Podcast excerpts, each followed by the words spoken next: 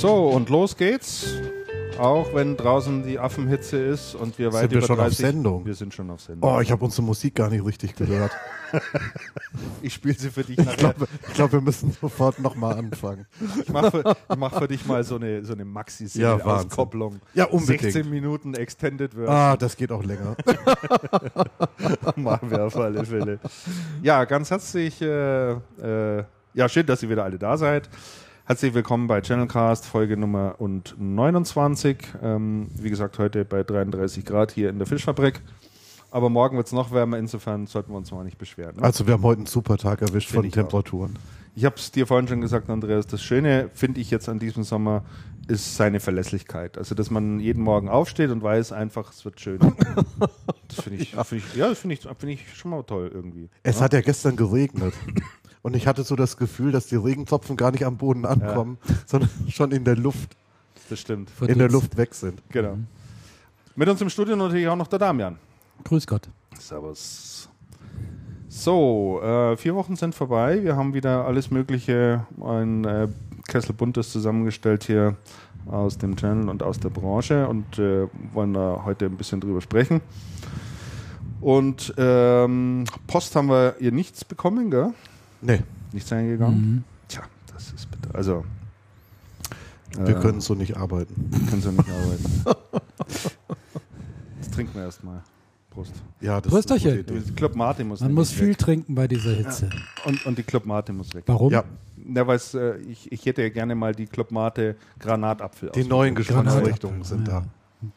Ist Granatapfel nicht irgendetwas, was man zur Weihnachtszeit immer zu sich nimmt?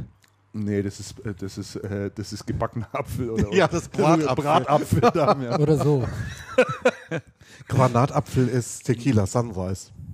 Also was Alkoholisches, das, das, also das kenne ich nicht. Nein, nein, das ist nicht alkoholisch. Nein, das ist nur die Zutat, nein, das, was das rot macht. Granatapfel schaut ungefähr aus wie ein Apfel, ist ein, ein gutes Stück größer, hat so Kerne, ganz viele Kerne drin mhm, und ist innen drin so ganz rot. Mhm. Schmeckt so ein bisschen säuerlich herb. Oh, ja, aber dann schmeckt als, es ja noch säuerlich herber. Na, als, Sirup, als Sirup ist das so pappsüß, was in, diesen, in den Drink ja, reinkommt. Ja, ja. Das ist nicht mehr feierlich. Ja, ja, dann bin ich mal gespannt. Schauen wir mal. Dann kommt schauen drauf wir mal an, wie die es abmixen.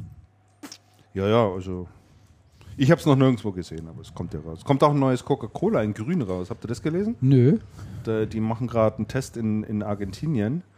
Ähm, ja, mit denen Coca-Cola ja und äh, das ist jetzt nee. mit, mit Stevia gesüßt. Ah, ja. Das versuchen sie jetzt mal. Hin, ne? Und, und Coca-Cola treibt ja dieser Stevia extrem. Also die haben sich ja da extreme Lobbyarbeit gemacht, damit es überall zugelassen wird, auch in Europa. Aha. Ähm, weiß ja noch nicht, wie das auf lange Zeit wirkt, da der Zeug, obwohl es eigentlich ein rein natürliches, rein pflanzliches Produkt ist. Ne, von der Stevia. Ja, das ist doch so eine, das ist doch so eine Pflanze. Seit Jahrhunderten bei irgendwelchen Völkern schon im Einsatz. Aber Coca-Cola hat da wohl jede Menge rein investiert. Und testen ist jetzt jedenfalls gerade in Argentinien und hat so ein ganz grünes Etikett, also alles nicht das Rot, sondern eben das mhm. Grün. Naja, mal schauen, ob das irgendwann zu uns kommt. Wir werden sehen. So, dann hätte ich gesagt, fangen wir mal an mit äh, dem Bereich äh, Personalien und Aktuelles. Äh, ich glaube, vorgestern war es, oder zumindest diese Woche wurde bekannt gegeben, dass es einen äh, Nachfolger gibt für den Äh, jetzt fällt mir schon der Name nicht ein. Fängt schon gut an. So, Samsung Monitorgeschäft. Michael. So Michael Grote. Ja. Markus Korn. Markus Korn kehrt zurück. Markus Korn kehrt immer zu den Unternehmen zurück, bei denen er schon mal war. Ja, der war bei H P, ne? Der war schon mehrfach bei H P. Und äh, kehrt Und jetzt zu Samsung. Jetzt ist er zum wieder wiederholten Mal bei, bei Samsung. Da fehlt bloß noch NetApp. Mal schauen, ob er zu denen auch zurückkehrt. War er da auch schon? Da war er letztes Mal, als er bei Samsung war, war er nach Samsung meines Erachtens kurz bei NetApp, um dann wieder zur H P zurückzukehren. Ah, schau. Okay. Wusste ich. Aber interessant. Mhm. Der hatte, der hatte mir, letztes Mal hatten wir doch drüber gesprochen, dass er bei H P aufhört. Und ich hatte ihn getroffen auf der Ingram, Ingram auf der Ingram Fete. Ja. Mhm. Und da hat er gesagt, ja, also er hat jetzt so ein Angebot reingekriegt. Sag Markus, du hast gekündigt, du hast noch keinen neuen Job, was ist los? Ja, nee, nee, ich habe da so ein Angebot, klingt ganz interessant. Mal schauen, ja, das wird schon was. Aha. Das, das, und das ist natürlich dann schon sehr interessant, muss man sagen, aha, als Angebot. Super. Der war im Notebook-Bereich vorher bei Samsung, mhm, also nicht bei Monitoren. Ja. Wobei das Monitorgeschäft ist sicherlich derzeit echt eine Herausforderung. Ne? Nicht nur bei Samsung, sondern... Ja, ich glaube generell, ja. Generell, ja. Ja, ja, ja. ja. Also ich glaube, bei, bei Monitoren, was du machen musst, ist, ähm, ist tatsächlich auf andere Themen gehen und nicht mehr auf Attach an, an P Cs, sondern was weiß ich, Monitor zum an die Wand hängen als Bilderrahmen oder große Monitore für Signage-Geschichten und sowas. Ich glaube, das macht Spaß. Ich glaube, das Standardmonitorgeschäft ist ähm, Hölle, Hölle, Hölle. Ja, das ist ja... Also ich kaufe selten Monitore, aber ich... Ich habe jetzt letztens mal geschaut, hier für, für mich im Büro ein bisschen größeren, weil ich habe noch, man mag es kaum glauben, ein siebzehn Zoll Berlinea. Ein Röhrenmonitor. Ein, ein, nein, nein, kein Röhrenmonitor, aber einer, Ach, der, einer der aller, allerersten T F T-Monitore. Oh, der war teuer. Der aber war der, teuer. Der, der geht nicht kaputt. Der läuft seit, ich weiß nicht, über zehn Jahren. Tadellos. Ja, ich gehe noch nicht kaputt. Ich scheue mich dann auch irgendwie, den auf dem, auf dem Schrott zu werfen. Natürlich. Aber das geht irgendwie. Ja, wozu auch? Aber das Einzige, was mich halt reizt, weil ich auch äh, Notebook habe, also quasi zwei Monitore und den eben noch angeschlossen habe, ist äh, eine größere Bildfläche zu haben, ne, wo mhm. man ein bisschen mehr Zeug ja, unterbringt. Aber du hattest doch äh, immer mehrere Monitore bei, bei dir auf dem Schreibtisch stehen. Mindestens zwei. Ähm, das war in der Zeit noch, als ich noch Windows nutzen musste. Also ich zwei Monitore. Ach so. Ja, aber was spricht denn gegen zwei Monitore Desktop bei Apple? Ich habe ja zwei. Mein, mein, mein Monitor, also mein, mein äh, Notebook? Bild, Notebook sozusagen. Ach komm, Bildschirm. Das ist keine gute Lösung. Oh, finde ich. Das ist für mich okay. Da, echt? Ja, da mache ich, mach ich E-Mails drin und, und auf dem großen Bildschirm habe ich einen Browser in der Regel geöffnet. So ist das verteilt. Naja, auf jeden Fall ist auch klar, wenn wir zwanzig Prozent Rückgang haben, Absatzrückgang bei P Cs, dann werden wir nicht gleichzeitig zwanzig Prozent plus bei Monitoren haben hier in Deutschland. Es wäre eigenartig. Also das stimmt, ja. Das ist ja richtig. Ja. Es wäre echt eigenartig. Ja, ich war jedenfalls erstaunt über die doch relativ niedrigen Preise bei den Monitoren. Also wenn du dir heute äh, irgendwie einen siebenundzwanzig Zoll Monitor leisten willst, da brauchst ja, du nicht mal mehr einen Investantrag stellen. Tatsächlich? Nee. Den kannst du dir so kaufen Sie, und dann Barbeleg einreichen. Das ist ganz, das ist ganz wow. günstig. Ja, ja, das stimmt. Das ist äh, das stimmt. Wirklich mhm. keine Investition mehr. Ne? Und insofern macht das wirklich keinen Spaß. Das kann ich mir vorstellen. Aber ich habe mal vor längerer Zeit mal so einen Samsung-Monitor gekauft, der auch, der auch Fernsehen kann, weil mhm. ich öfter mal am, äh, bei mir am Schreibtisch dann auch einen Fernseher anhabe oder so. Mhm. Das ist schon, das ist schon toll, finde ich. Mhm. Aber die Auflösungen sind super, die Displays sind echt klasse. Ja. Kann man schon nicht meckern. Hat sich schon ganz schön weiterentwickelt. Also, wenn, dann muss man es eher in die Richtung machen. Gut, da, und dann haben wir noch äh, aufgeschrieben den Stefan Kugele. Der wechselt von H P in den, äh, ins Systemhausbereich und geht äh, zur Zenit A G. Das Interessante übrigens bei der Zenit A G ist, dass er dem Matthias Schmidt folgt. Mhm. Das hatten wir vor zig Folgen mal im, im Channelcast gemeldet. Und zwar Matthias Schmidt bei H P, der Channel-Chef gewesen von der I P G, mhm. der dann ganz kurz P P S-Channel-Chef war und dann irgendwie weg. Richtig, ja, ich erinnere mich. Genau, und der ist bei der Zenit A G und, ähm, und Kugele folgt ihm wohl. Also der, die müssen sich ja kennen, die sind ja beide lang bei H P gewesen. Und ich kenne den, ich kenne den Herrn Kugele nicht. Ich weiß nicht, was der bei H P gemacht hat und ich weiß auch nicht, was der bei Zenit tut. Weißt du, was er bei Zenit euch? tut, weiß ich nicht.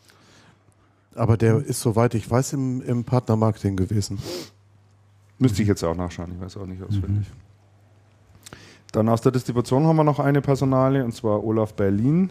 Oder Ber- spricht man denn so aus? Be- Berlin ja wahrscheinlich, ne? Oder Berlin. Be- Berlin vermutlich. Also Olaf Berlin, jedenfalls ehemaliger ThyssenKrupp-Manager. Ähm, der wird Verwaltungsmitglied bei der ALSO. Und ja, von dem hat sicherlich noch nie einer irgendwas gehört, oder? Ja, ich hatte das gehört, weil ich hatte mal äh, Aktien von seinem früheren Unternehmen. Natürlich. Und dann habe ich das natürlich auch ein bisschen verfolgt, was bei ThyssenKrupp da ähm, passiert war in den letzten, äh, ja im letzten Jahr eigentlich. Und da ist eine unheimliche Menge passiert, gerade im Management. Da ist ja, sind ja große Teile des Vorstands äh, von Bord gegangen. Äh, die hatten äh, offensichtlich Probleme äh, mit den Compliance-Regelungen. Äh, das fing an mit dem Vorstand, der für Kommunikation und Compliance übrigens zuständig war, ein früherer Journalist und dann, äh, der die Kommunikationsabteilung dort geleitet hatte. Und die haben sich da Vergünstigungen reingesaugt ohne Ende.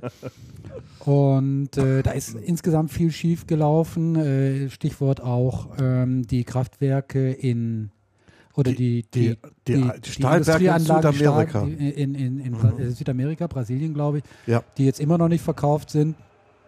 Und äh, in äh, diesem gesamten also äh, Gleis, Gleisbau da mit, mit der Preisabsprache? Die Preisabsprache, der Gleisbau, also das ist ja ganz negative, neu, das war die Woche erst. Negative Schlagzeilen ja. ohne Ende, ThyssenKrupp. Und äh, da sind halt viele äh, dann aus dem Vorstand äh, von Bord gegangen und einer von ihnen war eben hier derjenige, der Herr Berlin oder Berlin oder keine Ahnung. Und der arbeitet jetzt für ALSO. Ja. Und der ist im Aufsichtsrat. Im Aufsichtsrat ja, ja. Da ist einer ausgeschieden, ja. einer nachgerutscht. Naja, okay.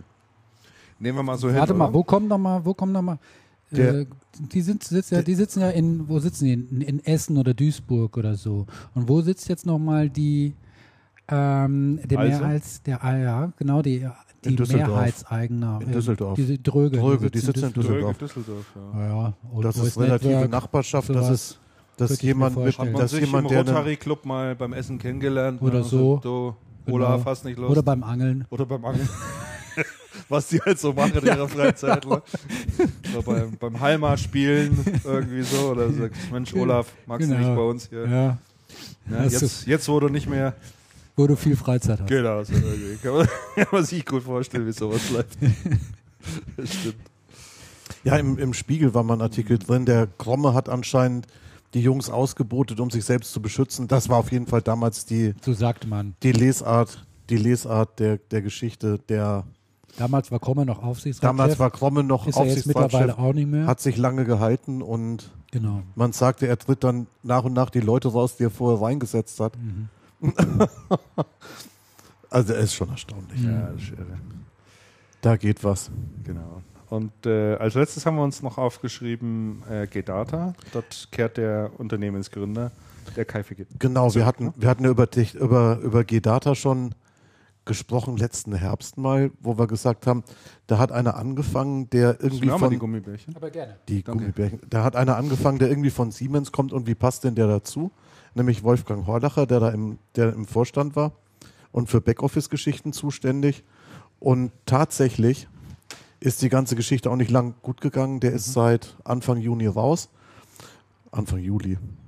Und Kai Carsten Figge, der ursprüngliche G-Data, einer der zwei ursprünglichen G-Data-Gründer, ist zumindest interimsweise für ein oder zwei Jahre jetzt wieder operativ tätig. Mhm.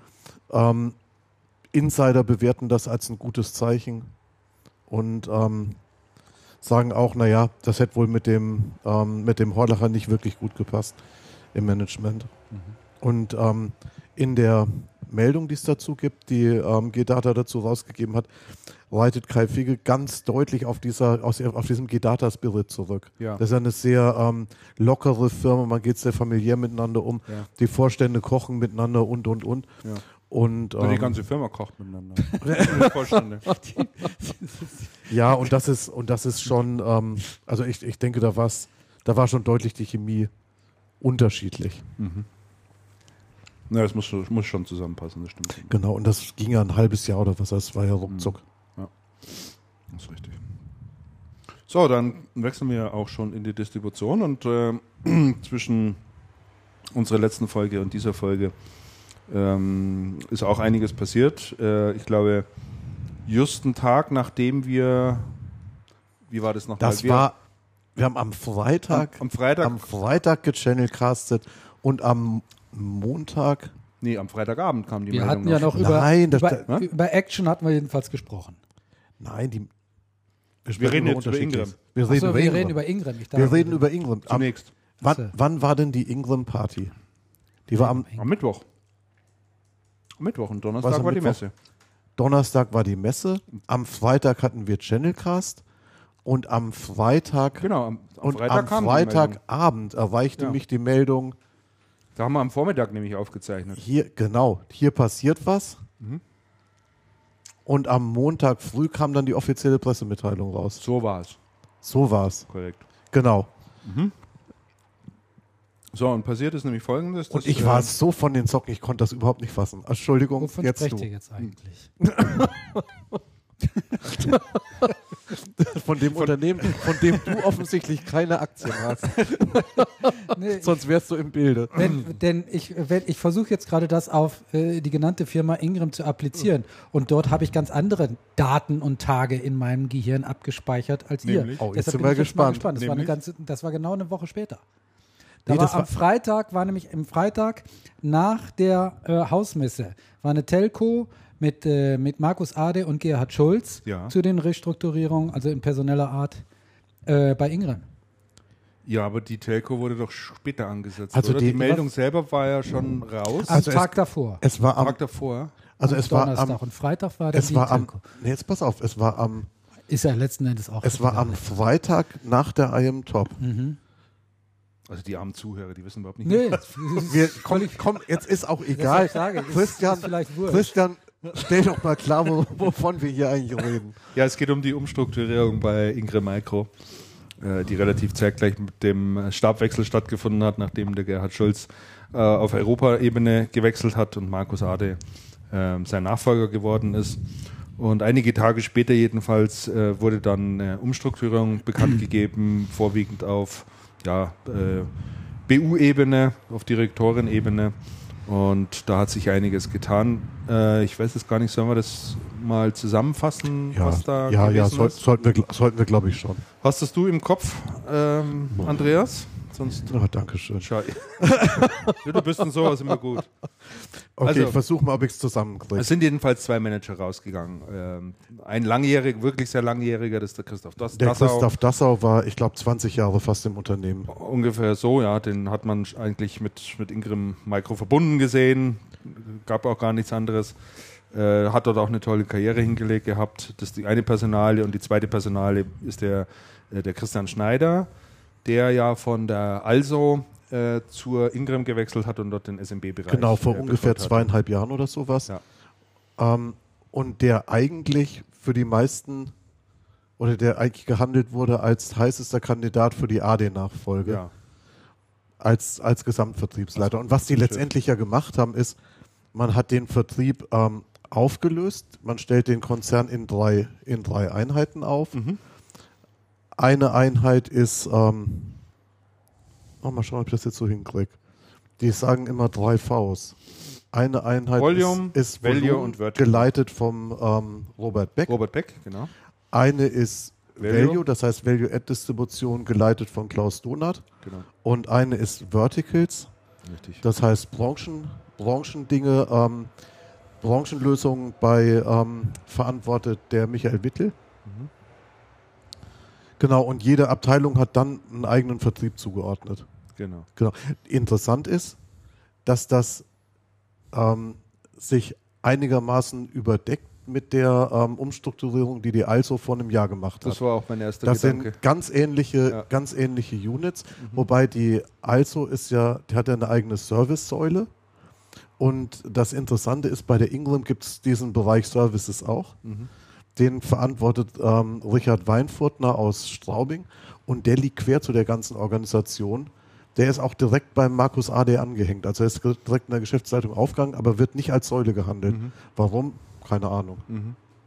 Ja, aber, hab, in, aber ich, interessant, ganz ähnlich. Ich habe mir nur gedacht, also das war es auch das Erste, was ich mir gedacht habe. Das Zweite war, das finde ich ja schon interessant, ja, der, ähm, äh, Schulz... Äh, verschwindet quasi auf Europaebene. Ne? Ade tritt an und muss dann und darf dann oder muss dann erstmal die Umstrukturierung bekannt geben, kriegt aber dann nochmal, zumindest in der Telefonkonferenz, Schützenhilfe vom, ja. äh, vom Schulz, mhm. ne? mhm. weil es ja auch mal äh, wirklich so die erste große Aktion ist und ja. äh, die sicherlich auch nicht ganz einfach ist. Und ich kann mir insgesamt vorstellen, dass sie die Ingram äh, sich da relativ schwer getan hat mit dieser kompletten Umstrukturierung. Ähm, einerseits hat die Ingram, wie wir alle wissen, eine sehr hohe Konstanz, was ja. gerade auf das Management an, gerade auf Direktorenebene. Direktoren- und Management-Ebene anbelangt, extreme Konstanz. Also es hat ihn ja auch gut getan. äh, in der Vergangenheit, aber wenn es halt dann auch zwingend wird, äh, dort massiv umzustrukturieren, äh, fällt es einem natürlich auch umso schwerer, ne? Und äh, ich glaube, das haben sie schon auch ziemlich lange rausgezogen. Ne? Vielleicht hätten sie das sonst eher gemacht. Also der Zeitpunkt war halt ganz passend. Der Zeitpunkt war ganz passend, äh, das mit dem Wechsel nochmal zu machen und ja. äh, das ein Stück weit darauf zurückfallen zu lassen. Aber ich denke, geplant war es sicherlich schon länger. Ja. Also die, die Geschichte muss länger geplant gewesen sein, weil wenn man von außen drauf schaut, dann denkt man ja, okay, da hat sich was auf Direktorenebene getan, mhm. da, da natürlich dann irgendwie schon ziemlich massiv. Aber unten drunter weiß man nicht so genau. Und tatsächlich ist es so, dass die ähm, Leute bis auf Produktmanager-Ebene durcheinander, also ich sage jetzt mal von außen durcheinander gewürfelt mhm. wurden. Das heißt, da haben massiv viele Leute tatsächlich auch die Abteilungen gewechselt. Weil immer wieder, man trifft ja irgendwie einen Haufen Leute von Ingram hier in München, weil, weil es ist ja quasi alles um die Ecke. Ja. Und wenn man die dann trifft oder mit denen spricht, dann sagen, ja, ich mache jetzt einen neuen Job, ich sitze jetzt in und dann in einer neuen Abteilung. Mhm. Und das zieht sich so durch die ganze Organisation. Ich war erstaunt, tatsächlich, wie tief, die, wie tief dieser Einschnitt tatsächlich ging. Und da musste ich dran denken, an das, was bei, ähm, bei der ALSO vorher war, vor der großen Restrukturierung auf Geschäftsleitungsebene, wo ähm, Gustavo Möller-Herk dann irgendwann gesagt hat, ja, ich habe hier mal das Rotationsprinzip eingeführt, eingeführt genau. und mal schauen, wer hier wo und die sollen das mal. Und es sieht so aus, als hätten die das irgendwie ganz ähnlich gemacht und da hatten die Leute irgendwie nach welchen Gesichtspunkten auch immer komplett umgesetzt. Mhm. Mhm. Und zwar bis oder quer ab durch alle Abteilungen. Mhm. Absolut irre. Mhm. Ich war doch völlig von den Socken. Mhm. Ist es denn tatsächlich so eine tiefgreifende Restrukturierung, äh, die dort äh, die, die also da vorgenommen hat. Re- Restrukturierung hört sich immer so nach, nach Massenentlassung und was weiß ich, einem Gesundschrumpfen et cetera pp. An. Ich glaube, das, glaub, das, glaub, das ist das eine gar Umorganisation. Nicht. Also man stellt sich einfach nur anders auf, man will sich nach außen ein anderes Bild geben, will andere Ansprechpartner ganz oben sitzen haben, fasst Bereiche zusammen, ähm, trennt Dinge auch ein bisschen stärker. Ich glaube, das ist eigentlich so, was, was, was rüberkommen soll. Inter- interessant übrigens, ähm, man will andere Leute da sitzen haben, hat der Robert Beck auf der Messe gesagt, weil ich ihn gefragt habe, sag mal, Robert, du machst den Job jetzt schon so lang. Mhm. Dieses klassische, er wusste ja nicht, was kommt, mhm. dieses klassische Produktmanagement, was, was du da ursprünglich mal gemacht hast, das braucht doch heute in der Form auch kein Mensch mehr. Das muss sich doch irgendwie der Job verändern. Ja. Und dann sagte er, naja klar, du brauchst hier einen ganz anderen Management-Typ, du brauchst ganz andere Leute und wir stellen heute ganz andere Leute ein als damals. Und die Leute, die damals das Geschäft gemacht haben und da Mengen verklatschen und diese ganzen Mechanismen. Und das brauchen wir überhaupt nicht. Wir brauchen ganz. Und dann habe ich so bei mir gedacht, Donnerwetter, Robert, das ist aber auch ganz interessant, weil von den neuen Leuten, wie viel sind denn das von denen, die du da sitzen hast? Mhm. Ja, und dann kommt sowas. Also das, ich glaube, das ist, ist sehr tiefgreifend. Wobei ich auf der anderen Seite auch denke, die Zielrichtung, in die das geht, ist gar nicht dieses ganze Thema Broadline-Distribution oder nicht oder das Volumengeschäft, sondern meines Erachtens geht es darum, den, den, ähm, die Bereiche Value und Vertical, die ja irgendwie sich weitgehend, weitgehend decken oder ja. irgendwie so das eine eine Ausbringung vom anderen ist, also diese Bereiche zu stärken zu und stärken, der eigentliche Feind, ja. der eigentliche Feind meines Erachtens ist eine Aslan. Mhm. Und vielleicht auch diese High-End-Abteilung von der A F N E T oder sowas. Mhm. Also da geht es in eine, in eine ganz interessante Richtung. Und wahrscheinlich stimmt das schon. Man muss die Dinge getrennt betrachten voneinander, damit man sie vernünftig einschätzen kann, weil es um ganz andere ähm, Kennzahlen und Performance und Arbeitsweisen geht. Ja. Mir hat mir übrigens jemand von der ALSO, von der ALSO gesagt, mit dem ich mal telefoniert hatte, nachdem es passiert war. Mhm. Der hat gesagt, ja, also es könnte ja auch sein, dass die gedacht haben, naja, bei der ALSO haben sie es richtig gemacht, jetzt müssten wir auch. Ich glaube, ganz einfach ist es. Nein, ich glaube, nein, das glaube ich, das glaube ich auch nicht. Aber der, aber der Markus Ade sagt dann immer, sagt dann immer, naja, gute Ergebnisse erzielen sie schon, möchte mal wissen, wie die das machen. Das stimmt, ja. Das stimmt. Aber ich finde das, also das fand ich eine der ganz großen Nachrichten seit unserem letzten Cast, und das war so kurz nach dem Cast, mhm. dass ich mir gedacht habe, das haben sie absichtlich gemacht. Ja, das war wirklich erstaunlich. Ich bin auch nach dem, nach dem Vortrag von vom Gerhard Schulz äh, aus dem Raum raus und bin dann direkt in die Arme von, äh, von Christian Schneider gelaufen und äh, wollte mich dann verabschieden und äh, sagt dann noch zu ihm, naja, Sie sind ja so, ja, ich, ich habe ihn einfach mit der Nachricht konfrontiert und sagt, Sie sind ein ganz heißer Kandidat für die Nachfolge von dem Markus Ade.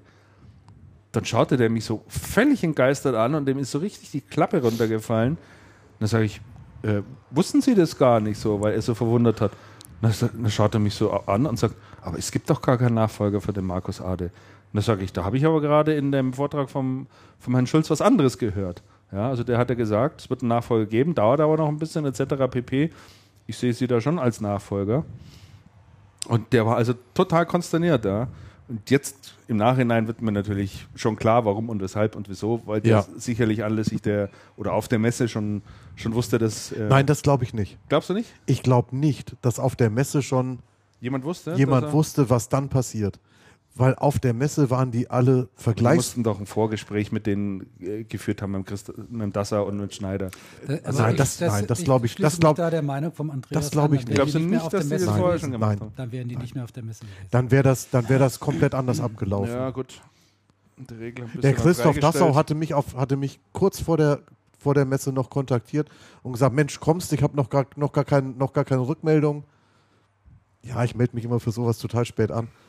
Ja. Ich habe noch gar keine Rückmeldung, bist du dabei, brauchst du noch irgendwas, was los? Und ich dachte, nee, alles klar, komm. Und äh, ich glaube nicht, okay. dass die irgendwas, und nein.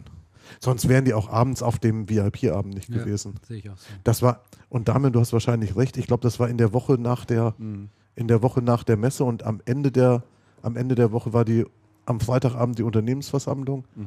und Montag, und Montag früh die Pressemitteilung. Mhm. Ja, Schritt in die richtige Richtung oder nicht? Wie ist das eure Einschätzung? Kann ich nicht beurteilen. Also ich denke, ich denke, die werden das Value-Geschäft stärken und ich denke, sie müssen es stärken, weil mit dem Volumengeschäft alleine kommst du nicht über die Bühne, äh, nicht, nicht über die Runden und das, ähm, und das Value-Geschäft fun- funktioniert komplett anders.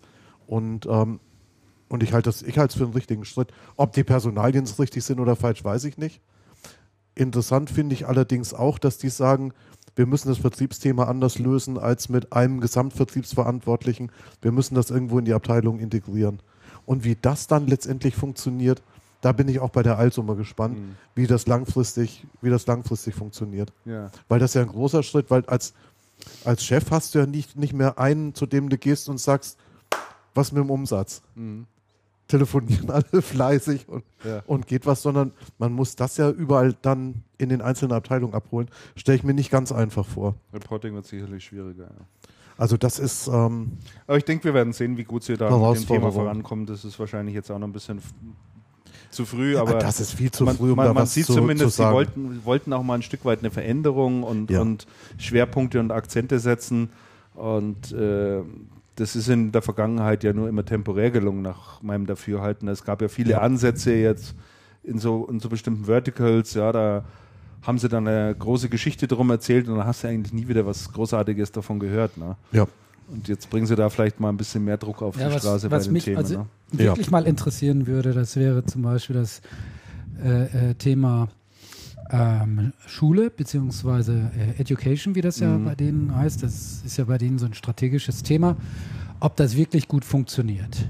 Ähm, äh, ob dort wirklich also substanziell Umsatz und Geschäft mit generiert wird. Weil ich hatte vor kurzem äh, ähm, mal das... Äh, Vergnügen, eine Frau von einem Unternehmen kennenzulernen. Die machen seit Jahren nur Behördengeschäft und in, als Bestandteil dessen Schulgeschäft und dieses ganze Bildungsgeschäft. Und sie sagte, die Einstiegshürden, die Einstiegsbarrieren in diesem Marktsegment mhm. seien extrem hoch. Und äh, ja. da könnte man nicht einfach so sagen, so ich mache das jetzt und dann im nächsten Monat kommen dann die Umsätze, sondern das braucht eine Menge Vorbereitung, man muss viele, die ganzen Prozesse musst mhm. du kennen, du musst wissen, wen muss ich denn da überhaupt ansprechen und so weiter und mhm. so fort. Und sie hat dann ex, äh, explizit auch so zum Thema äh, Ingram äh, gesagt, also da würde sie es auch sehr interessieren, ob das äh, für Ingram also eine interessante Geschichte ist. Also, mich würde es auch sehr interessieren, äh, ob, ob Ingram dort wirklich äh, substanziell Umsätze macht. Die ma- verfolgen das Thema jetzt schon seit ein paar Jahren. Ja. Äh, aber ich höre eigentlich relativ wenig Erfolgsmeldungen aus dem, ja. aus dem Bereich. Da müsste man mal mit dem Wittel sprechen. Der treibt das Thema ja. Mhm. Der treibt, ich glaube, im Wesentlichen gerade zwei Themen. Das eine ist das Thema Schule und das andere ist das Thema äh, Medical, wo es sich sehr ähnlich verhält. Ja.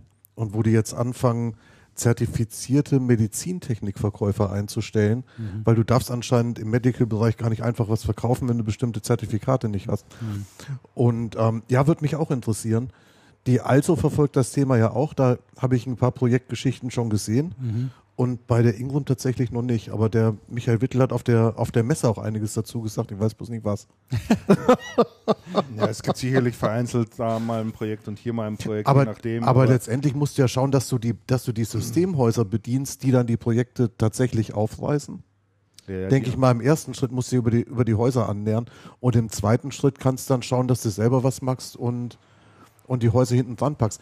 Wobei der Wittel hat eins erzählt, der hat eine Veranstaltung gemacht für Lehrer und, ähm, Korrekt, ja. und Direktoren oder was. Ja, ich glaube, und das muss ein überwältigender Erfolg gewesen sein. Das heißt, wirklich richtig, richtig gut besucht und ähm, sehr gutes Feedback auch von den ähm, Systemhäusern, die beteiligt waren. Na, ich glaube, mhm. das Interesse ist ja wohl da und, und, und es gibt sicherlich sicher. auch viele Schulen, die bei dem Thema weiterkommen wollen, aber auch die hängen dann in diesem Prozess fest. Und äh, glaube, haben große Mühe, diese ganzen Dinge dann zu beantragen und, ja. und so weiter und so fort. Also da, glaube ich, kommst als, du ja... Als Systemhaus bist du mitunter auch in so einer Vermittlerrolle, ja. weil, die, weil die Schulen gar nicht genau wissen, welche Was Budgettöpfe es gibt. Mhm. Und da wird dann zu einem ganz frühen Stadium im Projekt, fängst du an, überhaupt nicht über Ausstattung oder sowas zu sprechen, sondern ähm, zu sagen, genau, wo gibt es denn, wo gibt's denn Töpfe? Und je besser sich das Systemhaus auskennt, Ähm, desto besser funktioniert dann hinten dran das Geschäft, weil das Systemhaus dann hergehen kann und sagen, es gibt hier einen Förderverein und dann gibt es beim Ministerium und, und, und. Ja, es ist schon kompliziert. Und das ist ja, ja das, was die... die Schulträger, äh, die halt äh, genau. das städtisches Gymnasium meinetwegen, mit wem sprichst du da? Sprichst du da mit dem Direktor von der Schule? Sprichst du mit dem Stadtdirektor oder mit dem Dezernent in der Stadt? Äh, das musst du alles wissen, die Leute musst du kennen, ne, die musst du von deinen Leistungen überzeugen und ja. so weiter und so ja. fort. Also das ist und dann nicht trivial. Alles, und dann machst ne? du Vorarbeit, dann müssen die ausschreiben. Mhm. Dann bist du in der Ausschreibung wieder raus, weil, weil, du, zu, du musst, weil du womöglich zu teuer du warst. Musst das, das Thema ist Ausschreibung nicht trivial. Erkennen, ne? Das ist ja. Ja. Ja. Nee, ist sicher nicht ganz einfach. Aber es war zumindest, aber wir hatten in der letzten Folge schon kurz drüber gesprochen, haben sie diese ganzen Themen extrem gut gespielt auf der Messe. Also ja. Das war wirklich ja, das haben ja, schon gut, das haben gut, gut dargestellt. Gemacht, ja. Ingram, wo wir beim Thema sind, habt ja gerade Zahlen äh, gezeigt fürs äh, zweite Quartal. Ne? Mhm. Die sind ja weltweit recht gut, muss man ja. sagen. Ne? siebzehn Prozent ja. äh, Umsatz äh, plus. Ja, ist ordentlich. Aber ganz ordentlich. Auch durch Akquisitionen, aber egal.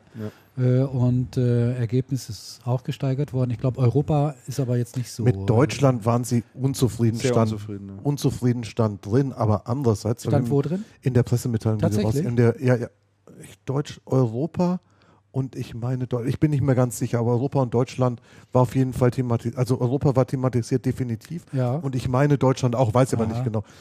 Da muss man aber zum Hintergrund sagen, ich habe mit Markus Ade vor Zeiten mal gesprochen. Der hat ja auch auf der Messe auch gesagt. Vor einem Vierteljahr oder was. Und der, und, der sagt, und der sagt, mein Gott, wir haben jetzt dreimal hintereinander Rekordjahre hingelegt. Mhm. Und ähm, dieses Jahr ist dann mal nicht so Rekord, wie die anderen waren. Und dann ist man gleich enttäuscht. Übrigens habt ihr... Das ist der Fluch der Wahnsinn. Wahnsinn. Wahnsinn. Ja. Übrigens habt ihr, habt ihr gesehen, dass bei der Ingram sowohl weltweit als auch Deutschland, also als auch Europa, in Europa sehr hohe Beträge eingestellt waren in die Bilanz für Umstrukturierung. Nein. Also durchaus auffällig hohe Summe. Aha. Das heißt, diese Umstrukturierung in Deutschland war vermutlich Teil einer weltweiten. Und die war richtig und die war richtig von langer Hand, von langer geplant, Hand geplant und, äh, und, und vermutlich Struck. bis nach Amerika komplett durchkommuniziert. Ja gut, aber das bedeutet ja, äh, oder das äh, riecht ja doch sehr stark nach Personalabbau, und zwar nach einem massiven. Denn warum stellst du sonst Geld zurück für Abfindungen? Ich weiß nicht, ob sie für Abfindungen zurückgestellt sind. Für Gut, ich sage ja. immer restrukturiert. Ja. In, in der Regel machst du dann Rückstellungen für, für Personalkosten. Ne? Ja. Guck mal, wenn jetzt I D G äh, eine Restrukturierung machen würde, der Christian ist fast zwanzig Jahre da. Was meinst du, was sie dem eine Abfindung zahlen müssten? Dr- mindestens drei Monatsgehälter oder sowas. Genau. Das wäre sensationell. Da bist du schnell bei einer Million. Könntest du schon eine, könntest schon eine Wurst mit Essen, könntest schon eine Wurst mit jo. Essen gehen. Jo. Jo. Genau. Ja, ja. Späßle. Ich habe ich hab jetzt, ich habe gestern aus, aus, aus ganz anderen Gründen mal nach Kontron reingeschaut. Aha. Hast du da nicht Aktien? Nicht mehr. War veröffentlicht die Abfindung des ehemaligen ähm, Vorstandschefs. Ja? Waren eins Komma acht Millionen. Ja. Okay. Fand ich. Findest du das viel? Fand ich schon eine ordentliche ja, Summe. Natürlich ist es eine ordentliche Summe. Fand, ich weiß nicht, wie lange der dabei war. Nee, ich verfolge Kontron äh, nach wie vor und äh, finde das total interessant. Mal geht's rauf, mal geht's runter. Jetzt haben sie ja ein bisschen erklärt, was sie machen wollen. Augsburg ja. wird wohl irgendwie schwer ausgebaut, vielleicht der neue Firmensitz. Ja, die insgesamt die Börse ist noch äh, wachsam. Gestern ging der Kurs dann mal ein bisschen hoch. Ja, zwölf Prozent, der ging aber sofort wieder runter dann heute. Und, naja. Wie kommt ihr jetzt eigentlich von Ingram auf Konto? Ja, nein, der das war wegen, der, wegen, deiner wegen, Abfindung. wegen deiner Abfindung. Wie wir immer von einem ihr, Thema ihr zum anderen kommen, das ist assoziatives Denken. Ihr redet genau über Dinge, so, genau so ist das. Redet über Dinge, von denen ich noch nicht mal was weiß. Hier. Also ja man, man, hat, man hat wirklich eingestellt, was sind das, Millionen? Wo bist du jetzt, Andreas? Ich bin jetzt wieder bei, bei, ich bin jetzt jetzt wieder bei Ingram. Ingram zurück, hey, hätte ja zurück, sein können, dass du jetzt zurückgesprungen. vier Komma sechs Millionen ähm, für Restrukturierung weltweit. Das ist ja nicht viel. Wie viel? vier Komma sechs Millionen? vier Komma sechs Millionen? Das ist nicht. Nee, das stimmt. Ach, das, das ist ja nichts. Ist nichts. Ja, wobei auf der anderen Seite, ja. Nee. Na, das ist nicht lass, mal, lass mal schnell schauen, wie aber es so runtergebrochen ist auf Europa. Ich habe das auf Europa runtergebrochen gehabt, das war nicht wenig. In Wirklichkeit kriegen alle nur neue Bürostühle. Ja. Es wird alles neu organisiert. Ja. Genau. Das stimmt, das ist jetzt erschreckend wenig. Ich hatte das anders im Kopf. Ja, ist nicht viel. Ich werde das nochmal. Gehen wir geschmeidig zum nächsten Punkt über. Genau, zu dem, was yes, nämlich yes. drüber steht. Ähm, nochmal zum Konglomerat ähm, äh, Devil. Ja, da hat sich jetzt auch noch was ergeben. Es äh, war ja vorher ähm, bekannt gegeben worden, dass die C O S unter die Fittiche gekommen war. Und äh, jeder hatte sich natürlich gefragt, was ist eigentlich mit der Devil?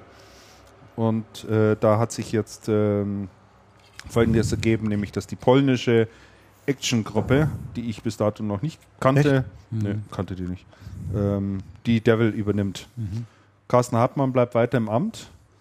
Und ähm, hat, glaube ich, auch eine Minderheitsbeteiligung von, ich weiß jetzt nicht, wie viel Prozent es waren, aber es ist ja, nicht allzu so, viel, ne? So ist es nicht ganz sauber formuliert, Christian, wenn ich das richtig sehe. Carsten Hartmann bleibt ja nicht weiterhin im Amt, sondern er übernimmt ja die Geschäftsführung. Er übernimmt die, die vorher Geschäftsführung. Der Kollege Groth-Jahn richtig innehatte. Der tritt sozusagen einen Schritt zurück, zurück oder beiseite. Hm. Nee, er ist noch drin. Macht jetzt irgendwie, was macht er? Produkt? Business, oder ich habe es jetzt nicht mehr im Kopf, aber er ist jetzt für Einkauf oder so was zuständig, aber nicht mehr als der äh, macht Logistik Services. Ja. Ja. Der macht Logistik Services. Logistik Services und I T. Für die, die drei Sachen ist er zuständig. Das ist ja ein Grot, eigenartiger ja. Karriereschritt vom Axel. Ja, ich glaube auch nicht, also glaube nicht, dass er da riesen Bock drauf hat und glaube schon, dass wir da noch die ein oder andere Personalie hören werden aus dem Haus. Kann sein. Ja, ja mit, stell mal vor, du bist da für Devil zuständig und äh, darfst jetzt anschließend dann das Thema Logistik und Service machen. Also hallo, das ist jetzt auch nicht irgendwie so mega spannend, oder? Ja, das nein, es steht ja auch Gesundstrumpf im Vordergrund, sagt Carsten ja. Hartmann. Ja. ja, also passt so. Tolle Neuigkeiten. So, und du kanntest die? Es gab, es gab mal, oder vielleicht gibt es das immer noch, eine Computer-Resellnuss in Polen, mhm. mit der ich eine Zeit lang relativ viel zu tun hatte. Und darüber kannte ich auch die Action. Mhm. Okay. Also das Unternehmen macht, ähm, hat ein Umsatzvolumen von, von etwa einer Milliarde Euro äh, in Polen. Also und schon eine ganze Menge. Ist schon, ist schon eine ganze Menge und ein Nettogewinn von schmalen dreizehn Millionen. Also das ist halt mal wieder typisch äh, Distribution. Distributionsgeschäft. eins, sind gleich dann eins Komma drei Prozent. Mhm. Liegt damit äh, durchaus in dem Bereich, der, ja. der typisch ist für die Branche. Mhm. Ne? Ja. Ich habe das irgendjemand mal äh, erzählt, äh, der nicht aus der Branche ist und gesagt, ja, was eine Ingram Umsatz macht schwer und, und was die dann, was die dann Gewinn abmachen. Da sagt er, was für ein Scheißgeschäft. Naja, das äh, ist schon, stimmt schon irgendwie. Ne? Also, wenn du also überlegst, was da Milliarden Umsatz gemacht wird und, und ja. wie wenig dann da ja. eigentlich hängen bleibt für dieses Geschäft. und du ja ständig alle Schrauben irgendwo kontrollieren musst. Und wenn da eine nicht richtig angezogen ist, dann hast du sofort ein Problem. Hast sofort ein Riesenproblem. Ja. Ne? Genau. Also da muss man schon auch Spaß dran haben irgendwie. Ne? Tja, so ist es jedenfalls. Und äh, dann gab es ähm, noch eine zweite Geschichte, nämlich bei, bei Wortmann. Ähm, das finde ich ja auch erstaunlich. Hier ja. bei, bei Bicom eingestiegen sind. Eine Nachfolgeübernahme. Gab es noch eine Nachfolge und danach, über, Nachfolgeübernahme, und zwar Cosatec. Äh, Wortmann ist dort auch eingestiegen. Weiß jemand zufällig, wie da die Beteiligungshöhe war? Da ist ja auch irgendwo... neunundvierzig Prozent. neunundvierzig Prozent. neunundvierzig Prozent haben sich dort engagiert und ähm, ja, hängt wohl auch mit dem ganzen Einkauf und Lagersituation et cetera pp. zusammen. Da war ja die Bicom auch mit drin, war ja mit diesem ganzen großen Logistikvertrag, den sie da mit der D H L hatten. Ähm, ja. Damit hing das letztlich alles irgendwo zusammen. Ne?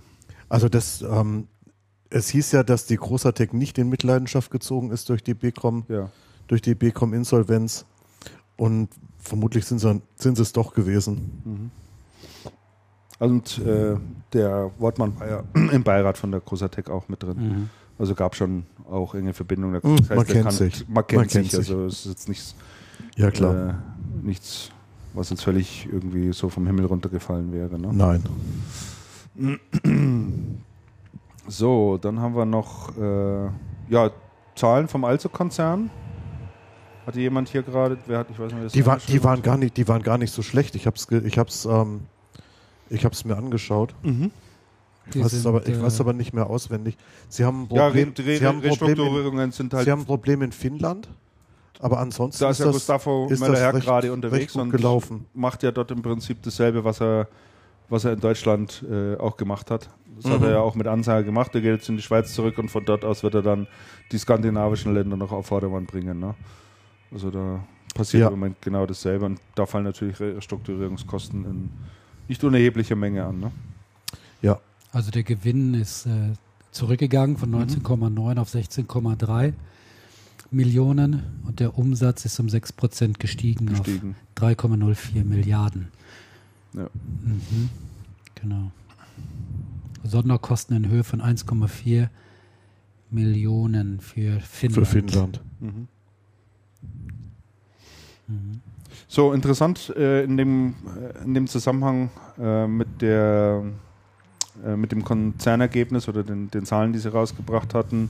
Ich hatte mir dann mal das, äh, neben der eigentlichen Meldung, die einem dann immer zugeschickt wird, dann auch mal die Mühe gemacht, auf der Homepage der ALSO äh, nach dem kompletten äh, Dokument zu suchen, mhm. das es dort als P D F auch gibt, und blättere da so durch und bin dann auf der Seite elf hängen geblieben. Aha. Ja, die Seite elf war interessant. Die Seite elf war nämlich ganz interessant. Auf der Seite elf stand nämlich drauf, welche Unternehmen ähm, die ALSO im letzten Halbjahr übernommen hat. Ja. Und darunter waren drei Unternehmen, die, wo ich...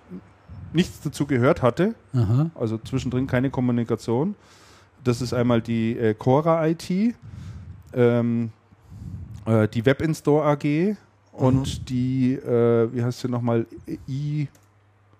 Äh, Innet. Nee. In, in, Innonet, irgendwie so ähnlich. Irgendwie so ähnlich, jedenfalls ein drittes Unternehmen. So. Dann haben wir gedacht, das ist ja interessant, da werden drei Unternehmen genannt, die übernommen worden sind, aber mit keinem Wort eine Erwähnung gefunden haben. Mhm. Also weder bei der Übernahme selber noch irgendwie ähm, bei der Pressemitteilung, die rausgeschickt wurde, et cetera pp. Und habe dann den Kollegen Weiler mal gebeten, sich an das Thema ranzumachen und da mal nachzufragen, was denn da äh, es ist. Und wir haben uns das dann mal angeschaut. Ja, es sind äh, ein ganz interessantes äh, Konglomerat an, an Firmen, die da äh, zugekauft wurden und äh, wo man eigentlich noch viel mehr wissen wollte, wie das so alles zusammenhängt und was da alles so gelaufen ist. Es sind natürlich Unternehmen, die auch stark im Endkundengeschäft mal wieder tätig sind. Mhm. Ja.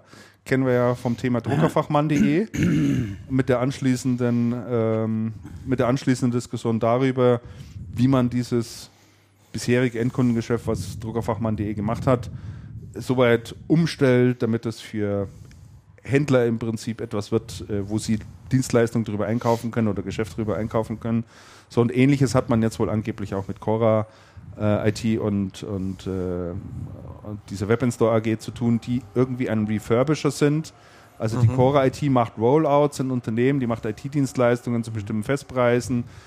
Das Zeug, was da rausfliegt aus den Firmen an, an, an alter I T, wird refurbished und dann wiederum über die Webstore A G ähm, äh, neu vermarktet.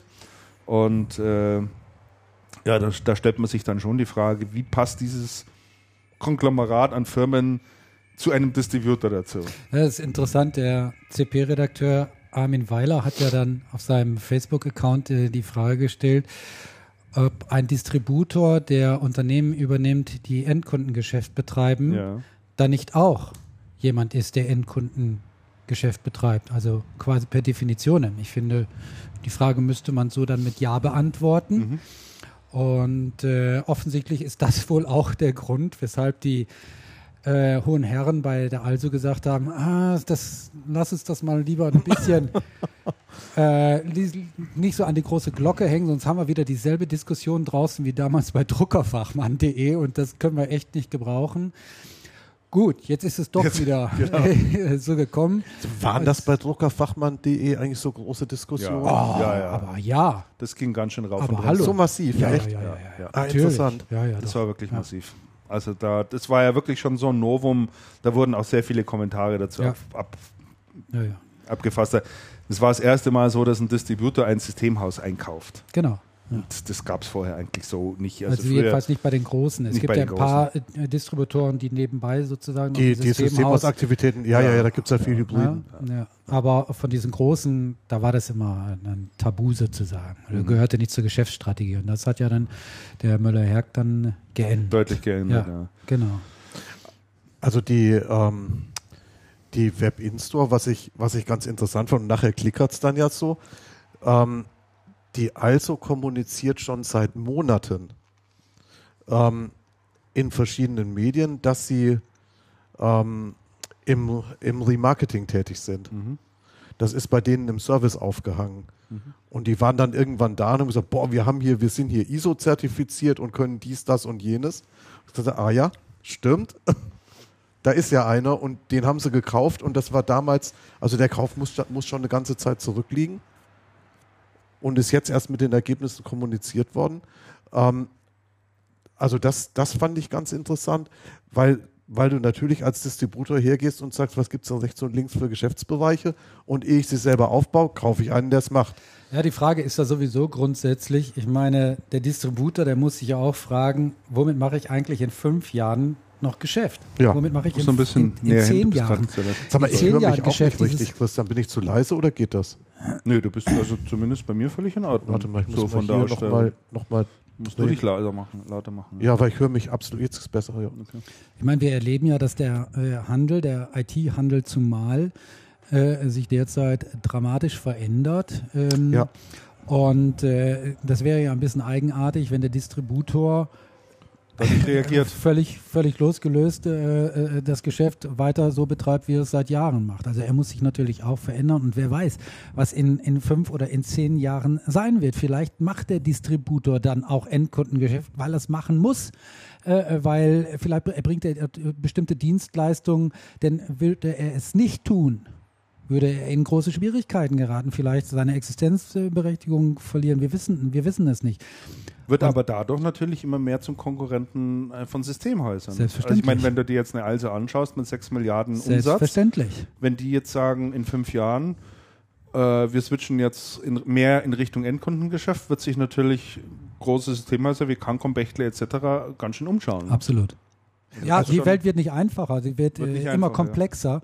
und äh, es kann sein, dass man auf verschiedenen Bereichen äh, äh, Partner ist und auf anderen äh, Wettbewerber. Wettbewerber. Es passiert heute ja auch schon und äh, schau mal, wir hatten vor, vor vielen, vielen Jahren hatten wir auch die Situation, da haben viele Händler noch selber P Cs assembliert. Ja, ja? Ja. Da waren sie auch Wettbewerber äh, zum, ihrem, zu ihrem Herstellerpartner und der Hersteller mit seinem Direktgeschäft war Wettbewerber zu seinem Channelpartner. Also das ist grundsätzlich keine neue Situation, also was die Branche betrifft.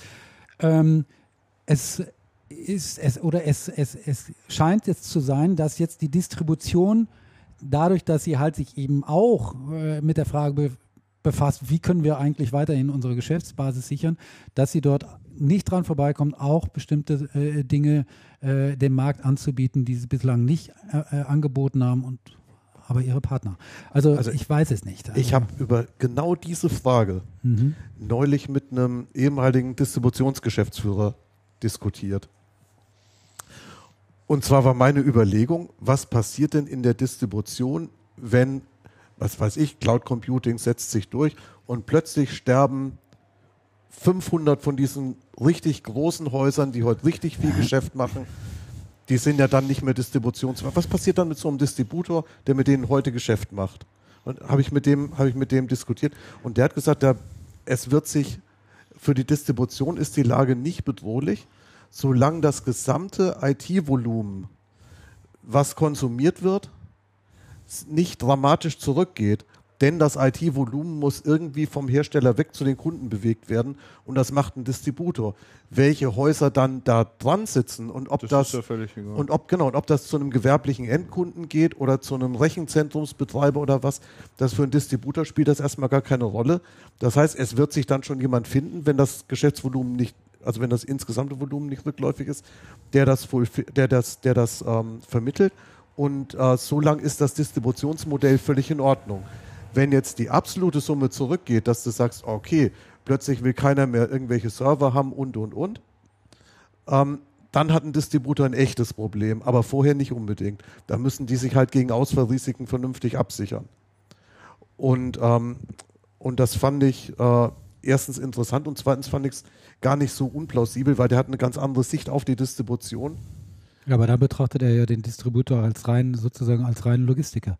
Der betrachtet, nee, der betrachtet den Distributor nicht unbedingt als rein, genau, also auf, auf der einen Seite schon. Mhm. Der sagt, die Rolle, die ein Distributor hat, ist immer gleich, egal ob das, ähm, ob das jetzt Systemhäuser sind oder Rechenzentren oder ob, das, ob die Ware an gewerbliche Endkunden oder private Endkunden geht.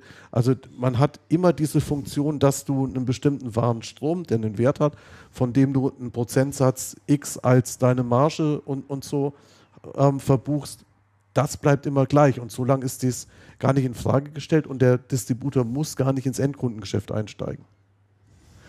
Das und, also das und, de, und der sagt auch, ein Distributor, ob überhaupt interessiert ist, ins Endkundengeschäft einzusteigen, mit ähm, vielleicht ins, ins, ins Geschäft mit großen Endkunden, was weiß ich, mit einer, mit einer Siemens, große Organisation, eine Rechnungsadresse, keine Ahnung, ins Geschäft mit mittelständischen Unternehmen, wo es davon zigtausende, weiß ich nicht genau.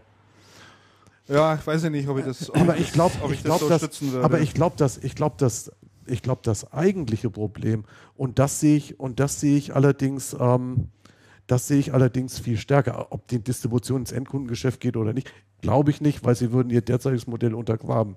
Das eigentliche Problem ist, ähm, ist doch auch, ähm, wenn ich Dienstleistungen anbiete, was die Distribution ja jetzt, was die alle machen. Wenn ich Dienstleistungen anbiete und die einen haben jetzt einen Dienstleister gekauft und zum Beispiel eine Ingram bietet anscheinend auch so Dienstleistungen an, allerdings kaufen dies bei irgendwelchen Dienstleistern zu. Wenn eine Distribution anfängt, diese Dienstleistungen anzubieten, muss man ja sagen, okay, wem machen sie damit Konkurrenz? Und zwar indirekt, ähm, den, den Systemhäusern, die in der Lage sind, diese Dienstleistung selber zu erbringen. Wen stärken sie? Die Systemhäuser, die nicht in der Lage sind oder nicht willens sind, diese Dienstleistung zu erbringen. Ähm, das heißt, sie begeben sich damit in Konkurrenzsituationen, weil sie ja Unternehmen stärken, die eigentlich gar nicht stark am Markt sind. Da gibt's, wenn es gelingt, halt das sagen, dann dass es Gewinner und Verlierer gibt dann bei, in so einer Situation. Ich würde ich würd sagen, ich, also ich sehe eher da ein Risiko, dass dann einer hergeht und sagt, äh, ja scheiße, was machen die denn hier? Also Rollout kann ich selber und dies kann ich selber und das. Und im Projekt habe ich jetzt mit fünf Mitbewerbern zu tun, die eigentlich gar nichts können. Und die Dienstleistung und die Dienstleistungen bei einer ALSO oder bei einer oder bei einer Ingram oder bei sonst wem zukaufen. Und mich da, rausschmeißen, mich, mich da rausschmeißen, weil sie billiger anbieten können oder sowas. Also so eine, die, ja, das ist die eine, also über diese, also was, was, was ich so, was ich so sehe, was völlig unklar ist, und ich glaube, ich habe es schon mindestens fünfmal in den letzten drei Jahren angesprochen, seit wir den, den Cast machen, ist diese Rollenverteilung im Channel. Wer sollte eigentlich was können? Wer versteht sich wie und wie kann, und wie positioniert sich das zueinander? Mhm. Kann man natürlich auch hergehen und sagen, Damian, das Beispiel, was du vorhin gebracht hast, früher hat jeder P C selber assembliert. Mittlerweile macht das nicht mehr jeder, weil ähm, weil sich's, weil sich's einfach erledigt hat. Man konfiguriert vielleicht noch ein bisschen und inzwischen kauft man die Konfiguration in der Distribution dazu und Software betanken auf die Systeme muss da auch nicht mehr selber können, weil die Distributoren das für einen Zehner Aufschlag dann auch gleich noch machen auf, auf, auf tausend Rechner, die du ausliefern willst. Und, und die interessante Frage wo, ist, wo bin ich denn als, wo bin ich denn als Channel? Und die, ähm, und die interessante Zusatzbemerkung ist, warum baut es die Distribution denn auf? Also diese, diese Möglichkeit, warum bietet die Distribution denn an? Meines Erachtens. Kann ich dir, das kann ich dir sagen, weil sie Geld damit verdienen. Auf der einen Seite, weil sie Geld damit verdienen. Das ist ja nicht aus sechshundert. Ja klar, weil sie Geld damit verdienen müssen. Mhm. Ähm, weil sie aber auch die Lücke sehen. Weil natürlich, um die Wachstumserwartungen der Hersteller zu erfüllen, ähm, der Channel längst nicht so weit ist, wie er eigentlich sein sollte.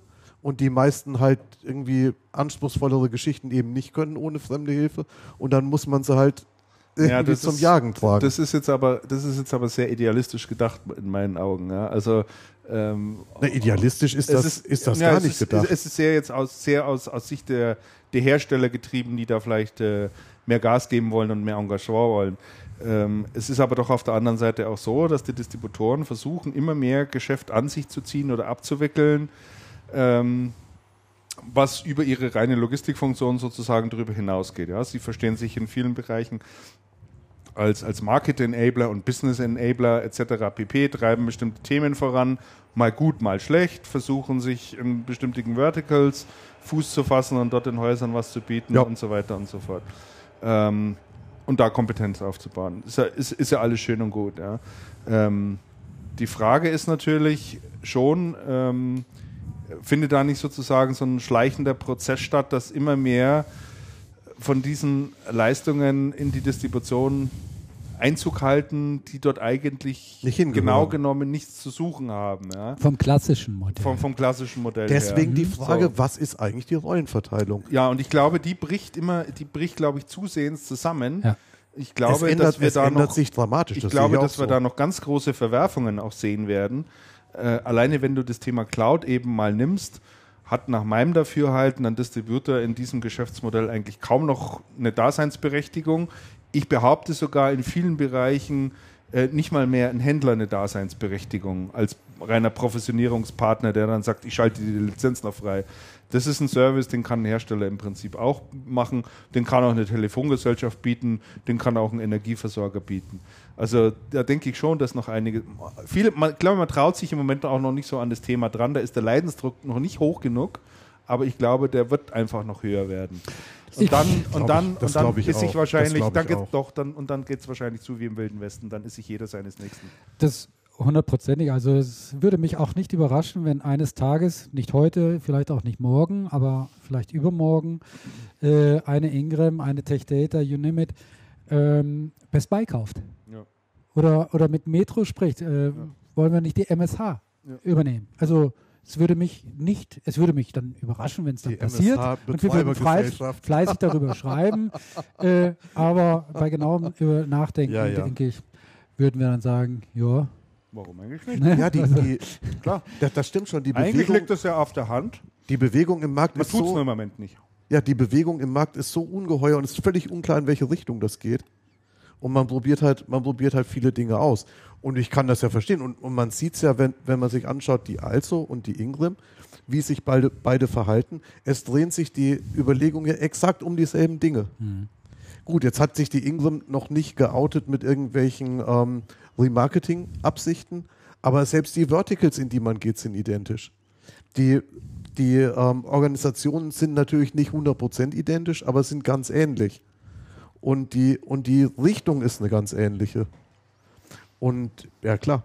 Und dann sagt der eine, also ich würde niemals einen Servicetechniker einstellen und den an den Händler vermieten, weil was tue ich denn, das der Schulz hat es mal gesagt, was tue ich denn, wenn ich morgen keine Aufträge mehr habe und mein Servicetechniker ähm, dreht mir hohl, schmeiße ich den raus, nee, dann verkaufe ich ihn vielleicht lieber direkt an den Nächstbesten, der den haben will, auch wenn das ein Endkunde ist. Mhm. Und der andere, der sagt, ich hätte gerne eine Serviceorganisation und der ja anfängt dann, also eine ALSO in der Serviceorganisation, sich in eine Richtung, in eine Richtung zu gehen wie eine, ähm, wie eine Bertelsmann mit Avato.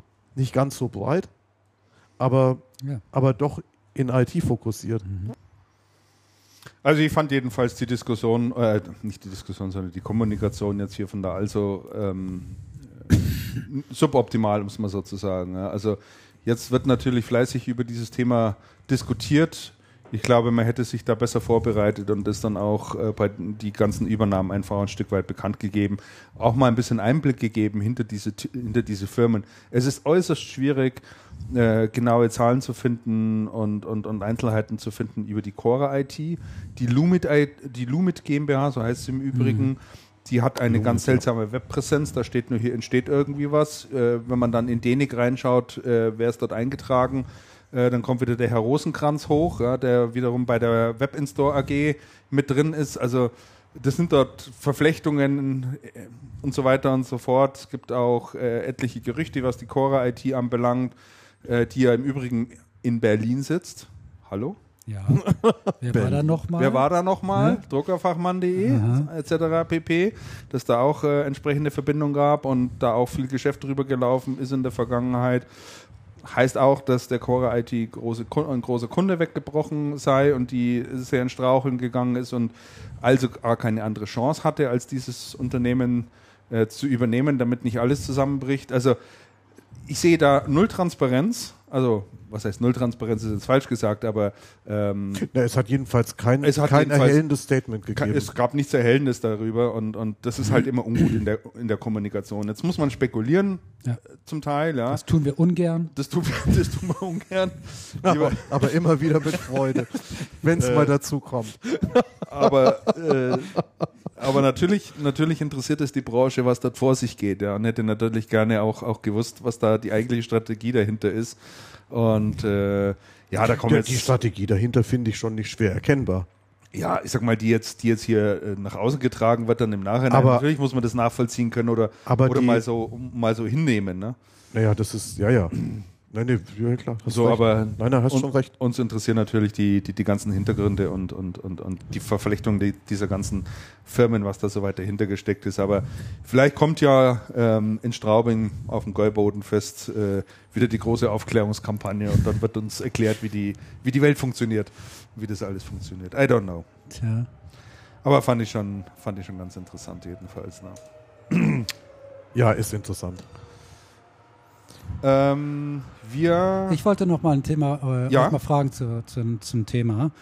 Und äh, zwar äh, zu dem Thema, ihr habt wahrscheinlich gesehen, dass äh, Tech Data einen Kongress wieder vorbereitet und zwar mhm. zu einem Thema Big Data. War das eigentlich deine Idee? Nein. Weil du letztes Jahr doch bei dem Kongress sehr engagiert warst. Engagiert warst.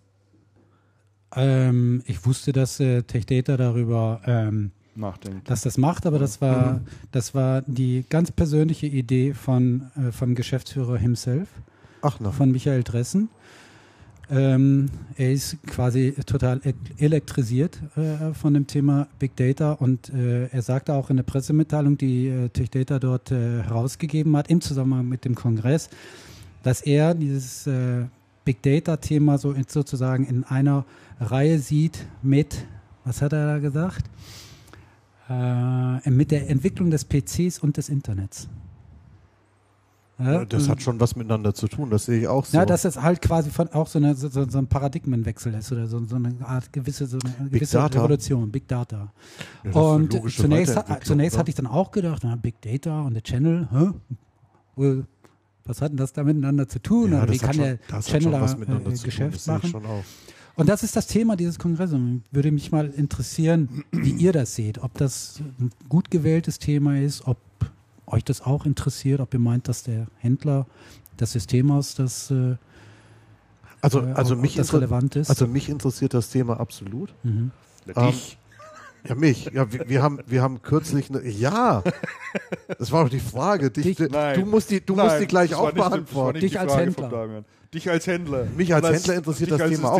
Wir haben das, mich als, mich als, ähm, mich als absoluten Verfechter des Channels, der glaubt, dass der Channel auch zukünftig eine Bedeutung haben wird und eine Rolle spielen wird, interessiert das, interessiert das absolut. Und wir hatten das Thema Big Data ja kürzlich auch als, als F A Z-Beilage mal ähm, ja? behandelt. Ja, ja. ja. Okay.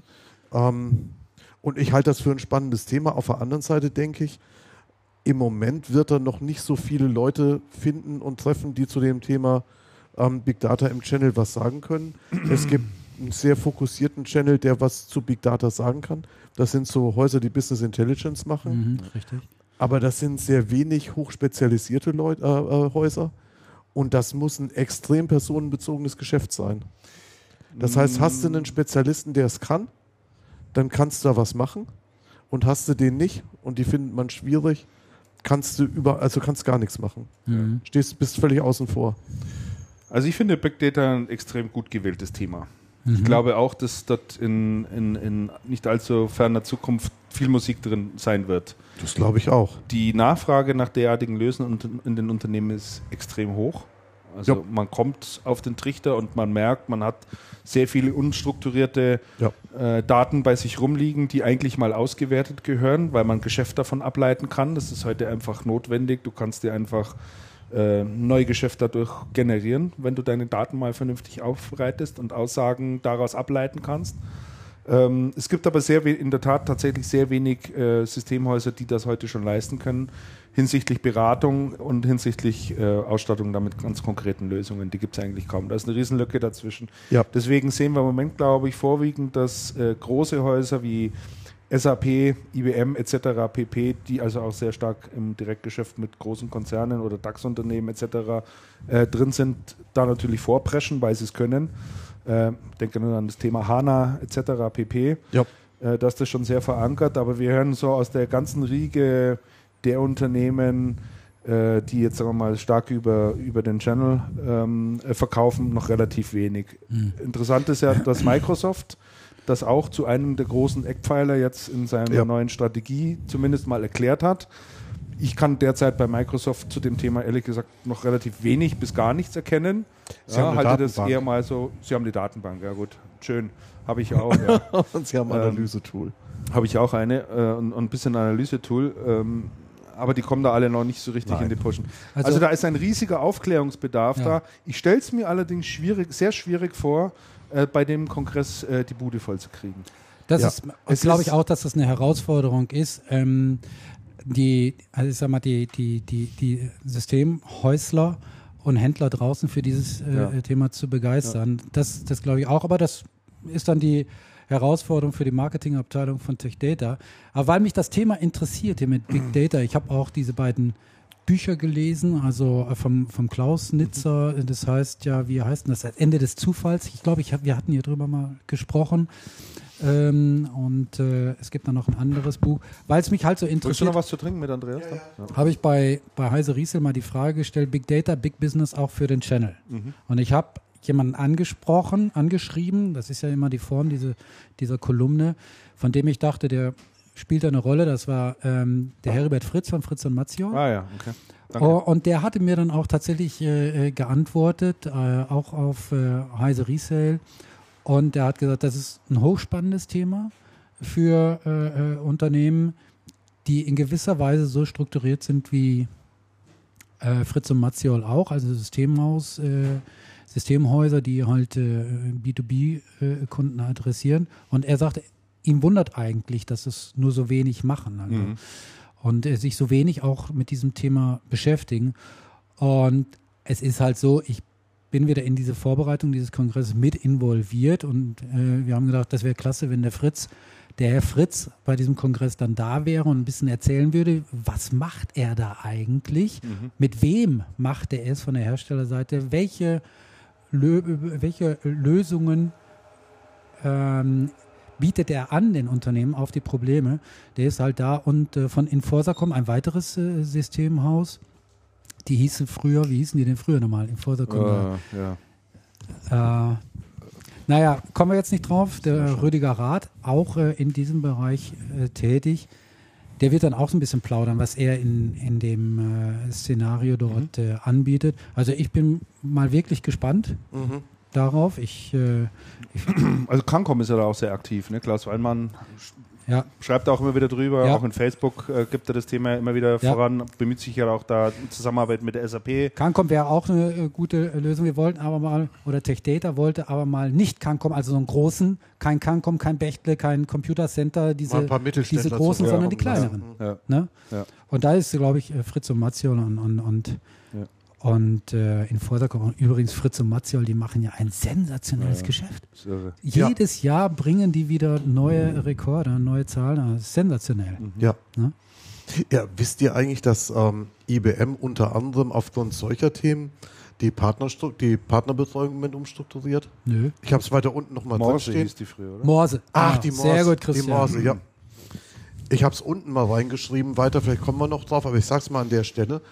Ähm, hab den Wippermann neulich mal gesprochen, die strukturieren die Partnerbetreuung um. Und zwar sagen die, die Partnerbetreuung war ausgerichtet drauf, möglichst viel Masse bei den Partnern durchzuschleusen. Mhm. Und diese Andreas, Art der, das, das Mikro hat eine ganz bestimmte Funktion. Diese Art der, funktioniert vor so? allen Dingen richtig gut, wenn man es so ein bisschen vom Mund tut. Ja. Ich tue das meistens vom Mund. Wo war denn das eben? Ja, da unten am Kinn. Ja, da, genau. Na, da gehört es nicht hin. Oh, ja, viel besser. Ja. Ähm, Und er sagt, diese, diese Partnerbetreuung, wo es ums Durchschleusen geht, die geht, wird aus der Partnerorganisation wieder zurückverlagert in die einzelnen Produkthäuser. Und in der Partnerorganisation geht es darum, ähm, Potenzialpartner zu ähm, identifizieren, die sich genau mit solchen Themen beschäftigen können und die dann ähm, auch fit zu machen, oder? Im, im Geschäftsmodell fit zu machen. Denn, sagt er, für einen Partner ist das eine Riesenumstellung, plötzlich mit seinen Kunden über Big Data oder über Social Media oder über, ähm, über Mobility-Themen so zu sprechen, dass es halt um Geschäftsprozesse geht. Und die I B M sagt, die, die Kunden erwarten das. Mhm. Wir I B M werden nur erfolgreich sein können über die nächsten Jahre, wenn wir mehr über Eine Partner Antwort gehen. Mhm. Wenn wir mehr über Partner gehen. Mhm. Und wir haben produktseitig die Antwort drauf, bloß wenn unsere Partner das nicht rüberbringen können, mhm. dann sind wir leider gekniffen. Ja. Also müssen wir hergehen und müssen schauen, dass wir mehr Partner auf dieses, auf dieses Niveau von der Fritz und Matziol bringen, die dann wirklich Cross-Portfolio und dann ganz genau mit diesen Themen reingehen können. Das heißt, wir machen in der Partnerentwicklung zukünftig ähm, nicht mehr einen Sales-Push, sondern tatsächlich eine, ähm, eine Bis- ein Business Development für den Partner, um den zu neuen ähm, Geschäftsmodellen zu führen. Und da schließt sich übrigens der Kreis, auch zum Thema, was wir davor hatten, Distribution, Positionierung, Endkundengeschäft. Das System aus der Händler, der sich in diese Richtung hin entwickelt, dem kann das scheißegal sein, was Richtig, die Distribution ganz gena- macht. Ganz genau so ne? ist das. Weil yes. er bewegt sich in einem Umfeld, da geht die Distribution niemals rein. Also Nein. die nächsten nee. hundert Jahre nicht. Nee, das ne? ist so. Ja. Das ist. Ach übrigens, und der Distributor, übrigens, der in diesem Geschäft tatsächlich mit Abstand am weitesten ist, und zwar mit der I B M, ist die Aslan. Mhm. Weil die machen diese Software-Themen mit der I B M schon total lang. Mhm. Und die fahren, wenn ich es richtig in Erinnerung habe, im Moment auch so eine Big-Data-Kampagne. Stimmt das? Ja, ne? Aslan? Ich glaube, Aslan fährt gerade. Das weiß ich nicht. Fährt gerade so eine Big Data Kampagne zusammen. Also mit I B M, I B M ist natürlich klar, mit I B M, weil I B M, wo es genau in die Richtung geht und man Häuser und die Aslan hatte diese ähm, diese Unterstützungsfunktionen ja schon immer. Das könnte sein. Im I B M-Umfeld. Das könnte sein. Da schließt sich nämlich der nächste Kreis wieder. Ja. Wir hatten ja jetzt gerade die äh, die Umfrage zu den besten Systemhäusern Deutschlands äh, abgeschlossen. Ergebnisse gebe ich jetzt natürlich noch nicht bekannt. Christian, komm, einmal. Auf, auf exklusiv. Ja, genau. Exklusiv für Channel Cast. Aber ja. da, fragen wir auch immer, ähm, da fragen wir auch immer ab, was die großen äh, Megatrends bei den Systemhäusern sind, wo sie sich engagieren und wo sie gutes Geschäft sehen. Ich werde versuchen, zumindest zum nächsten Mal die Auswertung mal mitzubringen. Ja. Die gibt es schon. Mhm. Dass wir da mal den Bereich Big Data uns anschauen. Das, das wäre interessant. Ja. Ja, ich gehe mal prinzipiell ist, davon das aus, dass das, ein, dass das ein Bereich ist, wo auch äh, ein Partner sehr viel Geld und Engagement und Zeit drin rein investieren muss, um in dem Thema fit zu werden. Du musst das dich im Storage-Bereich extrem gut auskennen, du musst dich im Software-Bereich extrem ja. gut auskennen, du musst dich in der Analyse, in der Aufbereitung, in der Ausgabe. Du brauchst zum Teil auch völlig neue Mitarbeiter. Es gibt ja sozusagen ja. neue Mitarbeiterprofile, Data Scientist, ja. Data, äh, ja. ich weiß gar nicht, wie die heißen, Data, Data Journalist und, und so weiter ja. und so fort. Ne? Also ja. Ich habe neulich mit einem System ausgesprochen, der kommt aus dem Infrastrukturgeschäft. Ja. Und ich sage, Mensch, hier, du bist doch, und der, der, ist, der ist gelernter Informatiker, also der, der kennt sich aus mhm. und kennt sich auch mit diesen Business-Zusammenhängen aus. Und der sagt, das kannst du vergessen, das, das, schaffen wir, das schaffen wir nicht. Das ist ein komplett anderes Geschäftsmodell. Da brauchst du als allerersten mal einen, der Programmierer ist, und zwar einen richtig guten. Und dann brauchst du einen Experten für, äh, für so Business-Intelligence-Geschichten. Sagt er, also das ist für ein Systemhaus ein richtig Ein richtig großer Akt. Das ist so ähnlich, wie wenn du, das hat er jetzt nicht gesagt, das sage jetzt ich, das ist so ähnlich, wie wenn du in einer Eckkneipe sagst, also du solltest dich besser mal in Richtung Sternenlokal weiterentwickeln oder, oder, oder lernen, Cocktails zu mischen vernünftig. Du weißt doch, wie man Bier ausschenkt. also, und, und ich glaube, ich glaub, eins der, der, der Kernprobleme unserer Branche ist, dass, die, dass das Gros der Hersteller nicht wirklich begriffen hat, was es für ein Systemhaus bedeutet, andere Dinge zu machen, anderes Geschäft zu machen, neue Kundengruppen, neue Themen zu erschließen. Ich glaube, die haben schlichterdings keine Ahnung. Ja, ja. Das und, dann hast die, und dann hast du die großen Hersteller, die, die viele Quartale brauchen, bis irgendwelche Änderungen bis unten hingreifen, die sich dann gern drüber beschweren, dass ein Systemhaus nicht in den nächsten vier Wochen die Rakete im neuen ja. Geschäftsbereich ist. Ja, mhm. richtig. Mhm. Also ich glaube, das ist eins der richtig massiven Probleme. Aber das kennen wir ja aus, aus, aus vielen Bereichen. Ei, dass Wahnsinn. Da auch, dass da auch einen großen zeitlichen Versatz gibt. Also ich denke, das Big Data im Systemhausbereich so richtig in zwei, drei, vier Jahren gespielt wird. Vorher rechne ich nicht damit. Naja, Prism ist auch nichts anderes als Big Data. Ja, ne? Also Big, Big Data sozusagen. Ja, aber gut, ich glaube das, nicht, das glaube nicht, dass sie mit Systemhaus sozusagen. Aber das beantwortet die Frage, warum es in Amerika so auf dem freien Markt so wenig Spezialisten gibt, die ein System ja, die Arbeit, die Arbeit, haben. Die Arbeit, die feste, N S A, oder? Haben alle eine ja. feste Anstellung. Und wahrscheinlich sitzen hier in Deutschland auch schon ganze Truppen, die für die extern zuarbeiten und man weiß es bloß nicht. Ja, genau. Das stimmt schon. ja, ist doch, ja, ist doch echt wahr. Ja, genau. naja. Nun gut. So, jetzt haben wir die Distributoren. Haben wir noch mehr Themen? Die Distributoren haben zumindest mal ab durchgehechelt ja. heute, oder? Oh ja, aber hoppla. Mit den Distributoren waren wir schon gut unterwegs. Na, naja, macht so nichts. Waren ja auch durchaus äh, spannende Themen. Da hat sich schon einiges getan seit dem letzten Mal, obwohl es nicht lang her ist. Dann lass uns doch mal äh, zu unserer, zu weiteren Lieblingskandidaten von uns kommen, nämlich äh, Metro und oh, Mediamarkt. Nein, nicht schon wieder. Ja, doch, ich finde, da passiert im Moment gerade äh, relativ interessante Geschichten. Da habe ich echt schon länger nicht mehr reingeschaut, muss ich sagen. Äh, ja, zum einen geht es ja immer noch um den äh, Machtkampf äh, Kellerhals gegen äh, den Rest der Metro, ja. mhm. sozusagen. Und da gab es ja jetzt äh, nochmal eine Entscheidung vom B G H.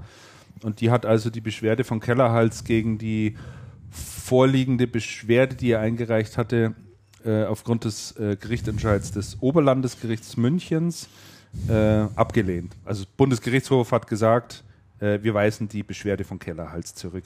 Kellerhals hatte sich ja beschwert darüber, ähm, dass die Metro ja versucht, ähm, äh, einen, ja, wie soll man sagen, ein, ein, ein, ein Gremium oder einen Beirat einzurichten, der es ihnen gestattet, die Geschäftsstrategie ähm, ohne Kellerhals ein Stück weit äh, immer ständig fragen zu müssen, auszuweiten. Ja? Also damit sie mehr Handlungsspielraum mhm. haben. Dagegen hat sich ja der Kellerhals beschwert. Ja, hat gesagt, äh, ist, ist nicht und so weiter und so fort. Und äh, das O L G hat ja danach geurteilt und daraufhin ist dann der äh, Kellerhals nochmal zum B G H gegangen. Und das ist jetzt jedenfalls abgewiesen worden.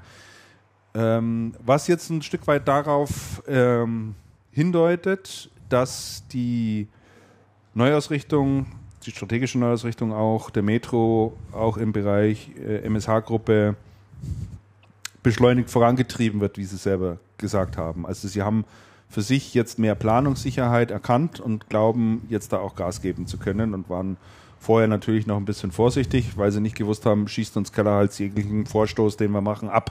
Ja, und dann kostet es uns nur einen Haufen Geld. So, und jetzt wollen sie da eben ein bisschen mehr Gas geben. Und das erste, eine der ersten Meldungen, die dann sozusagen kam, war, äh, Mediamarkt wird den stationären Handel äh, deutlich ausbauen mhm.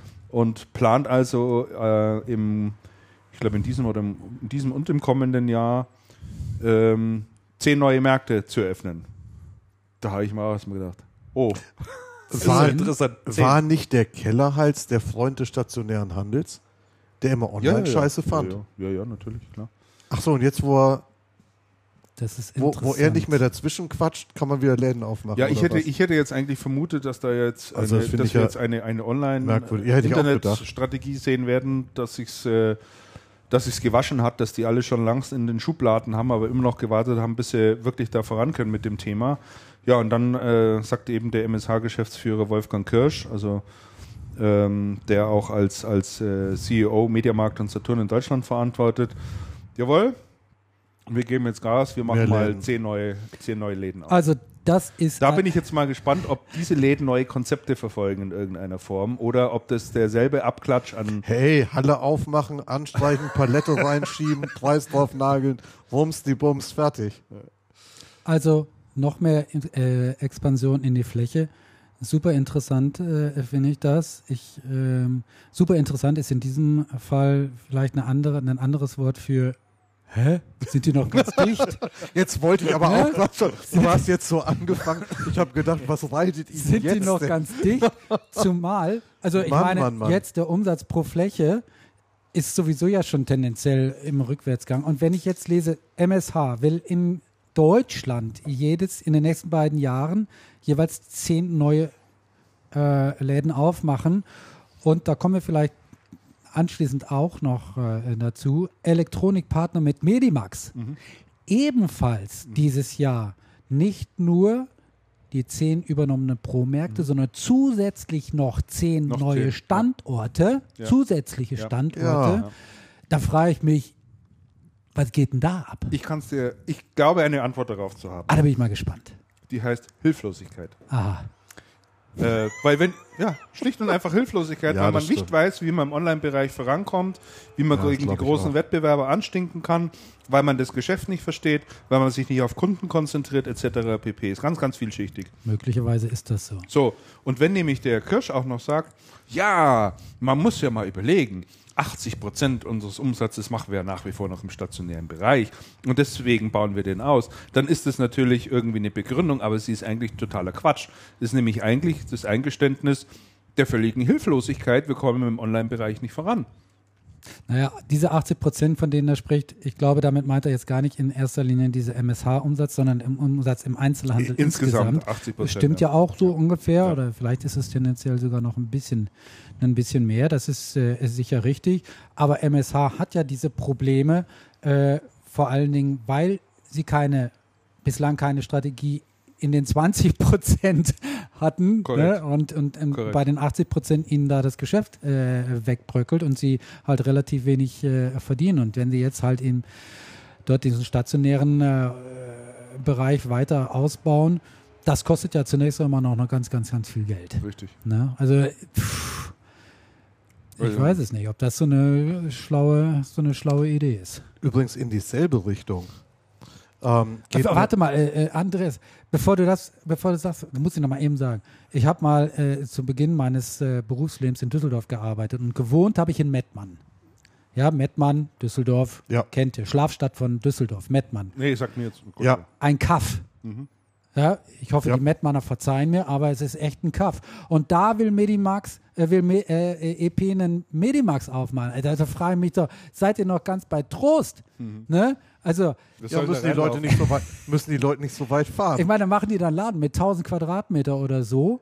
Ja, sonst brauchst du ja kein Medimax dazu. Also, komm bitte. Ja, da kannst du ja sofort dein, dein, dein, dein, dein Geld da in... in Ne, da ist ja das, äh, bei Mettmann ist ja hier das Neandertal dann direkt vor, da ja. kannst du es sofort in den Neandertal bringen und da vergraben. So, also bitte. Also in, in, in dieselbe Richtung ähm, hat, mir, hat mir zuverlässig jemand aus der Softwareindustrie erzählt, der, die M S H hat ja ziemlich Druck gemacht, weil die ganz dringend das Thema P O S A, also Elektronik-Software-Distribution, vor allem aber P O S A, in die Märkte haben wollen. Also es hängt da nur noch die Verpackung, die Verpackung ist eigentlich leer, mit einem Code drauf kannst du direkt an der Kasse freischalten. Aha. Wollte man ganz dringend, haben man halt tierisch Druck gemacht und hat das Thema jetzt kürzlich dann vertagt, ich glaube ins zweite Quartal zwanzig vierzehn. Oh. Also plötzlich ist das dann mhm. total egal. und anscheinend ist man an der Komplexität des Themas gescheitert. Und dann hieß es auch, naja, also Prosa wollen sie unbedingt haben, aber es soll ja auch unbedingt ein Datenträger in dieser Verpackung drin sein, die man dann da kauft. Also okay, das ist ein Datenträger drin, ist irgendwie komisch. Hm. Das kann man, man kann die Dinge doch auch anders lösen als mit einem blöden Datenträger, der dann, das, also ganz eigenartig. Das heißt, es hörte sich für mich so an, als hätte man da was vorwärts getrieben, aber gar nicht so richtig verstanden, was das ist.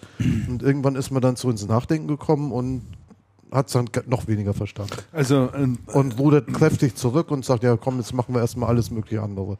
Einen besonderen Geschmack kriegt dieses Thema in meinen Augen auch nochmal dadurch, dass sie auf der anderen Seite, also sie investieren in neue Märkte, wollen zehn neue Märkte aufmachen äh, und äh, gleichzeitig auf die Hersteller mittlerweile ja zugehen, also haben sie ja vor einiger Zeit schon angefangen und sagen, wir wollen dieselben Einkaufskonditionen haben wie Redcoon.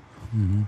Und das passt irgendwie so, ich weiß nicht, also das ist, da, da fehlt man dann irgendwo das Verständnis dafür. Ja? Also wenn man, wenn man den Herstellern gegenüber sagt, passt auf, wir werden unsere Online-Strategie massiv ausbauen und planen dieses und jenes, wir brauchen bessere Konditionen et cetera pp. Oder wir kriegen jetzt einfach bessere Konditionen, weil wir äh, das nicht mehr stationär machen müssen. Das heißt, wir haben nicht ganz so hohe Kosten in vielen Bereichen.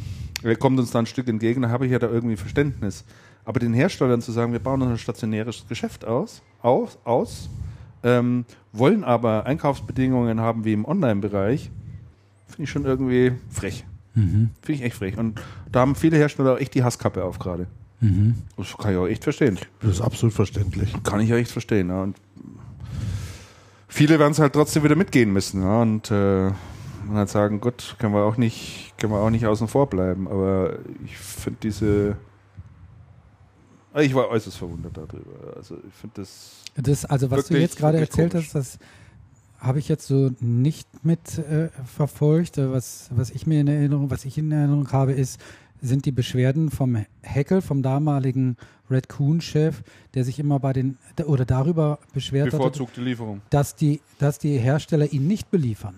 Ja, weil er halt ein reiner Onliner ist und ja. er wollte halt eben Äh, gerne äh, genau die gleichen, äh, die Waffengleichheit sozusagen herstellen mit den stationären Händlern. Das kommt dazu, ja. Mhm. Das kommt dazu. Aber, ich mit Aber kriegt, nee, denn der, das kriegt denn der Redcoon bessere Konditionen als ein stationärer Mediamarkt? Ja, die, die wollen dieselben, die, pass auf, die, das Ding ist, ja, der Medi- wenn du beim Mediamarkt wenn du beim Mediamarkt einen Preis machst und wenn du als Onliner einen Preis machst, dann hast, hat der Mediamarkt die Ware, wenn der, wenn der Preis identisch ist, im Zweifelsfall erheblich billiger gekriegt als du, denn der Mediamarkt hat siebenundzwanzig verschiedene Konditionen zwischen ähm, dem Preis und dem und seinem Einstandspreis sitzen. Ja. Und das ist und das ist schon ein erhebliches Problem. Der Mediamarkt kauft erheblich aggressiv, muss viel günstiger einkaufen, also die Ware muss viel günstiger sein, um dann, um seinen Schnitt zu machen, um dann hinten dran auch günstig zu sein, weil die so viel interne Aufschläge das, haben, das, die das dann weggepuffert ich. werden. Das verstehe das, ich. Ich habe mir das von irgendeinem Hersteller mal vorrechnen lassen. Das war abenteuerlich, was du als, was du als Hersteller für einen Preis machen musst, damit du, was war denn das damals, irgendeinen irgendeinen blöden Monitor für hundertzehn Euro drin, musst du den Mediamarkt verkaufen für, für vierzig oder sowas. Mhm. Oder für fünfzig, also war abenteuerlich. Ja, und zahlst dann noch Gelder dafür, damit dein Produkt im Regal vorne steht und et cetera. Und dann hast du, noch oder hast du verschiedenste so, ja alles, Aufschläge. Ne? Und wenn natürlich die ähm, M S H jetzt hergeht und für die ähm, Redcoon dasselbe Konditionenmodell für die, ähm, den, den Herstellern aufs Auge drückt, dann sagen die erstmal, die Preise können wir überhaupt nicht mehr machen. Ja. Klar, weil dann müssten wir ja erheblich günstiger anbieten. Und wie soll denn das gehen? Sie versuchen halt die kompletten Konditionen, die eine Redcoon hat im Online-Bereich, rüberzuziehen und, ja, die die, und in den, in den, Stats, den, in den stationären den, Bereich die wollen, zu ziehen, den, ja. die wollen den Redcoon-Preis haben, ja. aber mit dem Konditionenmodell, was die mit dem Konditionenmodell von der, von der Mediamarkt. Korrekt. Sensationell. Mhm. Ja. Da hast du als Hersteller richtig Spaß dran. Da hast du richtig Spaß dran. Mhm. Ja. Das glaube ich nämlich auch. Das glaube ich nämlich auch. Ja, ja also ich... Ich fürchte mal, das Thema wird uns noch eine Weile beschäftigen. Habt ihr das eigentlich? Das heißt, fürchte ist auch schön. Habt ihr das eigentlich? Habt ihr das eigentlich verstanden, ähm, dass der Wild jetzt Chef von Redcoon ist und das aber nur interimsweise macht, haben wir da schon mal drüber gesprochen. Ja, ja, haben wir beim letzten Mal schon. Ja, haben wir beim letzten Mal ja. schon. Weil ich hab's, weil ich hab's nicht verstanden, weil ich habe überhaupt nicht verstanden, was der sonst so macht. Wenn der das nicht, ich habe gedacht, jetzt hat er endlich einen richtigen Job. Tja. Offensichtlich noch nicht. Er ist sonst Vice President äh, E-Commerce oder so. E ja, so. Online. Vice President on, Online heißt er, glaube ich. Ja, ich glaube auch. So, Mediamarkt hat man gerade schon angesprochen. Ja, alles fragen. Hm? Vielleicht, sollten wir, vielleicht sollten wir den mal ins Telefoninterview, ins Telefoninterview nehmen. Ach, das wäre schön. Es wäre wär gut, kannst du gerne mal versuchen, aber ich halte das für... Ich hatte letztes ich Jahr mal versucht, das, äh, mit M S H, von M S H jemanden zu bekommen für eine Veranstaltung. Da kriegst du nur Absagen. Sie machen es aus grundsätzlichen Erwägungen nicht. Ja, da hast du kaum Chance. Also wurde noch eher am ehesten ein paar Informationen herkriegst, ist, wenn du ein paar Hersteller dazu befragst, ja. die da direkt mit denen zusammenarbeiten. Die haben da noch mehr Informationen. Aber also früher die Herren Stiefel und Kellerhals waren immer recht unterhaltsam, wenn die irgendwo aufgestellt Stiefel ja, tut es jetzt auch nicht mehr. Ich hatte auch beim Stiefel letztes Jahr er angefragt. Macht er, nicht mehr. Hat, er hat mir ganz persönlich dann auch geantwortet ähm, und er würde es aber auch nicht machen. Mhm. Also kannst du alles, ja, das ist ja echt. Kannst alles schenken. Mhm. Und das der, ist ja echt schon. Der Rückkehrer? Ja, der Herr Vogt. Vogt. Schauen. Der war eigentlich schon auch jemand, der war der immer sehr kommunikationsfreundlich. Das fehlt denen auch. Also die, diese Kommunikation, die die nicht treiben, ja. ist schon, ist schon wirklich was, was denen fehlt. Die haben kein Gesicht. Das stimmt. Nee, haben sie nicht. Ne. Ja. Völlig, völlig gesichtslose Blackbox. Ja. Die Herstellerkohle frisst und immer weniger Produkte an den Mann bringt. Ja, komische Geschichte. Ja, also Geschäfte aufmachen, stationäre Läden aufzumachen, scheint im Trend. Ähm, Elektronikpartner wird auch äh, mit seiner Fachhandelsmarktlinie, ich glaube so nennt man das, ähm, äh, noch äh, weitere Läden aufmachen. Äh, zum einen sind ja zehn Pro-Märkte übernommen worden an zehn verschiedenen Standorten und man will also auch organisch aus eigenem Wachstum heraus noch äh, zehn weitere Märkte aufmachen. Mhm. Und ja, das sind äh, so Städte dabei wie Bad Nauheim, Bochum, Cottbus, Dortmund, Eberswalde, Gera, Godau, Groß-Gerau, Pfungstadt. Das sind boomende Gemeinden. Rostock. Was, was kostet es, so einen Laden, einen Standort neu aufzumachen? Der Archibald Horwitz das von Gravis, der hatte ja mal gesagt, das ist sehr teuer. Ich glaube, er sprach von, wenn ich das richtig im Kopf habe, von fünfhunderttausend Euro. Und Gravis ist ja noch vergleichsweise klein. Aber wenn du zehn davon aufmachst, ne, dann hast du schon sofort also einen ordentlichen Millionenbetrag, den du dort investieren musst. Das ist bei einer Mediamarkt mit Sicherheit nochmal deutlich also die, mehr. Die Mediamarkt also sind halte ich schon für bitte? halbe Million halte ich für extrem wenig. Wenig. Das ist ja. Wesentlich die, also die, und, die, und die Medimaxes sind ja bestimmt fünfmal so groß ja, wie, die, wie die normalen ähm, wie Gravis, Gravis Shops. Ja, ja. Das ist ja erheblich. Die sind erheblich größer. An den Westpro-Markt. Ja gut, dann bist du schon sofort bei zwanzig, dreißig Millionen. Ja. Das, ist, das sind massive Summen, um die es da geht. Und du hast sehr viel Vorlauf, weil du musst sehr viel Auflagen erfüllen. Das heißt, du, du, hast einen, du, hast einen, du hast einen Vorlauf, um überhaupt die Genehmigungen zusammenzukriegen von über einem Jahr, wenn du irgendwo einen neuen Markt aufmachen willst. Ja, das weiß ich jetzt nicht. nicht. Habe ich, hab ich, hab ich vor Jahren auf einer Veranstaltung mal mit jemandem mhm. von, ich glaube von M S H damals gesprochen. Ist sicher zehn Jahre her, ich glaube nicht, dass es einfacher geworden ist. Mhm. Ja, das glaube ich. Weil der hat gesagt, unsere Expansion, ähm, war das von M S H? Naja, ich bin nicht sicher. Der meinte, unsere Expansion richtet sich auch danach, wie schnell wir die, die Flächen genehmigt kriegen, ja, die wir ja. da, die wir da, und das sagt er, das ist das eigentlich Bremsende. Mhm. Und dann kommt halt das Teure, Bauen, Ladenbau, die ganzen Geschichten. Das ist richtig massiv. Ja, interessant. Angriff ist hier beste Verteidigung, scheint hier offensichtlich die Devise zu sein und gucken wir mal. Mhm. Glaubst du, das hat eine Devise? Ich weiß nicht. Mehr vom Gleichen? Ja. Mehr vom Gleichen. Wie gesagt, ich sehe das immer als ein Stück weit Hilflosigkeit. Also, also ich denke auch. Also ich lasse mich da gerne überraschen und auch überzeugen. Bin wie gespannt, ob äh, das Läden sein werden, die ausschauen wie alle anderen oder ob man sich tatsächlich mal ein paar neue Konzepte einfallen lässt. Also ich hatte ja jetzt mal letztes Mal drüber gesprochen, hier über den Globetrotter in München. Mhm. Ähm, ein Laden, der mich sehr oft sehen wird, weil es da einfach wirklich Spaß macht, da reinzugehen. Ja. Ja. Ja. Gibt durchaus Möglichkeiten, aber ich habe wenig Hoffnung, dass äh, wahrscheinlich tatsächlich Halle anstreichen, Paletten rein, fertig. Also ich, ich wüsste nicht, woher es kommen soll. Ja. Und normalerweise, wenn du jetzt das völlig innovative Ladenkonzept hast, dann gehst du auch eigentlich her und sagst, okay, jetzt bauen wir mal erstmal einen um. Hm. Ich nenne den Namen ja eigentlich gar nicht gern, aber die Konrad machen, die Konrad machen das ja seit Nein. ungefähr, seit ungefähr zweieinhalb Jahren. Folge wir zwei, drei, vier und fünf. Ich habe den Namen schon lange nicht mehr gesagt. Aber die machen das so, die haben, die haben ein innovatives Konzept und die rollen das halt nach und nach in den Märkten aus, dann wird einer renoviert und, und wird dann halt modern ausgestattet. Finde ich gut, finde ich auch richtig. Hm. Aber dann zu sagen, okay, ich habe ein ganz tolles Konzept und das heißt, um das zu beweisen, mache ich jetzt erstmal zehn neue Märkte ja. auf und die anderen fünf sind rumpelig, interessiert mich aber nicht. Komisch. Ja. Also das ist ähm, nicht, nicht so hundertprozentig nachvollziehbar, oder wäre es nicht? Ja. Warten wir es ab. Ähm, ein ganz interessantes Thema noch, äh, was ich denke, wo wir auch mal kurz drüber sprechen können oder zumindest hier auch mal eine Information drüber geben sollten. Äh, ich finde es ja auch mal ganz gut, wenn man so ein bisschen so einen Blick über den Tellerrand auch wirft mhm. und mal schaut, wie gehen denn andere äh, Märkte, andere Branchen mit bestimmten Themen um.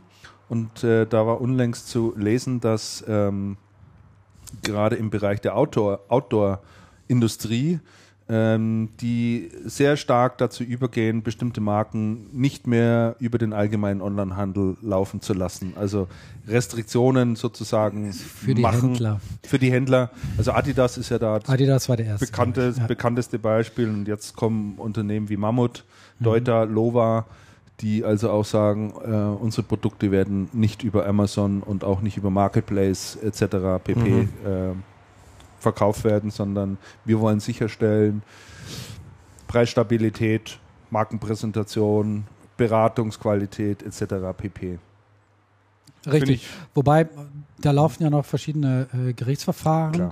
Äh, man weiß nicht, ob das äh, zulässig ist, diese ja. äh, Beschränkung im Vertrieb. Also da ist das letzte Wort noch nicht gesprochen. Aber es ist auf jeden Fall schon eine, ja, eine längere Diskussion darüber im Gange. Du hast gesagt, Adidas war, glaube ich, der erste. Irgendwann im letzten Jahr mhm. oder sogar schon im vorletzten Jahr mhm. fingen die an, weil denen das einfach stinkt, äh, wie die Ware auf äh, gerade eBay, aber auch Amazon äh, verschleudert wird äh, zum großen Teil.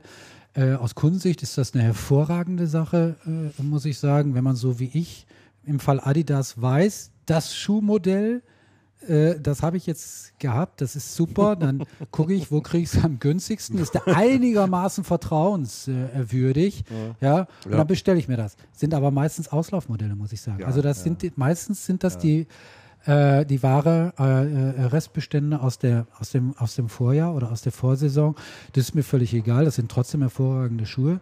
Äh, das neueste Modell muss ich gar nicht unbedingt haben und da gibt es das aber immer mit dreißig, vierzig Prozent Abstand. Reduktion zum, zum Listenpreis. Ja gut, bei Auslauf, bei Auslaufmodellen ist das ja auch völlig okay. Find ich auch. Also ich denke immer, diese ganze Verramscherei im Internet, die stattfindet, hat gar nicht so viel damit zu tun, wie ähm dass die, on, dass die Onliner mit, mit Absicht verramschen wollen oder irgendwas verreißen wollen.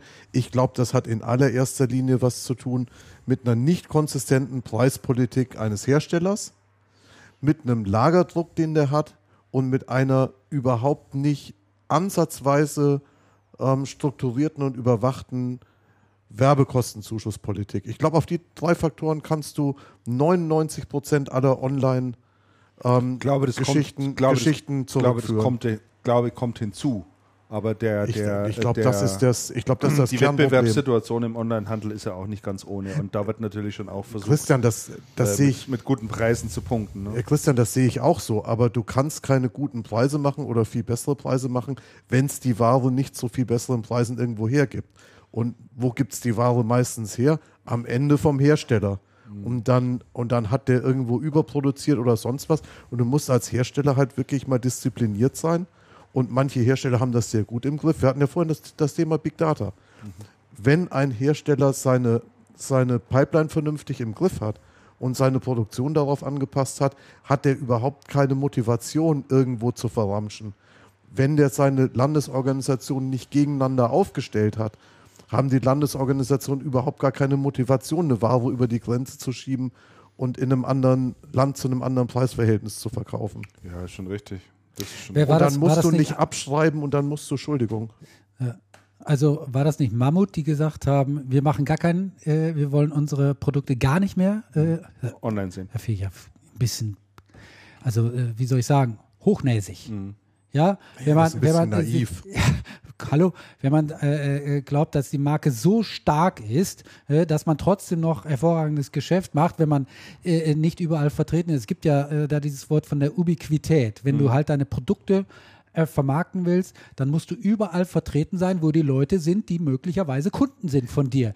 Und wenn du halt ah, bei einem Platz Frage der Vertriebspo- der Vertriebs- nicht, nicht mehr da ist, dann, dann entgeht dir ein großer Teil der Kundschaft. Also ich glaube nicht, dass das, dass sie es durchhalten ich glaub, werden. Du, wahrscheinlich wird es bei Mammuts Jacken wahrscheinlich so sein, dass du die in Zukunft dann im Laden bestellst und auch noch äh, zwei Monate drauf warten musst, bis du sie kriegst. Ja. Um, die dann, um die dann so exklusiv zu positionieren, ja, ganz genau. dass die dann sagen, so, dafür kostet jetzt auch achtzehnhundert also Euro. Das, richtig. Äh, Aber das, die hätten das wirklich drauf. Ne? Mammut ist, ist in meinen Augen so eine typische Marke dafür. Interessant ist übrigens auch noch, dass die nicht mit, mit, mit, mit Preisen hier rein argumentieren. Natürlich nicht in, in, in Voraussicht, äh, was was die Verfahren jetzt was noch anbelangt. Was das Kartellamt so sagen könnte. Genau, sondern natürlich auch sagen, ja, also äh, wir verkaufen mitunter ähm, äh, Produkte, wo es auch ums Thema Sicherheit geht. Ja? Also es sind äh, Outdoor-Funktionsgeschichten, äh, Kletterausrüstung et cetera pp. Da wollen wir natürlich schon sicher sein, dass das auch ähm, alles passt. Oder sagen, äh, wir verkaufen hochwertige Rucksäcke. Wir wollen natürlich auch, dass der Kunde sich einen Rucksack kauft, der zu ihm passt, ähm, et cetera pp. Also damit versuchen sie es natürlich be- zu begründen. Ja, gut. Also ob sie damit durchkommen, wir werden sehen, aber ich glaube, wir hatten uns ja auch schon mal drüber, drüber unterhalten, ob, ob sowas für den I T-Handel in irgendeiner Weise vorstellbar ist, und da sind wir, äh, glaube ich, gemeinschaftlich auch zur Überzeugung gekommen, dass nicht, weil es in, diese, in dieser Branche noch nicht mal Produkte gibt, die dafür geeignet wären, sich da entsprechend zu positionieren. Also das kann sich keiner erlauben. Da sind die Dämme mittlerweile gebrochen. So, nach meinem Dafürhalten. Aber mal, äh, wie gesagt, finde es ganz spannend, mal auch in, in andere Branchen mal reinzuschauen. Ja. Aber spannend ist ja auch in dem Zusammenhang, wenn du schon davon sprichst, wir gucken über den Tellerrand hinaus, was B M W jetzt diese, diese Woche gemacht hat im Zusammenhang, im puncto Vertrieb. Ja. Die haben gesagt, B M W hier in München, wir können uns durchaus vorstellen, in Zukunft unsere Autos übers Internet, direkt übers direkt Internet zu verkaufen. Da sind natürlich die B M W-Händler, es gibt noch welche. Ja, nicht zu knapp. Ja, die sind natürlich auf die Barrikaden gegangen sofort, die fanden die Idee jetzt nämlich nicht so ganz gut und haben gesagt, na, das geht ja gar nicht, und dann haben die B M W-Leute noch eins draufgesetzt und haben gesagt, aber wir können uns sogar auch noch vorstellen, die an der unsere Autos an der Haustür zu verkaufen. Echt? Im Ernst. Nee. Es gibt da eine Division, die heißt B M W Mobile Direct oder so Sales. Ähnlich. Da, Direct die bringen dir das Company. Auto nach Hause, da kannst du dann die Probefahrt machen. Und nee. ja. Warum auch nicht? Das ist ja, ja ich meine, ne, also Idee, man kann so. Ne, da wird drüber nachgedacht, wie können wir halt eben unsere Produkte besser äh, zum, zum Kunden bringen, und ich finde das, diese Überlegungen ja auch absolut legitim, die muss man ja auch anstellen, dass das halt äh, angestammten äh, Geschäftspartnern nicht gefällt, ja klar, das kann ich schon nachvollziehen, aber trotzdem muss man das machen. Also ich fand das, ich fand das total interessant mit, mit, mit B M W. Es werden ja heute schon viele Autos übers Internet bestellt, ohne ja, dass klar. eine Probefahrt gemacht wurde und so weiter und so fort. Das sind übrigens bei Händlern. Ne? Ich bestelle hier auf einem der bekannten Vermittlungsportale. Mhm. Dann kriege ich, äh, dann macht das Geschäft ein Händler. Ich bin in München, macht ein Händler aus Köln. Mhm. Zum Beispiel. Ich kriege das Auto vierundzwanzig Prozent günstiger. Warum macht, warum läuft das so gut? Weil der Kölner Händler sagt, ich verdiene trotzdem noch was, war nicht so viel, aber den Kunden aus München würde ich sonst überhaupt gar nicht bekommen. Mhm. Ja, und deshalb mache ich das Geschäft. Ne? Mhm. Also es werden, ich weiß jetzt nicht keine Prozentzahl, aber es werden heute schon eine Menge Autos übers Internet äh, verkauft. Ja, und, und gebraucht der und gebraucht der das braucht ja sowieso. Was? Aber auch Neufahrzeuge. Ja, ich ja. denke doch, doch, doch ein ja, Großteil der, der Autohäuser, ich weiß es, ich kenne jetzt die Zahlen nicht, aber ich vermute mal, dass ein Großteil über das Servicegeschäft doch reingeholt wird und nicht, nicht über den Verkauf von, von Neuwagen. Ich weiß zwar jetzt nicht, wie hoch die Margen dort sind, aber die Rabatte, die die da mittlerweile auch geben, so viel kann doch da beim Neuwagen auch nicht mehr hängen bleiben. Nö, würde ich auch mal sagen. Ich vermute mal, dass ein paar tausend Euro sind. Mehr ist das vermutlich gar nicht. Hm. So, und dann verdienen die halt am Werkstattbesuch. Äh, ja. sonstigem Zeug, ja. Gebrauchtwagenhandel, der dann noch dazu kommt, et cetera pp. Also, ja. ja. So, und insofern ist der Verkauf des Neuwagens an und für sich, ja, weiß ich gar nicht. Soll froh sein, wenn noch mehr, mehr, mehr von den B M Ws rumfahren. Auch wenn sie in Zukunft nur noch drei Zylinder haben oder vier. Also drei Zylinder finde ich echt verwegen. Es gibt Machen auch andere die. schöne Marken Mercedes. Ja, ja, für es gibt jeden auch andere ein, schöne eins, Marken zwei, äh, Mercedes. Und einer, und einer B M W ist dann mit einem Zylinder. Genau, der, der Daimler kommt ne? jetzt wieder. Der ja, Daimler, ja genau. Ja. Einmal ja, das war aber auch irgendwie so ein, so, so ein Hype mit, ihrem, mit ihren ganzen Ankündigungen pipapo. Mittlerweile sehe ich ja da nichts mehr. Irgendwie. Von wem? Daimler. Mercedes, Daimler. Die große Produktoffensive. Natürlich ist es voll im Gang und sie wird ja? draußen von den Kunden auch hervorragend akzeptiert. Daimler, ja, Daimler hat hervorragende Geschäftszahlen. Der Aktienkurs ist jetzt sensationell schon mal gestiegen. Der liegt jetzt bei dreiundfünfzig Euro mhm. und äh, dann ist noch jede Menge Luft nach oben. Also genau das, was ich euch gesagt habe, liebe Freunde. Ne? Also, hätten wir mal auf dich gehört. Ja. In diesem ja, Fall, ja dann wären wir, wär wir jetzt schon so reich, was so ein Auto fährst. Na, in diesem Fall äh, freut es mich, dass ich mal recht hatte, aber ich habe auch schon ganz oft nicht recht gehabt. Wie das halt so ist in diesem Geschäft. Ganz genau. Ja, ja, ja. ja. ja kann man nichts machen. Lasst uns einen Blick werfen in den Smartphone-Markt und Tablet-Markt. Äh, oh. Gibt es ja auch ein Unternehmen, über die wir schon, über das wir schon viel diskutiert haben, auch oh. hitzig diskutiert haben. Oh ja. Echt? Ja, BlackBerry. Ach so, früher mal. Nein, da haben wir nicht. Da, muss ich da waren wir eigentlich alle einer Meinung bis vor kurzem. Da ja. herrschte ja durchaus die Meinung äh, in unserer Diskussion, oder gab es Vertreter, um es mal ganz neutral auszudrücken, die gesagt haben, die schaffen den Turnaround, die kriegen das alles mhm. irgendwie hin. Ähm, man muss ganz einfach sagen, es sieht leider überhaupt nicht danach aus. Wobei also, ich habe kürzlich das Gerät gesehen, das ist gut. Mag sein, sehr die Leute kaufen es nicht. Die Leute kaufen es ja, ganz einfach nicht. Also, ich habe es auch erst einmal gesehen. Also haben, haben, haben extreme Probleme, was den, den Absatz anbelangt und ähm, ja, kommt da überhaupt nicht voran und der BlackBerry-Chef, äh, der Heinz heißt er, ne? Ja, jo. Thorsten. Thorsten Heinz äh, hat sich ja auch jetzt hingestellt und hat äh, die Aktionäre gebeten, ein bisschen Geduld noch zu haben und aber auch ganz klar gesagt, es wird wirklich nicht einfach und er hält das Unternehmen BlackBerry auch tatsächlich für, was die Zukunft anbelangt, für ein Experiment. So. Hat er jetzt gesagt. Hat er gesagt. Das ist ja, das ist ja super interessant. Weil vor ein paar Wochen hat er nämlich noch was ganz anderes gesagt. Da habe ich, da da hab ich gesagt, mal einen, einen Artikel darüber geschrieben, die seltsamen Visionen des BlackBerry-Chefs Thorsten Heinz. Ja, genau, genau. Da hat er nämlich unter anderem gesagt, ich zitiere, in fünf Jahren sehe ich BlackBerry als den absoluten ja. Marktführer im Bereich des Mobile Computing. Genau. Das war, wann habe ich das geschrieben? Das war am einundzwanzigsten fünften dieses mhm. Jahres. Dieser Herr hat ja auch gesagt, in fünf Jahren gibt es keine Tablets ja, mehr. Ne? Genau.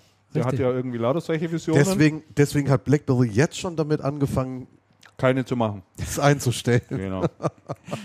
Also im Moment sieht es ja echt auch nicht schlecht aus für BlackBerry, muss ich sagen. Die Aktie ist auch dramatisch abgestürzt. Ja. Nochmal wieder, war ja schon sowieso relativ wenig. Jetzt liegt sie irgendwie bei sieben Euro, pendelt da so rum. Also erneute Entlassungen, ja. äh, viele Topmanager ja. äh, gehen von Bord. Äh, Probleme mit Security, also da haben sie jetzt... Äh, Echt, auch das noch? Ich dachte, das wäre alles so sicher, das neue Betriebssystem. Eben gar nicht, also die spähen ja ganz konkret das Mail-Login aus, also wird ja da auch abgespeichert auf deren Server. Ist auch richtig so. Ja, macht es natürlich für die Wenn N S A ich der Mail-Betreiber bin, dann ja. Ja, geht mich das auch an. Also wie... Ja gut, Google macht das ja auch nicht anders.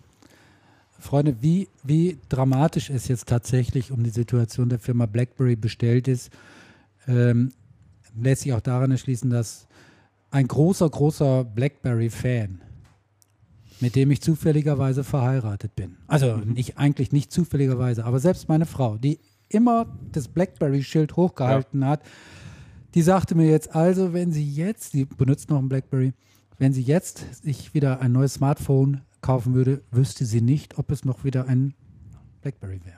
Was habe ich mit der für Diskussion ja. auf Facebook? Ich weiß. Da siehst du mal, wie dramatisch die Lage jetzt auch ist. Du konntest sie nicht überzeugen, BlackBerry hat es selber geschafft. Nee, ich wollte sie gar nicht. Es ging gar nicht ums Überzeugen. Ich habe nur gesagt, ich, ich, gebe, ich gebe BlackBerry keine Chance in dem Markt. Ja, ich glaube es ganz einfach nicht, dass sie da wieder hochkommen. Und äh, Mascha glaubte eben, es gibt genügend, die darauf warten, ja, dass da hat, die geeigneten Produkte kommen. Ja, da hat BlackBerry einfach die besseren Argumente gehabt als du damals. Ja, äh, weißt du, das Problem ist, äh, äh, wer, wer sich heute ein BlackBerry kauft, das ist in der Regel ein BlackBerry-Kunde, also jemand, der schon mit BlackBerry gearbeitet hat, aber sie kriegen keine neuen Kunden. Ja, wie denn? Sie kriegen keine, die vorher ein anderes Smartphone benutzt haben. Ja. Also das ist das Problem, eines der wesentlichen Probleme halt. Ja, ja, es gab ja schon ganz viel BlackBerry-Nutzer und Kunden in der Vergangenheit, bloß die sind ja alle weitergezogen. Mhm. Zum großen Teil. Und die müssten dann ja wieder zurück. Aber warum denn? Aber, die warum, denn aber warum? Genau, warum eigentlich? Also alleine, was ich, wenn ich mir überlege, was ich mittlerweile für Geld an, an Apps ausgegeben habe, an diesen Hersteller, warum soll ich da jetzt auf ein völlig anderes Betriebssystem wechseln? Ja, da kann ich wieder von vorne anfangen. Da habe ich überhaupt keine Lust drauf. Komplett richtig. Ja, ist einfach so. Da sind halt Abhängigkeiten geschaffen worden. Und äh, dadurch, dass sich halt bestimmte Betriebssysteme durchgesetzt haben auf den Smartphones, bist du halt einmal in diesem Betriebssystem drin. Das findest du halt gut und das Telefon findest du gut und dann kaufst du dir Programme dafür. Die kosten ja, ja mitunter auch Geld. Mhm. Ja, ist ja nicht alles Angry Birds. Und äh, ja, dann bleibst du in der Regel halt auch in diesem Ökosystem irgendwie hängen, egal ob offen oder, oder nicht offen. Ja. Naja, also ähm, da bin ich mal gespannt, wie es da weitergeht. Also ich habe da, ich hab da schlimmste Befürchtungen, ehrlich gesagt. Mich wundert es aber auch immer noch, offensichtlich scheint die Firma aber auch nicht sexy genug zu sein in deren Produkte, dass irgendjemand sagt, komm, die kaufen, kaufen wir mal. Ja, die gehen gerade günstig her. Ne? Wo es scheint, denn? Ja, scheint keine, also, keine wirklichen Technologien, Produkte, Kompetenzen, Patente et cetera pp. In diesem Haus zu geben, die es so lukrativ ja, machen. Ne? Ja, also zumal ja, es Hersteller gibt, die in diesen Bereich rein wollen. Der bekannteste in unserem äh, Segment ist H P. Mhm. Neulich, du warst, glaube ich, auch dabei, Andreas, hat ja, ähm, da haben wir doch mit dem Jochen Erlach, Ach, beim Jochen Erlach genau. haben wir darüber ja, ja. gesprochen. Und er wollte sich jetzt nicht zu weit aus dem Fenster legen, aber ich habe ihn gefragt, würden Sie sich denn wünschen, dass H P äh, in den Smartphone-Bereich reingeht. Und er sagte, ja, das würde er sehr begrüßen. Mhm. Äh, sie würden jetzt natürlich nicht da wie eine Rakete dann abgehen, aber ähm, es würde, eine, würde sehr gut dat, dazu passen. Ähm, also H P ist da ein potenzieller Käufer von einem Anbieter, damit man sofort auch mit Substanz äh, dort bietet. BlackBerry wäre ein Unternehmen gewesen. Lenovo, hatte man ja gesagt, wäre auch interessiert. Aber bisher hat sich da gar nee. nichts dran getan. Nee. Also und deshalb äh, muss man halt abwarten, ob da noch was passiert. Äh, ich glaub, da schon, würde ich ja schon fast Nokia größere Chancen noch an, äh, äh, zu, zugestehen, einen Käufer zu finden als BlackBerry. Ja, ja, das denke ich auch. Ich denke auch schon, dass da einige Hersteller mal in das Unternehmen reingeschaut haben. Und dann aber und hat sich mit Grausen abgewandt. Könnte ich mir schon vorstellen. Dann lieber doch nicht. Ne? Ja, und wahrscheinlich denken sie, mein Gott, die restlichen BlackBerry-User, die kriegen wir schon auch noch, wenn die so weitermachen. Jetzt lass mal gucken, wie viel muss man ja heute für BlackBerry ausgeben? Lass mich eben schauen. Es sind immer noch ein paar Milliarden. Und zwar. Ein paar Milliarden? Du musst, ja. das, du musst das in Instagram rechnen. Ein Instagram ist. Ja, genau, Milliarde. Das ist super. Es sind drei Komma sechs sieben Milliarden. Ist das noch so viel wert? drei Komma sechs sieben Milliarden Euro heute. drei Komma sechs sieben Instagram. Das finde ich eine schöne Einheit irgendwie, habe ich mir letztens so gedacht. Ja, ist um den, auch. Den Verkauf der Springer-Titel. Ach ja, die waren ja ein Instagram wert, glaube ich. Instagram. War nicht ganz eine Milliarde. Ja, genau. Mhm. Ja, ja. So, weiter geht's noch im, im äh, Mobile-Markt, aber vielleicht nur mal ganz kurz. H T C, auch so ein Kandidat, genau dasselbe Trauerspiel, der es irgendwie auch nicht den Turnaround schafft. Aber der neue Gerät von denen muss auch gut sein. Habe ich wirklich ähm, begeisterten Nutzer neu getroffen. Ja, es ist, sind, glaube ich, alle Geräte, die die da machen, ähm, bieten mittlerweile so viel. Da also ist auch gar nicht mehr so ein großer Unterschied. Wie gesagt, ich sehe da auch immer weniger das Thema Funktionen, die ein iPhone oder ein Android oder Firma X Y bietet, das ist mittlerweile alles auf einem, spielt sich mittlerweile alles auf einem Niveau ab, wo es keine großen Unterschiede mehr gibt. Ja. Ähm, interessant ist ja auch, äh, manche stellen sich ja die Frage, findet da mittlerweile ein Sättigungsprozess jetzt statt im hochpreisigen Smartphone-Markt? Also nähern wir uns da langsam einer, einer eher flachen Kurve. Tim Cook hat jetzt im, im letzten äh, Konferenzcall gesagt, er glaubt, er geht davon aus, dass weiterhin gute Wachstumszahlen geben wird, auch im Hochpreissegment, ja, sechshundert bis siebenhundert Euro. Ähm, das ist ja witzigerweise der Bereich, wo H T C wieder raus ist. Mhm. Ja, also die versuchen ja jetzt eher mit, äh, wie sagt man denn da, Low-Budget-Geräten et cetera pp. Zu punkten. Also ich glaube, das macht nicht wirklich Spaß zurzeit in dem Markt. Ne? Nein, ich glaube aber auch gar nicht, dass Smartphone, ich glaube auch gar nicht, dass Smartphone eine Frage des Preispunkts ist. In Wirklichkeit, denn Apple hat es ja gezeigt, ist nicht eine Frage des Preispunkts und Samsung zeigt das ja auch. Hm. Ja, ja, die. Äh, ich glaube, da kommt's. Das, das ist keine Preisfrage. Wo, wo, wobei Samsung ähm, auch nicht so wahnsinnig glücklich ist mit dem Absatz seiner neuen nee, Galaxy-Flaggschiffe. Äh, ne? Also nee, die Zahlen sind, sind auch nicht gerade berauschend. Ähm, tja, kann man nur drüber spekulieren, was wohl die Gründe sind. Bin auch ganz gespannt, was im Herbst Apple jetzt machen wird. Ich meine, die haben jetzt eh seit Ewigkeiten nichts Neues mehr gebracht in dem Bereich. Kommt da noch was? Wenn ja, wie sieht's aus? Ja, ja, da muss man mal ab, abwarten, was die am Software-Redesign generell machen. Also denen geht es jedenfalls allen schlecht, den Burschen. H T C hat, wie gesagt, Probleme, Samsung hat Probleme, Nokia bricht der Umsatz total weg zurzeit. Nokia ist auch ein Trauerspiel ähm, gerade. Und äh, ja, da ist viel Bewegung in der Branche. Und insgesamt, vielleicht sollte man das noch erwähnen, Äh, O zwei kauft E plus, habt ihr mhm. auch sicherlich mitbekommen. Ja. Auch noch so, auch noch so eine Geschichte. Ja, also der Dritte kauft den Vierten, glaube ich. Ne? Mhm. Aber zusammen äh, um sind sie dann, Erster. Um sich dann jetzt ein bisschen, zumindest was die Kundenzahl anbelangt. Ach, äh, Kundenzahl. Ist aber noch nicht durch vom, noch nicht durch, vom ja. Kartellamt. Ja. Ja. Ja, vielleicht mal drüber sprechen. Aber ich glaube schon, dass das durchgeht. Bin gespannt, was da passiert. Mhm. Bin vor allem gespannt, wie es sich auf die Netzqualität auswirkt. Mhm. Ja, ich, ich vermute mal gar nicht, weil meines Wissens nach hat doch O zwei damals das komplette Thema Infrastruktur ausgesourcet an irgendjemand. Die haben das doch komplett an irgendeinen verkauft. Die machen das doch selber gar nicht mehr. Müsste jetzt nochmal nachlesen, an wen. Aber gehen es die komplett über Fremdnetz? Ich meine ja, die machen da, ja, mir liegt auch irgendwie sowas im Hinterkopf. Die haben ja damals noch die nicht E plus mal, allerdings nicht. Die haben eigenes, eigene Infrastruktur. Die haben ja damals noch nicht mal das Geld gehabt, mitsteigern zu können. Also das ist ja den... Ja, dann werden die ja über die Telekom gehen.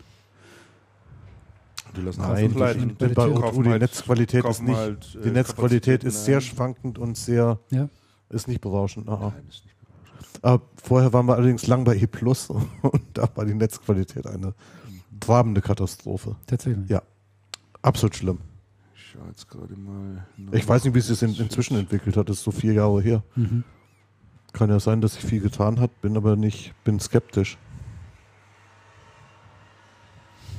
Die Netze sind generell zu voll. So, ich schau mal schnell, ob ich das finde.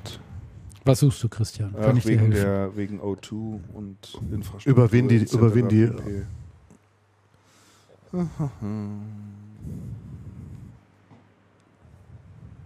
finde es jetzt aber auf die Schnelle nicht. Das stimmt schon. Einer der Großen hat gesagt, sie bauen nicht selber aus, ja. sondern kaufen zu. Ja, ja. Naja, ist gut. Korrekt. Ich denke mal, im Wesentlichen geht es jetzt erstmal um die, um die Kosteneinsparung, die man da im Thema Vertrieb et cetera pp. Zieht. Da wird ja die Summe von fünf oder fünfeinhalb Milliarden äh, Euro aufgerufen. Äh, und das wird man halt sicherlich auch brauchen, um da preislich und irgendwie überhaupt noch mithalten zu können. Ich bin sehr gespannt. Bei uns unten im Gebäude sitzt der ähm, E plus, so eine E plus-Vertriebseinheit mit sehr vielen Leuten. Mhm. Und dann wir können es live, live, jetzt, live beobachten, was, kommt wahrscheinlich demnächst was, demnächst, Medimax rein. was demnächst passiert. Kommt der neue Mediamarkt rein. Neue Medimax. Mediamarkt Kirchtrudering. Wieso Kirchtrudering? Ach so, bei euch da draußen. Bei uns draußen ah, ja. im, ähm, im ja. Freiraum. Verstehe. Gut, gut. So, äh, genau. Computacenter sollte man noch kurz halt, drüber sprechen. Bevor, wir, ja? bevor okay. wir springen, habe ich noch ähm, habe ich noch einen kurz notiert, was mhm. ganz gut zu den... Ähm, Zu den Themen passt, den Telefonanbietern geht es im Moment schlecht, den Smartphone-Anbietern.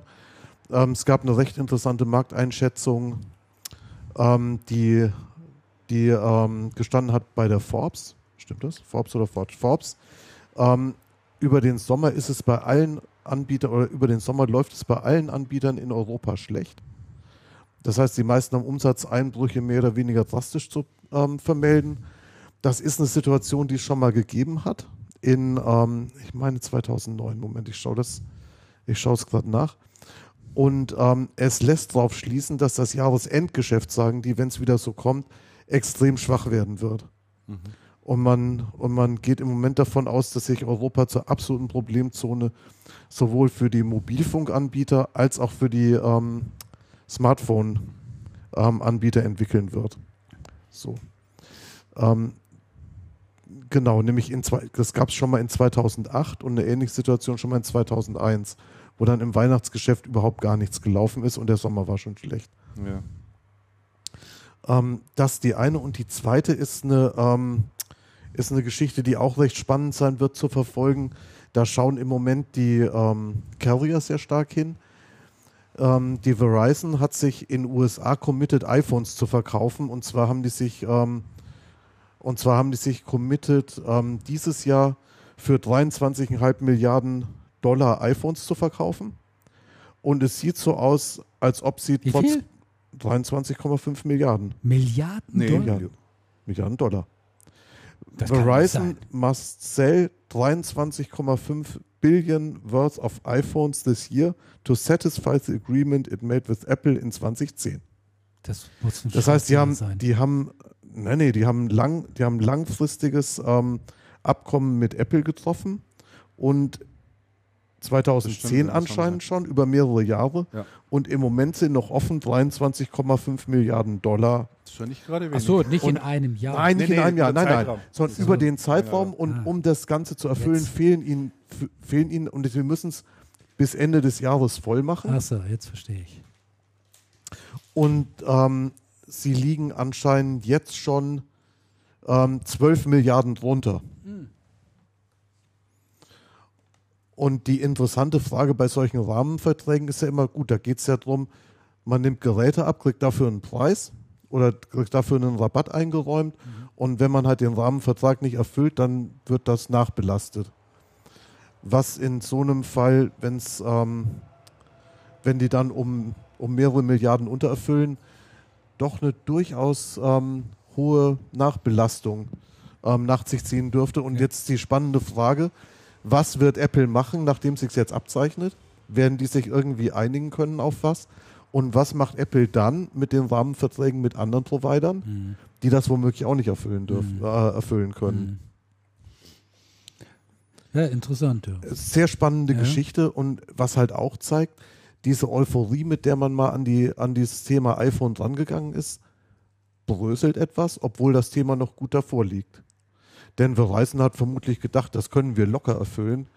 Jeder reißt uns die, die, die Geräte aus den Händen, und langsam wird es halt doch ein bisschen schwieriger, und Apple kommt in so Themen an, die andere Hersteller schon längstens verfolgen. Mhm.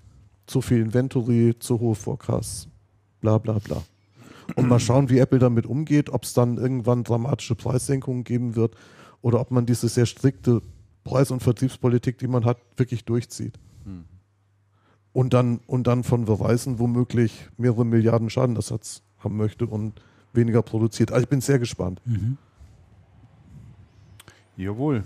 Jawohl, jawohl. Spannend jawohl. Ist es im Mobilfunkmarkt. Okay. Ja, Systemhausbereich. Ähm, ganz kurz zu Computacenter.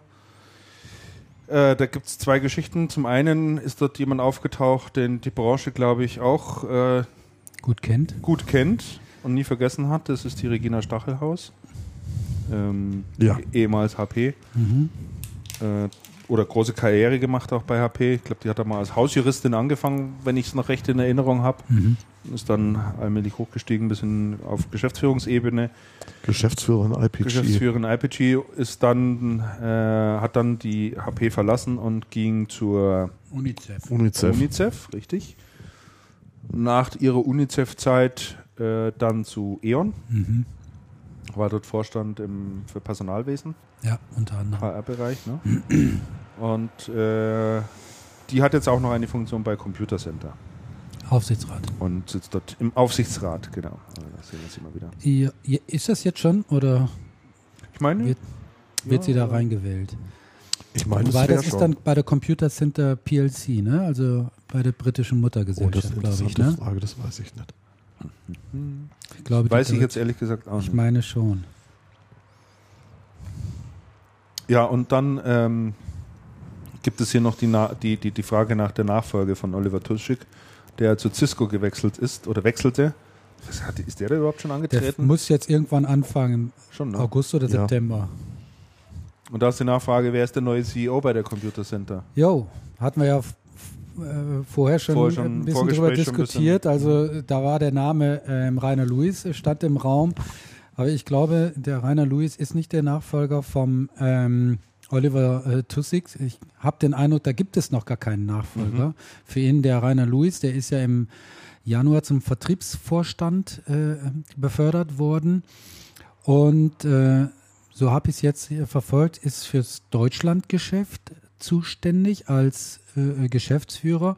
Man muss dazu wissen, dass äh, die Computacenter so ein bisschen eine ja, verschachtelte Struktur hat hier in Deutschland. Es gibt verschiedene Computacenter-Gesellschaften. Ganz oben gibt es die Computacenter A G und Co O H G oder was das für eine ist. Mhm. Und dann gibt es eine Computacenter Management G m b H und noch eine dritte. Und äh, man weiß jetzt nicht so ganz genau, äh, wer jetzt äh, wozu gehört, weil auch nicht unter jeder, im Impressum unter jeder Gesellschaft ein Name steht. Oder man steht nur einer, irgend so ein Brite, den hier keiner kennt. Mhm. Und früher der Rainer Luis auf jeden Fall, äh, der früher der, der Oliver Tuschik, der war C E O äh, der deutschen Computacenter A G. Okay. Mhm. Und äh, ich habe den Eindruck, dass im Moment diese Stelle nicht besetzt ist. Vielleicht auch nicht bestell- besetzt werden soll, das keine Ahnung, aber ein direkter Nachfolger, glaube ich, vom Tuschik kennen wir heute nicht. Gibt's nee. nicht. Hat auch noch nie irgendwie jemand nachgefragt. Ne? Also der ähm, der Luis, der ist ja äh, Sprecher der Geschäftsführung. Ja. Aber das heißt ja noch überhaupt nichts. Die interessante Frage, Sprecher der Geschäftsführung von was? Genau, von, von welcher von welcher Gesellschaft? Ja, ja, genau. Gut. Also von der Gesellschaft, die fürs ge- operative Geschäft hier in Deutschland zuständig ist. Also davon gehe ich auch mal aus. Wie das Konstrukt sonst aussieht, ist eigentlich relativ wurscht. Aber so ja. äh, der Eindruck, äh, den wir heute äh, haben, und der ist vermutlich auch richtig, ähm, Rainer Luis äh, ist, sagen wir mal, der erste Mann von Computacenter ja. in, in Deutschland. Und insofern Sprecher der, Geschäftsle- der Geschäftsführung Computacenter in Deutschland. Steht genau. drin. Ja, so, so ja. ist die Steht drin, aber das Steht drin auf der Seite. Steht also. drin auf der Seite ist natürlich was anderes als beim Tuschik, wo drin stand C E O, C E O. Und Vorstandsvorsitzender. Genau, das hatten wir gerade gesagt, äh, genau. Andreas, als du gerade mal austreten warst. Insofern ist es... ist es ne? Ja. Ist das gut, dass du es nochmal erwähnt hast? Komm, iss mal ein Toffifee, sonst esse ich die alle auf. Nein, iss ruhig Toffifee, das ist ah, sehr das, vernünftig. Das, so das sind die kalorienarmen. Boah, ja, ja genau. Ja. Absolut. Ich mag die auch so gerne. Ja, das furchtbar, Echt? das Zeug. Ah, ja. oh, schlimm. Nee, ich hab's mit Toffifee gar nicht. Doch, mag das schon. Nein, nein, ist. Ja, jedenfalls das Geschäft vom Computacenter, um da nochmal ein bisschen drauf zurückzukommen, das stagniert in Deutschland doch sehr. Jetzt im Vergleich mal zu Bechtle und, und CanCom gesehen, die ja da schon äh, einen Rekord nach dem anderen äh, vor sich hergeschoben haben, jetzt auch nicht mehr ganz in dem Maße, ähm, äh, war das vom Computacenter so nicht zu hören. Genau, und das ist ja wohl auch dann einer der wesentlichen Gründe für äh, diesen Wechsel da im Management, dass der Oliver Tuschik gegangen ist. Manche sag, sagen, äh, er sei damit also seinem Rauswurf äh, zuvorgekommen. Mhm. Äh, die Performance von Computacenter in den letzten Jahren äh, war deutlich unter dem der direkten Wettbewerber. Ja. Und irgendjemand muss dann dafür die Verantwortung äh, übernehmen. Das ist in der äh, Branche oder in der Wirtschaft halt so. Ja, genau. Und jetzt müssen wir halt mit neuen Köpfen sehen, dass sie da wieder Anschluss finden. Ne? So ist es. Gut. Interessant war, wenn wir im Systemhausbereich noch sind, dass ähm, der Vorstand der Bechtle, der Olemotz, äh, sich mal öffentlich geäußert hat zum Thema CanCom-Übernahme. Ja, ja. Da hatten wir ja auch drüber gesprochen, durch äh, das Engagement der Familie Schick. Ja. Im, äh, bei den Wertpapieren der CanCom nicht äh, in erheblichem Umfang sind natürlich Spekulationen hochgekeimt. Ähm, es gab es natürlich Spekulationen äh, dahingehend, dass die Bechtle die CanCom übernehmen könnte, und Olemotz sagt jetzt nein, wir haben kein Interesse an der CanCom, das Unternehmen kann nichts besser, wie wir es können. Ja, das war echt eine coole Aussage, muss ich schon sagen. Und das hat natürlich Strom, dann Strom, auch Mann, ja. dementsprechend äh, hohe Wellen geschlagen hier in München bei CanCom. Herr Weinmann, der Chef von äh, CanCom äh, ist überhaupt gar nicht äh, einverstanden mit dieser Sicht äh, der Dinge. Er ist der Ansicht, es gibt äh, tatsächlich eine, einige Bereiche, wo CanCom deutlich besser ist mhm. ähm, als äh, Bechtle. Das ist das ganze, ich sag mal, große Thema Cloud, mhm. wo sie ja schon seit vielen Jahren äh, echt viel investiert haben, also die CanCom. Äh, und äh, da doch einen deutlichen Vorsprung hat vor Bechtle, sehe ich auch so. Wäre komisch, wenn es ja. nicht so wäre. Äh, und, aber ich sehe solche Aussagen halt, wie jetzt der Doktor Olemotz davon, ich sehe das so ein bisschen unter Folklore. Ja, ähm, hat er uns Journalisten einen Gefallen getan, sowas zitieren wir ja immer gerne. Also, und, ne? Also, das muss man dementsprechend dann einordnen und aber an CanCom fand ich sehr, sehr interessant, wo du auch das Thema äh, Schick angesprochen hast. Der hat ja richtig viel Geld investiert in die, in, mhm. in die Firma. Und er ist nicht der Einzige. Also äh, der Aktienkurs von CanCom und damit der Unternehmenswert ist sensationell gestiegen jetzt äh, im, im letzten Jahr. Wir liegen jetzt bei Stand heute. Heute ist der sechsundzwanzigster siebter Wir liegen bei dreiundzwanzig Euro vierundfünfzig.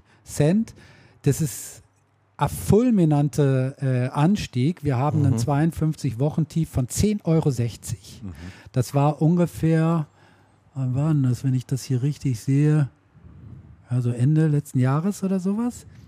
Oder vielleicht noch ein bisschen davor. zehn Euro sechzig, jetzt mehr als doppelt so viel. Das heißt, auch der Unternehmenswert hat sich in dieser Zeit verdoppelt. Also irgendjemand kauft da Aktien wie blöd, weil selbst wenn der Tech-DAX äh, rund, leicht runtergeht, Der, die CanCom-Aktie legt oft noch zu.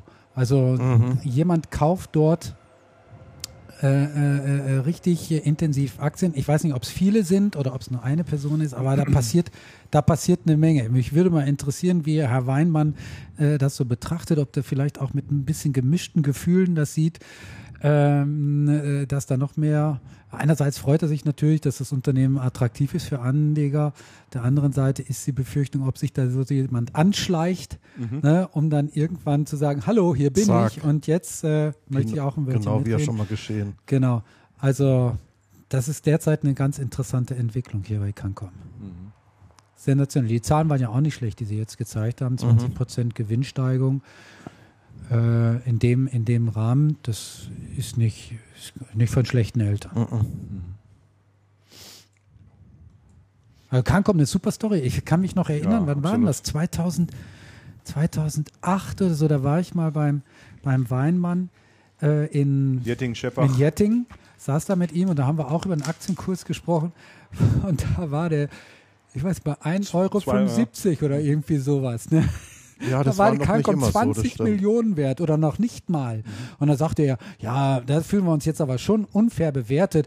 Irgendwie bei einer Firmenbewertung von, was weiß ich, was hat er denn da gemacht? vier Euro oder so, das wäre doch wohl angemessen. Und jetzt sind wir bei dreiundzwanzig. Irre, ne? Ja, ja ist schon der Hammer. Und die hatten, die Jungs, ich da habe das damals verfolgt, die haben alle Aktien gekauft, als sie so niedrig waren. Der Weinmann hat viel, natürlich viele Aktien gekauft, aber auch die anderen Vorstände, zum Teil sind sie nicht mehr an Bord, haben dann mal irgendwie genau. äh, äh, ne, Spardose genommen, mal gucken, was ist denn da drin, da kaufen wir jetzt CanCom-Aktien für ein Euro achtzig, ne? Mhm. Wenn sie die behalten haben, ist heute Schwan, nicht schlecht. Dann sind sie gut dabei. Nicht schlecht. Ich habe mich damals nicht getraut, muss ich sagen, also schade eigentlich. Ach, ich hätte es auch schon längst wieder verkauft. Was? Wir sind zwei ja, Euro wahrscheinlich. Weg damit. Ja, wahrscheinlich ist das. Wäre mir auch so gegangen. Ich hätte ja auch keinen Mut, das zu halten. Dafür ja. habe ich zu viel schlechte Erfahrungen gemacht. Ja, das stimmt schon.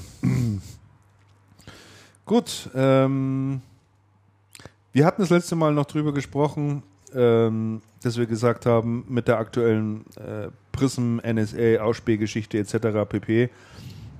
Gehen wir mal davon aus, dass das Cloud-Geschäft äh, nahezu einbrechen wird, mhm. dass es extrem schwierig wird. Ich war ganz äh, erstaunt, als ich jetzt ein Interview las mit äh, einem Manager von dem Systemhaus Concard. Ich glaube, das ist jetzt in Karlsruhe oder irgendwo. Ähm, der dort zuständig ist für das Cloud-Business in dem Systemhaus und der sagt, äh, die Goldgräberstimmung in der Cloud beginnt gerade. Er sagt, genau das Gegenteil ist der Fall. Viele Unternehmen wenden sich jetzt gerade an die Systemhäuser und fragen nach, wie kriege ich das einigermaßen sicher? Ja, also ist nicht so, dass man sich im großen Stil offensichtlich abwendet. Habe aber mhm. allerdings auch ein bisschen die Vermutung, dass man sich da im Moment bei dem Thema ein bisschen in Szene setzen möchte. Also ja. muss man ganz ehrlich sagen, ähm, ist zwar schön einerseits zu lesen, auf der anderen Seite glaube ich das nicht so wirklich und ich denke, wenn wir mal äh, noch äh, zwei, drei Monate abwarten und dann sehen, ähm, wie dieser Bereich sich äh, konkret entwickelt. Man hört allen halben, zumindest von den Herstellern, die stark auf das Thema Cloud setzen, dass die Geschäfte nicht wirklich gut laufen. Ja. Ne, also Adobe, Microsoft et cetera mhm. pp. Also ich würde diese Aussage jetzt auch, da würde ich echt ein großes Fragezeichen hintersetzen. Ich meine, es ist ein Anbieter von äh, Cloud-Dienstleistungen, Cloud-Services, dass der halt jetzt äh, natürlich bestrebt ist, da den Skeptikern und auch den ja. Angsthasen und so weiter ein bisschen den Wind ja. aus den Segeln zu nehmen, das glaube ich. Das glaube ich sofort, das überrascht mich. Das erinnert mich so ein bisschen an einen P C-Hersteller, der mal gesagt hatte, ähm, überraschenderweise kaufen die Leute wieder Desktop-P Cs, wie blöd.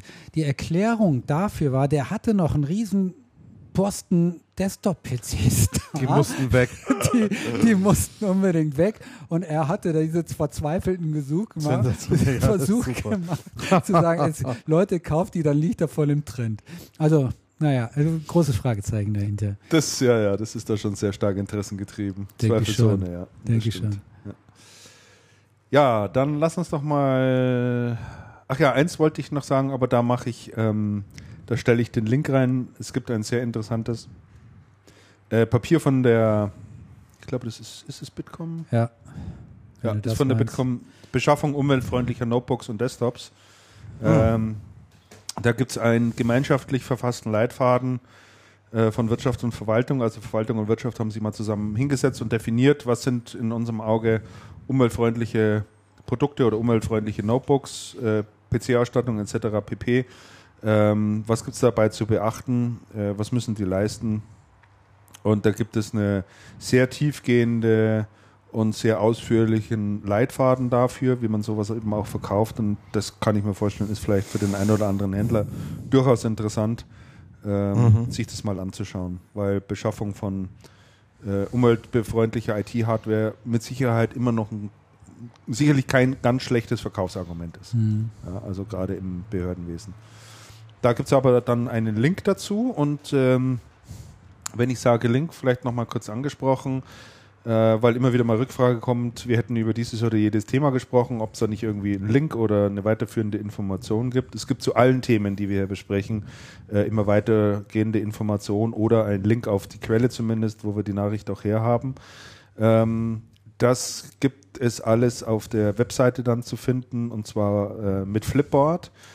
Ähm, Dort machen wir so eine Art Magazin, ich nenne die jetzt mal Channelcast Nachlese und dort sind alle Links drin zu allen Themen äh, für jede einzelne Folge und äh, Flipboard ist eine kleine kostenlose Software, die dann diese Links aber in einer sehr schönen Art und Weise wie ein Magazin darstellt. Das kann man sich aufs iPad laden oder aufs iPhone oder auch auf äh, ein beliebiges Android und mittlerweile gibt es da auch eine Webversion davon seit äh, vorgestern, sodass man sich das im Internet dann auch direkt äh, anschauen kann. Und hat dann auf äh, einen Blick nochmal alle Themen und die passenden Links dazu. Mhm. So, ja, äh, Apple wollte ich mal noch ein bisschen drüber sprechen. Es gab unlängst ein, ein Interview mit äh, einem der beiden Inhaber oder Geschäftsführer von M-Store. Kennt ihr ja sicherlich auch, mhm. ne? Yes.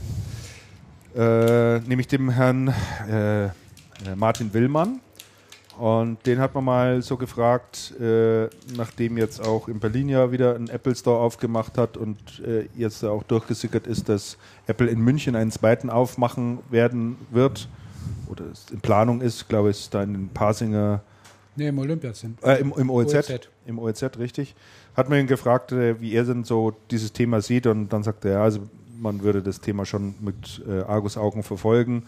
Es wird natürlich immer schwieriger für ihn, sich ein Stück weit abzuheben von den Apple Stores. Also da muss er natürlich auch immer versuchen, noch irgendwie eins obendrauf zu satteln. Bisher scheint ihm das auch ganz gut zu gelingen. Ähm, es ist natürlich insgesamt, äh, was Apple da tut, gut für die Marke und ähm, kurbelt das ganze Geschäft natürlich an. Aber äh, so ganz einfach stelle ich es mir nicht vor und ich kann mir schon auch vorstellen, dass der Verkauf von Gravis oder der Einstieg ähm, hier von äh, Free, Freenet mhm. ähm, schon ein Stück weit auch dem Umstand, Umstand geschuldet war, dass man gesagt hat, man kommt mit Gravis, wird es natürlich auch immer schwieriger, sich da dementsprechend zu positionieren und, und mhm. Gas zu geben. Ne? Ähm, tja, und dieses Interview ist durchaus mal lesenswert, so aus der Perspektive eines, eines Händlers heraus, wie er damit umgeht, mit dem Thema, wenn ein Hersteller einen Laden nach dem anderen eröffnet und äh, wie man das macht. Ähm, tja, äh, Gravis baut äh, oder Freenet baut Gravis um, haben wir gerade kurz drüber oder kurz angerissen. Äh, da geht ja doch einiges vor sich. Ne? Also die versuchen ja jetzt Gravis so in Anführungszeichen als Digital Lifestyle-Anbieter zu positionieren und sich auch auf bestimmte, ich sag mal, hoch, höherwertige Marken zu konzentrieren. Ich glaube, Sony war Sony im Gespräch, ne? Ja. Sony soll mhm. mit rein. Äh, Apple, wie gesagt, haben sie ja schon die ganze Zeit mit drin. Was war da noch? Ähm, Samsung, glaube ich, ne? Ich habe jetzt nur Sony im Kopf. Sony, ich schaue mal gerade nach. Ich schaue mal gerade in den Artikel mit rein. Den Anfang macht Sony, ja. Mhm. Den Anfang macht Sony. Zumindest, ja, genau. So, und der äh, Freenet-Chef, der Christoph Willanek, der sagt, unser Ziel ist es, dass Kunden in drei Jahren in den Gravis-Läden alle großen relevanten Ökosysteme finden. Also äh, würde dann schon bedeuten, dass ähm, da Samsung vielleicht auch noch mit reinkommt. Ne? Mhm. So, da bin ich mal ganz gespannt, ob die, ob die Strategie aufgeht. Also ob das, das funktioniert.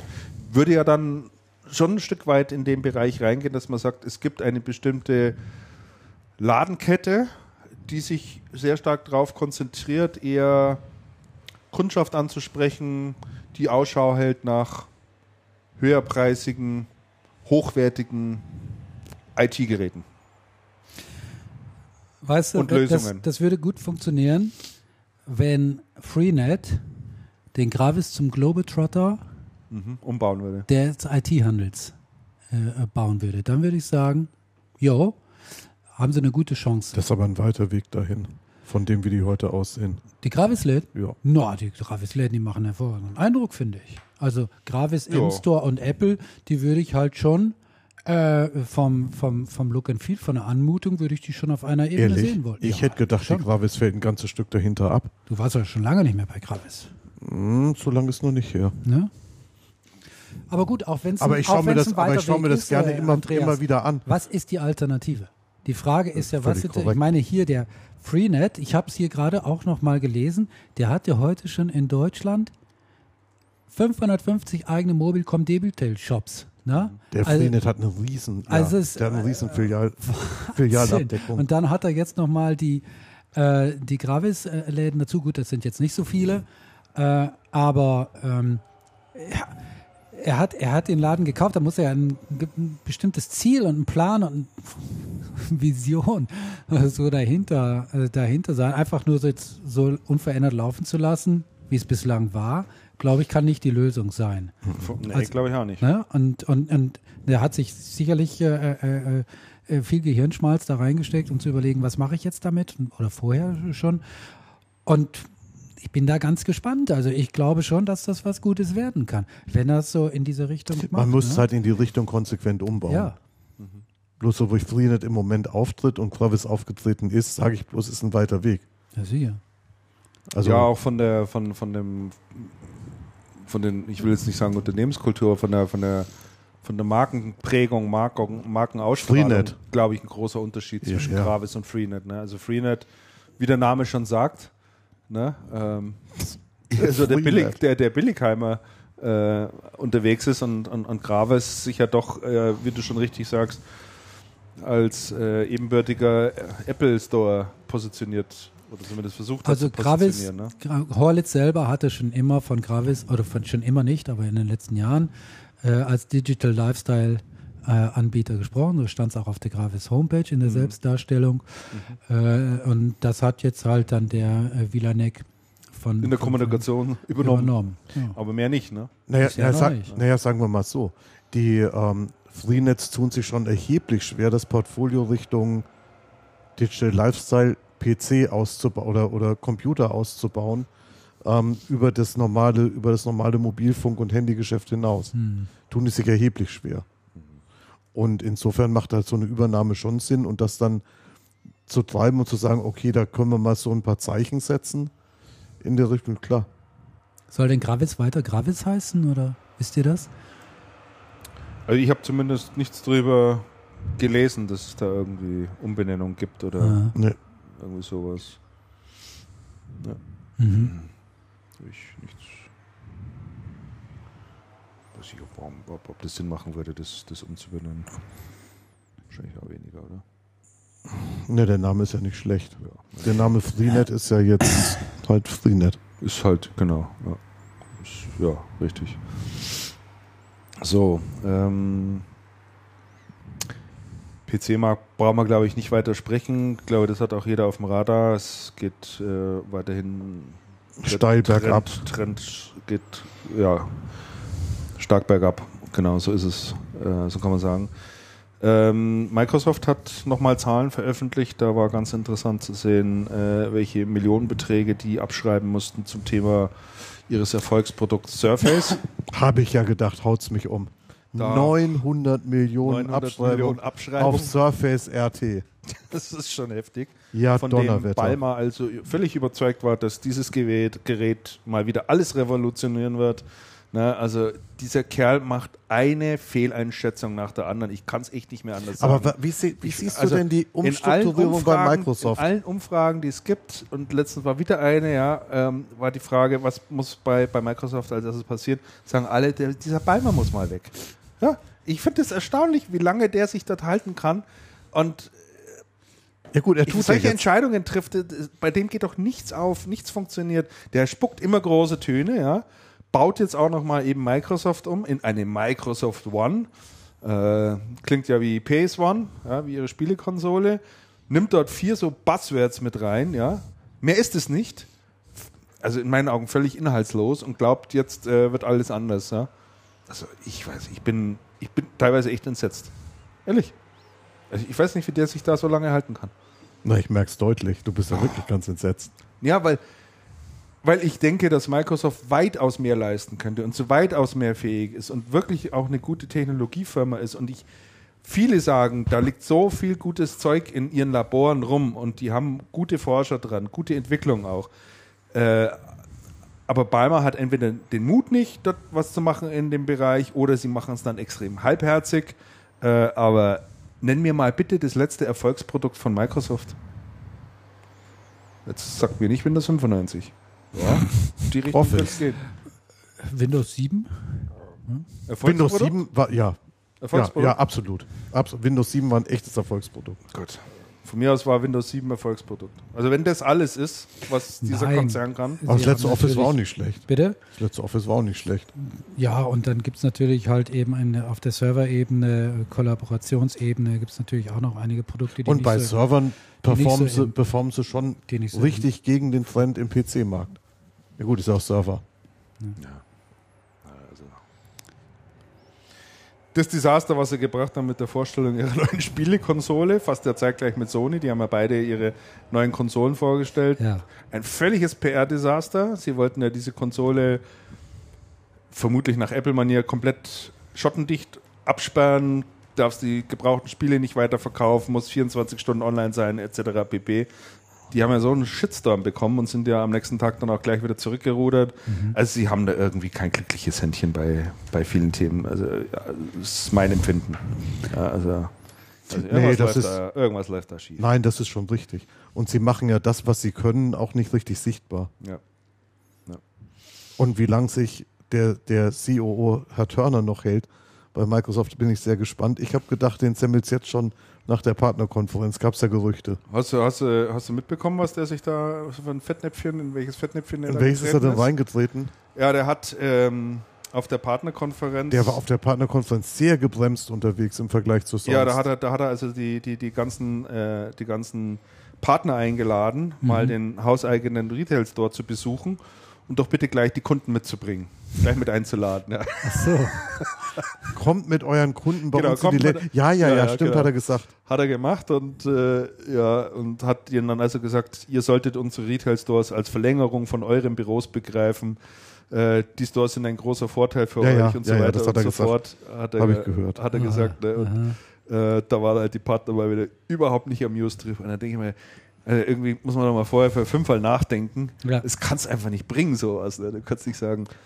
Also ich fand die, ich fand die Keynote, ich habe mir die, ich habe mir die mal angeguckt, ich fand die Keynote komplett enttäuschend. Der performt immer so toll, heißt es, und der hat, meines Erachtens war das ähm, ein bisschen jämmerlich, was er, was er erzählt hat. Ja, ich weiß auch nicht, die verkaufen sich immer gut, es ist viel Marketing dahinter, viel, viel Buzzword-Bingo, ehrlich gesagt, aber... Und, und wisst ihr, wer eine sehr blasse Figur abgegeben hat auf dieser Partnerveranstaltung? Der Partnerchef, der hat ja irgendwie so moderiert, also der war völlig blass. Ich habe sie nicht gesehen. Oh, Wahnsinn. Mhm. Ich habe sie nicht gesehen. Ich habe sogar den Namen wieder vergessen. Also der hat nicht viel Zielführendes gesagt. Mhm. Gut, Microsoft. Abgehakt. Da, Haken dran. Hey. ähm, Kollege Weiler war unlängst hier in München unterwegs und hat einen Laden besucht, in dem es äh, vorwiegend Lebensmittel aus nachhaltiger Produktion und Anbau gibt. Und was gibt es da zwischen den Regalen? Was steht da zwischen den Regalen? Man kommt gar nicht drauf. drei D Drucker. Mhm. Äh, Echt? Ja, die haben, äh, es gibt so einen ersten Versuchsballon hier in München von einem äh, ja, Lebensmittelhändler im Prinzip, also der so eine bestimmte Klientel anspricht, die, sagen wir mal, bereit sind, etwas mehr Geld für Lebensmittel auszugeben. Wohlwissend darum, dass die Ich weiß nicht, bei, bei Vollmond gepflückt von mhm. irgendwelchen Jungfrauen, Jungfrauen, rechts gedreht äh, äh, und so weiter und so fort. Ne? Und äh, also so ein Feinkostladen, Slow Shop nennt sich das dann. Ja. Echt? Mhm. Slow, Slow Shop. Also. Und die machen drei D Drucker. Genau, und die haben also im Schaufenster jede Menge drei D Drucker und in den Regalen jede Menge drei D Drucker drum rumstehen von, äh, äh, von, äh, von Utimax, Markibox und RipRap. Das sind so drei relativ bekannte äh, drei D Druckerhersteller mhm. im eher unteren Bereich. Ja, und die probieren das da einfach mal aus. Also die zeigen da, wie man sich eine Tasse ausdruckt, wie man sich sonstige Produkte eben des täglichen Bedarfs ausdrucken kann. Also es geht ja auch nochmal um das Thema Nachhaltigkeit, selber produzieren et cetera pp. Und äh, dieser ja, Zusammenhang scheint mir sehr konstruiert zu sein. Ist sehr konstruiert, aber sie versuchen einfach mal, äh, sie sagen selber, das ist einfach mal so ein, so ein Experiment. Und scheint aber viele Interessierte da tatsächlich hinzulocken und sich das mal Ach, anzuschauen, komm. das Thema. Ja. Mhm. Das ist ja absolut erstaunlich. Man weiß ja heute noch nicht, wo diese Drucker auch tatsächlich mal so vertriebsmäßig landen werden. Mhm. Ob die mal, mhm. ja, ja. mal glaube ich gesagt, beim Praktiker jetzt nicht mehr, aber Na, beim Praktiker eher bei, bei den anderen dann da irgendwo aufschlagen, keine Ahnung. Ja, aber finde ich mal ganz interessant, dass auch mal ähm, ein, ein I T-Händler, der jetzt eben einer, der hier auf drei D Drucker spezialisiert ist, kooperiert Mit, mit, Bioladen. mit einem Bioladen und sag, äh, komm, lass uns das da mal in die Ecke stellen. Ja. Und, äh, äh, hattest du gesagt, wie, wie teuer das Teil ist? Ich glaube, das ist alles so äh, in der Größe äh, sechshundert bis zwölfhundert Euro. So okay. Aha. Ah, ja. Unglaublich. Hat auch gleich die ganzen Verbrauchsgüter und so weiter. Äh, hat auch einen Scanner drin ja, stehen, drei D Scanner, also wo du selber mhm. was mitbringen kannst, schnell einscannen Alles lassen kannst ausdrucken. Und, dann, und dann ausdrucken kannst und so. Ja. Ja, ganz interessant. Mhm. Äh, Löwe zerreißt wohl gerade.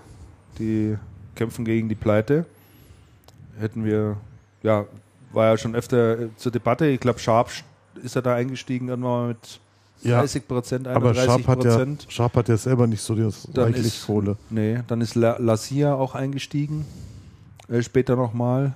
Aber trotzdem kriegen sie es irgendwie nicht hin. Also mir scheint dieser Fernsehmarkt ist irgendwie ja. kaputt, tot, ja. aus, vorbei. Da kannst du echt keinen Blumentopf mehr gewinnen. Ne? Ich bin mal gespannt und demnächst steigt Apple da ein und, nee. ruft, für ein, und ruft für einen Fernseher zwölfhundert Euro auf oder fünfzehnhundert. Nein, nein. Und die Leute zahlen es. Willst du auch noch mit mir wetten? Ich habe ja die nein, Wette schon seit Jahren laufen mit, mit Markus Ade. Die nein, das habe ich, hab ich nur so gesagt. Also in so einen Markt gehen die, glaube ich, nicht rein. Aber was ist sicherlich auch... Ja gut, sie sind ja auch mit M P drei Playern gestartet, hätte ich auch nicht gedacht. Ja. Genau, so, was haben wir noch drin stehen? ganz interessant. Ähm, Tech Service äh, Europe ist pleite.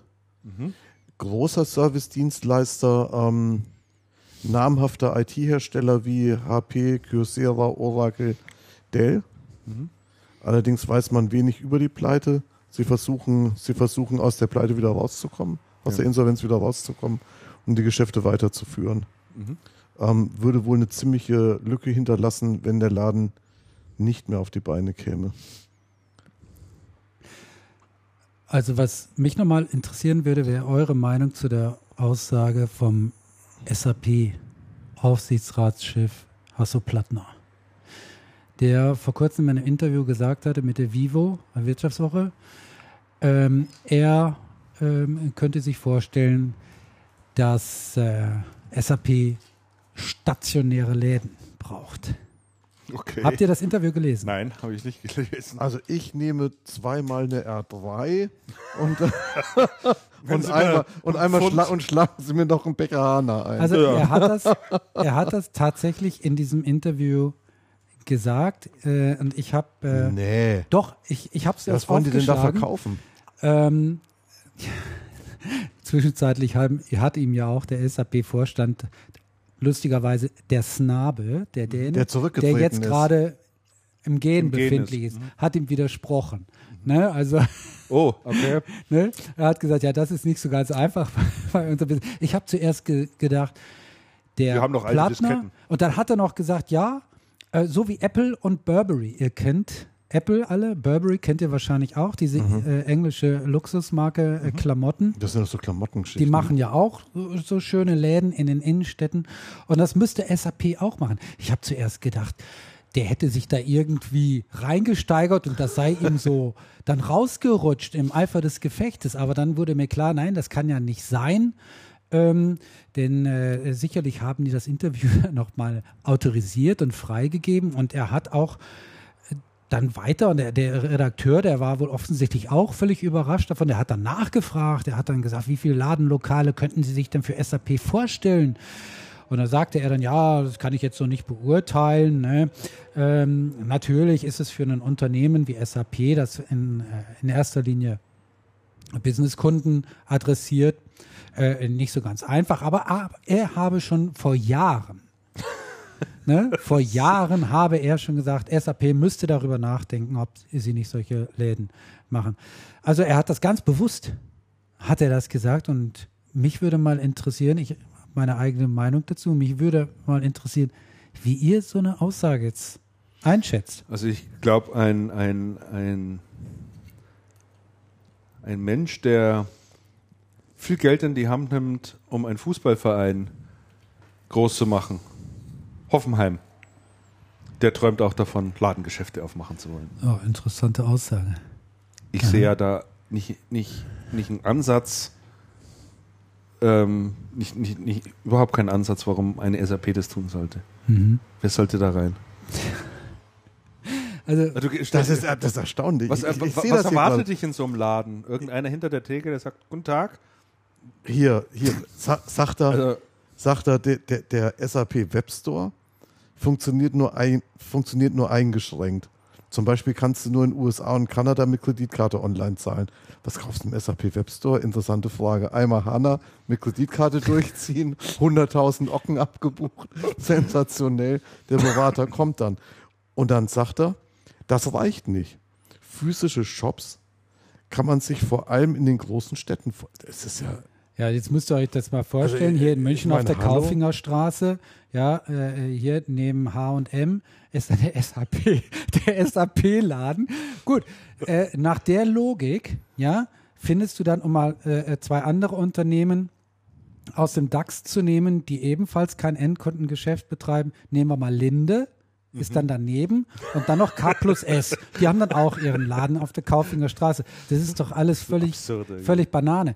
Und ich kann mir auch nicht vorstellen, dass, dass äh, Plattner das wirklich so meint.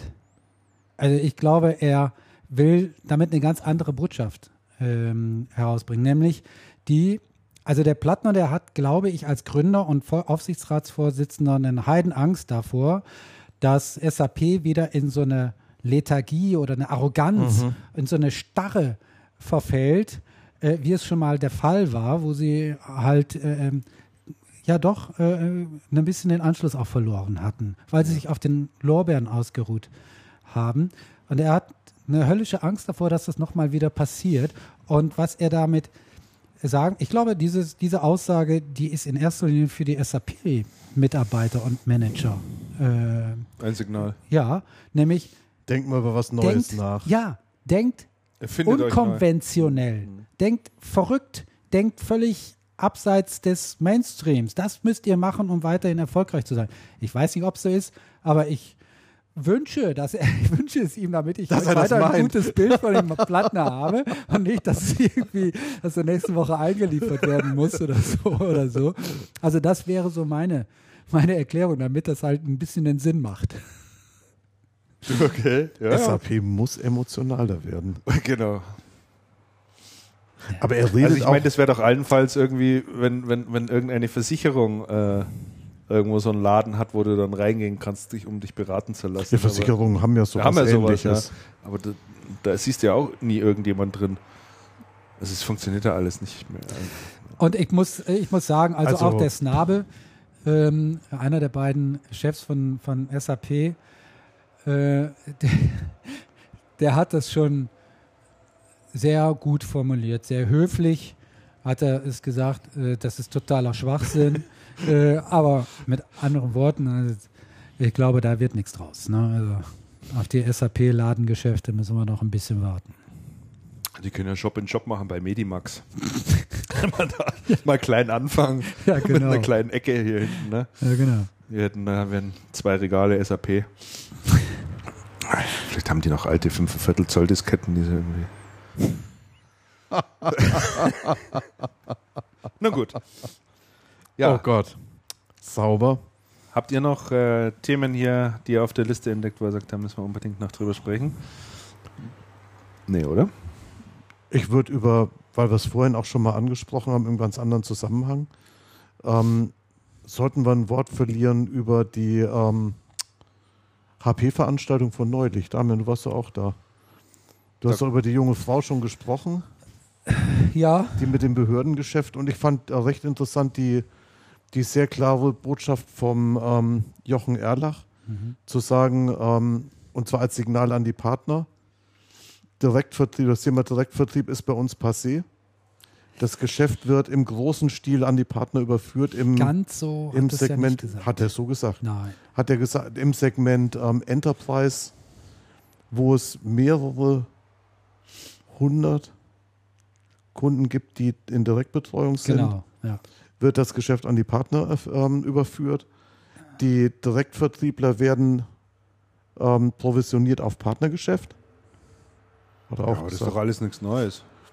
Ich weiß aber, ich weiß nicht, ob das bei den Partnern, ob das bei den Partnern inzwischen Ach, so angekommen ist. Ich habe mit einem H P-Partner oh, gesprochen ja. und der, nee, und der meinte, das ist ein starkes Signal an die Partner und das hat sich bei denen noch keineswegs drum gesprochen. Also ich müsste mich sehr verhört haben, äh, Andreas, wenn er wirklich gesagt hat, der, der Direktvertrieb wird eingestellt bei H P. Nein, das hat er nicht gesagt. Nee, wollte ich sagen. Das also hat er nicht gesagt. Es gibt nach wie vor äh, die Spitze des Dreiecks da oben, der, der Pyramide. Kunden. Genau, die werden nach wie vor von, äh, von, von H P äh, weiterhin betreut und ja beliefert und so weiter und so fort. Darunter die Ebene, äh, wo derzeit auch noch viel direkt ist, wo äh, äh, aber immer wieder äh, Channel-Konflikte auftauchen. Richtig. Dort soll äh, durch interne Maßnahmen und so weiter, Verprovisionierung und so weiter genau. und so fort. Gebe ich dir aber recht, Christian, habe ich auch schon öfter mal gehört. Da brauchst du nur den die, vorletzten Channelcast anhören, da hat, da hat der Seibold das genau erzählt, dieses Thema. Eben. Es kommt aber auch immer wieder auf die Personen an, die dahinter stehen, ob es dann auch wirklich da, umgesetzt ist, wird. Und, und es kommt auf die Abteilung an, die es sagt. Denn die Enterprise Group, was die Enterprise Group macht, heißt noch lange nicht, dass die P P S auch macht. Mhm. Also die, die ähm, Organisationen sind tatsächlich bei One H P immer noch so getrennt, dass, dass, es, dass du nicht übergreifend sagen kannst, wir machen jetzt alle. Mhm. Und insofern die Botschaft fand ich interessant. Und was ich Das Interessanteste übrigens fand bei diesem, ähm, bei diesem äh, Auftritt von Jochen Erlach, den ich, den ich übrigens, der mir gut gefallen hat. Also mhm. ich fand den sehr verbindlich, sehr strukturiert, sehr offen. Ähm, eine ganz interessante Botschaft, die in Richtung One H P geht. Und habe ich auch gesagt, Herr Erlach, das war für mich heute wirklich eine, eine total interessante Botschaft, ähm, war, dass er gesagt hat, naja, der Heiko Meier, also der neue Vertrieb der Enterprise Group, und ich, wir kennen uns ja schon ganz lang und wir treffen uns häufig und sprechen mal drüber, wie der eine und der andere in der Abteilung das Geschäft macht. Und wir gehen ganz oft zusammen essen und tauschen uns aus. Sagt, hey, das ist mal eine interessante Botschaft. Da wird es doch zukünftiger dann deutlich stärker in eine Richtung gehen. Mhm. Und hat dann genickt, hat dann nichts gesagt, aber hat schon gelacht und genickt. Okay. Und das, ähm, und das sind ja bei H P ganz neue Töne ja. gegenüber dem, dem früheren, man denkt in Silos und der Chef vom einen ist zwar Chef von allen, aber man macht gar nichts zusammen und jeder macht so sein, so sein Ding und schaut nicht nach rechts und links. Mhm. Das fand ich eine sehr, sehr erfreuliche, mhm. eine sehr, sehr erfreuliche Entwicklung. Mhm. Und insofern fand ich das eine, ähm, durchaus, eine durchaus gelungene Veranstaltung, über die man auch mal reden kann, selbst wenn ihr das findet, dass das mit dem Direktgeschäft gar nicht so neu ist. Ja, wobei die Chefin in den U S A hat es ja neulich gesagt. Hat sie auch gesagt. Ja, das ist schon aber, ich denk, aber ich denke, es ist schon vernünftig, das ähm, sehr strukturiert nochmal zu kommunizieren. Mhm. Und ich finde, das ist ihm ganz gut gelungen. Sollen wir noch drei Takte zu Dell sagen? Ich ja, weiß nicht, viel kann man im Moment nicht sagen. Es ja. ist ja jetzt nochmal verschoben worden, alles auf den zweiundzwanzigsten August, glaube ich. Zweit, Oder zweiter August. Ich glaube, zweiter August ist ja alles nochmal geplatzt. Also kann man ja im Prinzip kurz zusammenfassen, Michael Dell hat nochmal oben einen draufgesattelt.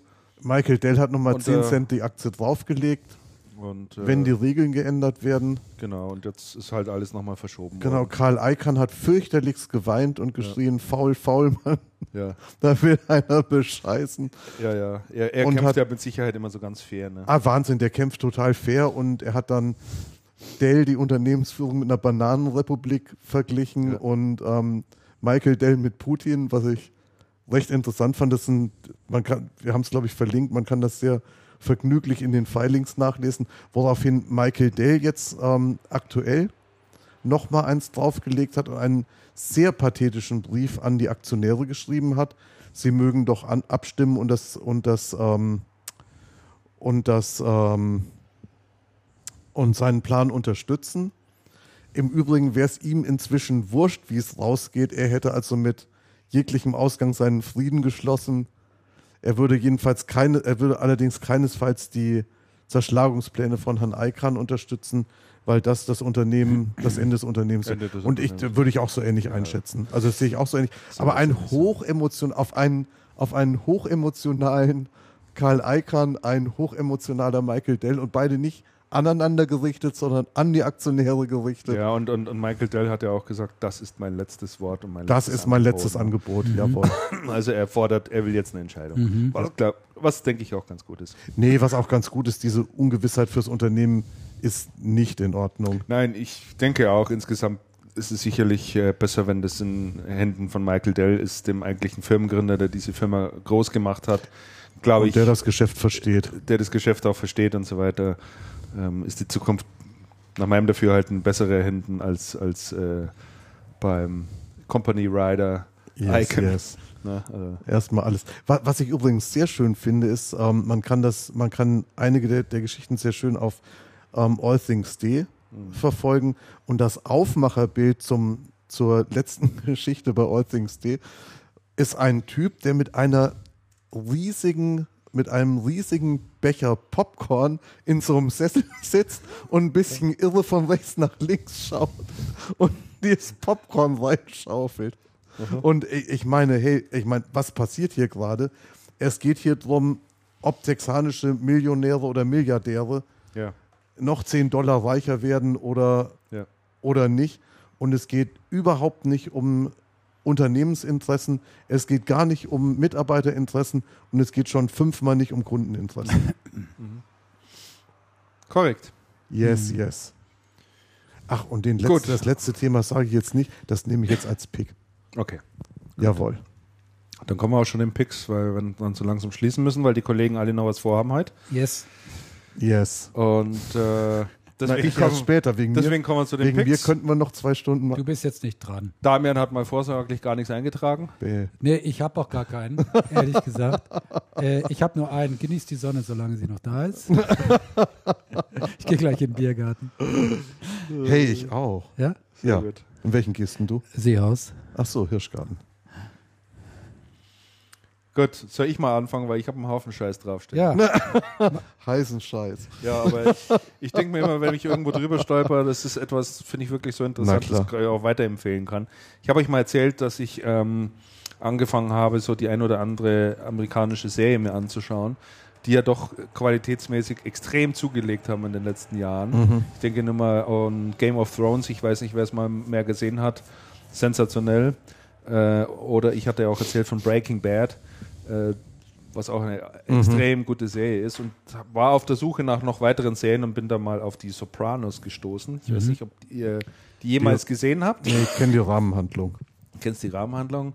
Ähm, ja, Sopranos, schon eine etwas ältere, äh, ältere Serie, die extrem erfolgreich gelaufen ist in den Vereinigten Staaten. Worum geht's? Äh, man kennt ja so Geschichten wie The Godfather oder Der Pate et cetera pp., wo also übers Leben der Mafia und ihr Wirken in äußerst brutaler Art und Weise erzählt wird und man auch so ein bisschen einen Einblick kriegt in so eine Mafia-Familie und wie funktioniert so eine Organisation. Ähm, so, und ähm, das ist ein Stück weit auch die Sopranos, aber was äh, diesen ganzen Mafia-Filmen ja fehlt, ist auch einen Blick hineinzuwerfen in das tatsächliche Leben eines Mafia-Bosses, ja, der also auch eine reelle Familie hat, ähm, auch jeden Tag sozusagen in die Arbeit fährt, ne? Und sich von seinen Kindern verabschiedet, die dann in die Schule gehen, et cetera pp. Und da wirft diese Serie so ein bisschen das Hauptaugenmerk drauf. Und da merkt man erstmal, in welchem Spannungsverhältnis ein Mafia-Boss ist mit zwei Kindern, die eine mitten in der Pubertät und der andere äh, macht nur ständig Ärger an der Schule. Und äh, er sei gegenüber seinen Kindern immer äh, sagt, ja, er sei also in der Abfallwirtschaft, Abfallwirtschaft tätig. Und würde er sein Geld verdienen, er sei Berater in der Abfallbranche, so sagt er immer. Und äh, die, die, die Frankfurter hat, äh, hat da nochmal eine schöne Rezension geschrieben und da ist der Einstieg, Dad, bist du eigentlich bei der Mafia? Das ist doch Blödsinn, wir sind eine ganz normale Familie, so wie unsere Nachbarn. Äh, finden die Kinder dort drüben bei den Nachbarn auch fünfzigtausend Dollar in Gold und eine fünfundvierziger Automatikpistole, während sie Ostereier suchen? So, also da kriegt man mal so die Vorstellung davon, wie es dazu geht. Und ähm, diese Serie ist von den Charakteren extrem gut besetzt. Also lauter, markante, super Typen. Äh, ist wort, wortwitzig und ähm, ja, zeigt eben mal sehr schön dieses, äh, dieses Spannungsfeld auf. Also er als Mafia-Boss hat extrem Druck. Ähm, der ist also für New Jersey zuständig, hat extrem Druck, weil es da gerade ein bisschen Stress gibt mit mit anderen Bossen oder mhm. Kapos, wie die da so schön sagen. Äh, er hat riesen Trouble zu Hause mit seiner Family, hat riesen Eheprobleme, und da bricht gerade alles so zusammen. Er wird immer wieder bewusstlos, äh, geht dann zu einer Psychologin und äh, äh, ja, also es ist wirklich herrlich. Kann ich absolut empfehlen, die Serie. ähm, ja, ja, das ist mein, mein erster Pick. Äh, mein zweiter Pick ist ein neuen Podcast, den ich äh, vorstellen möchte, der, glaube ich, von zwei Wochen gestartet ist, der hat einen ganz interessanten Namen und äh, da ist der Name auch äh, Programm, der heißt Trick siebzehn. Äh, Trick siebzehn ist ein Podcast, äh, sehr kurzweilig, dauert, glaube ich, so eine, so eine Stunde in etwa. Ähm, die verraten dort lauter Trick siebzehn Sachen. So, und zwar aus Lifehacks nennt man das, und zwar aus allen Bereichen, sowohl aus dem Gesundheitsbereich, Haushalt, technische Tipps et cetera pp. Also zum Beispiel, ähm, wie schafft man es, so diese typisch einschneidenden Plastiktüten zu tragen, ohne dass man äh, anschließend äh, blutige Hände hat. Ach, oder ähm, wie schafft man es beispielsweise, Mückenstiche so zu behandeln, dass sie nicht jucken? Was gibt es da für Tricks? Oder äh, wie lagert man angefangene Spaghetti richtig? Wie kommt man gut an kostenlose Bücher? Ähm, Wie kann man Reinigungsmittel sparen? Wie zündet man Kerzen an, die relativ weit oben sind oder in einem ganz tiefen Gefäß? Was gibt es da für Tricks? Also Tipps aus dem Alltag im Prinzip. Früher hatte man sowas immer in den Frauenzeitschriften mitunter auch gefunden, dann so in der, in der Ratschlag-Ecke. Mhm. Die machen aber durchaus auch technische Themen. Ähm, zum Beispiel, wie man im Browser besser umgehen kann, et cetera pp. Ist sehr kurzweilig und, und interessant. Den kann man echt empfehlen, da mal reinzuhören. Da ist für jeden wirklich was dabei. Dann drittes Thema, was ich habe, eine interessante Website, über die ich die gestoßen wurde durch eine Pressemitteilung, die heißt geblitzdings punkt com. Habt ihr euch die mal angeschaut? Nee. So, äh, was passiert denn heutzutage, wenn du bei Rot über eine Ampel fährst äh, oder zu schnell gefahren bist, kriegst du Punkte. Mhm. Irgendwann kann es sein, dass du so viele Punkte hast, dass dir äh, dass der Führerscheinverlust droht. Mhm. Hattet ihr gewusst, dass man sich jemanden suchen kann, dem man die Punkte überschreibt? Nein. So, hält ja, man, doch, ja, das gibt's. Hält, hält man mhm. ja im hohen Maße für illegal, gehört. Ist aber tatsächlich äh, vollkommen legal. Ähm, So sagen uns zumindest die Macher von der Webseite, also die heißt geblitzdings punkt com und die ist im Prinzip eine Plattform, in dem Anbieter von Punkten und Empfänger von Punkten sich finden, einen Preis ausmachen und äh, wo jemand, der keine Punkte hat und äh, noch welche auf seinem Konto vertragen kann, sagt, äh, gib mir doch deine Punkte und überweis mir Betrag X Y und dann hast du den Stress nicht damit. Die geben sich sehr viel Mühe, auf ihrer Webseite mal genau zu erklären, für alle Punkte, warum es keine strafbare Handlung ist und warum der Gesetzgeber hier auch nicht vorgehen kann. Es ist weder Urkundenfälschung, noch ist es Strafvereitelung et cetera pp. Also all die Vorwürfe, die es gibt, werden dort mal ähm, auseinandergenommen. Tja, und äh, falls hier einer irgendwie Not am Mann hat und ein bisschen Punktemanagement betreiben muss, kreatives Punktemanagement betreiben muss, ähm, der kann sich ja mal auf dieser Plattform Äh, umsehen. Also was ich ja heiß finde ist, sie verstehen sich als Treffpunkt einer Mobilitätscommunity mit altruistischer Grundeinstellung. Ja, ja. Sie besteht aus Menschen, die sich gegenseitig helfen. Ja. Das ist doch schön. Halleluja. Ja. Ja. Also das ist ganz, äh, ganz witzig gemacht. Also die versuchen da wirklich mal in so eine lustige Richtung zu gehen.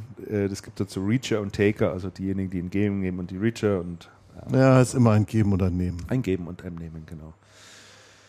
Äh, genau, also die sind auch gestartet. Für alle, die, wie gesagt, dort äh, Handlungsbedarf haben, können sich hier das mal anschauen, ob das was für sie ist. Dann äh, im Zeichen von Prism und sonstigem N S A noch eine Empfehlung für alle, die nicht auf die Dropbox äh, vertrauen wollen, aber sagen, ich, hab, äh, ich muss immer Daten synchron halten zwischen verschiedenen Rechnern. Denen sei ein kleines Programm empfohlen, das heißt BitTorrent Sync, kommt auch von der Firma BitTorrent. BitTorrent bitte nicht unbedingt immer nur in die Ecke stellen, ja, ja, das ist da, wo dieses ganze böse Zeug heruntergeladen wird. Nein, die machen sehr gute File-Sharing-Software und mittlerweile eben auch das BitTorrent Sync. Funktioniert wie folgt, man äh, installiert das auf äh, beiden Rechnern. Die tauschen dann kurz äh, Daten miteinander aus, sodass sie sich gegenseitig erkennen können. Und dann wird der ganze Zeug, was dann in einem vorausgewählten Ordner drin liegt, zwischen den Rechnern äh, gesynkt. Das heißt, wird auf dem einen Rechner eine Datei geändert, ist es augenblicklich dann auf dem anderen Rechner auch so und wird alles äh, äh, bei der Übertragung sauber verschlüsselt. Funktioniert super gut und äh, ich nutze es relativ häufig. Kann man also empfehlen, wenn man nach so einer Lösung sucht, dann mein, glaube ich, jetzt vierter Pick. Mensch, habe ich viel heute. Aber mhm. auch ein wahnsinnig gutes Produkt. Tile. äh, Tile heißt dieses äh, äh, Produkt, was ich als nächstes vorstellen möchte. Äh, früher hätte man vielleicht Schlüsselfinder dazu gesagt. Tile mhm. ist ein, wie der Name schon sagt, Kachel, also ein kleines, kleines Plätzchen im Prinzip mhm. mit einem kleinen Loch. Das kann man auch tatsächlich an den Schlüsselanhänger dran tun, dass man alle möglichen Gerätschaften anbringen kann, von denen man wissen möchte, wo sie sich befinden. So, also es ist ja jetzt nichts Neues. Äh, dieser Schlüsselfinder, wo man dann früher immer geklatscht hat oder mhm. pfeifen musste und dann hat es irgendwo rumgepiepst, das war ja so ganz nett. Der Charme an dem Produkt ist jetzt, ähm, dass das mit einer App zusammen funktioniert und ich, wenn ich das beispielsweise an ein Fahrrad dran mache und mir dieses Fahrrad geklaut wird, äh, ist es dann so, ähm, dass jeder andere, der diese App bei sich drauf hat oder Teil auch irgendwie nutzt und der jetzt zufällig im Abstand von dreißig, vierzig Metern an dem Fahrrad vorbeilaufen würde, diese App das erkennt, hier ist ein gestohlenes Fahrrad und dann der Besitzerin meldet, wo es ist. Mhm. Ja, also es ist dieser Crowd-Gedanke mhm. mit dabei, dass Dinge gefunden werden, weil jeder, der ein iPhone und ein Android-Telefon mit sich trägt, über diese Dinge stoßen kann. Und Aha. das macht den eigentlichen Charme daran aus. Es kann auch piepen, äh, wenn man möchte. Man kann natürlich verlorene Sachen in der Wohnung suchen et cetera pp. Ähm, aber es geht einfach hier nochmal äh, eine Stufe weiter. Ist wasserdicht, hält ungefähr ein Jahr, dann muss man äh, ein neues kaufen. Ähm, sind aber auch nicht relativ, sind auch nicht ja, fünfundzwanzig sehr teuer. Dollar finde ich schon. Ja, für ein ganzes Jahr.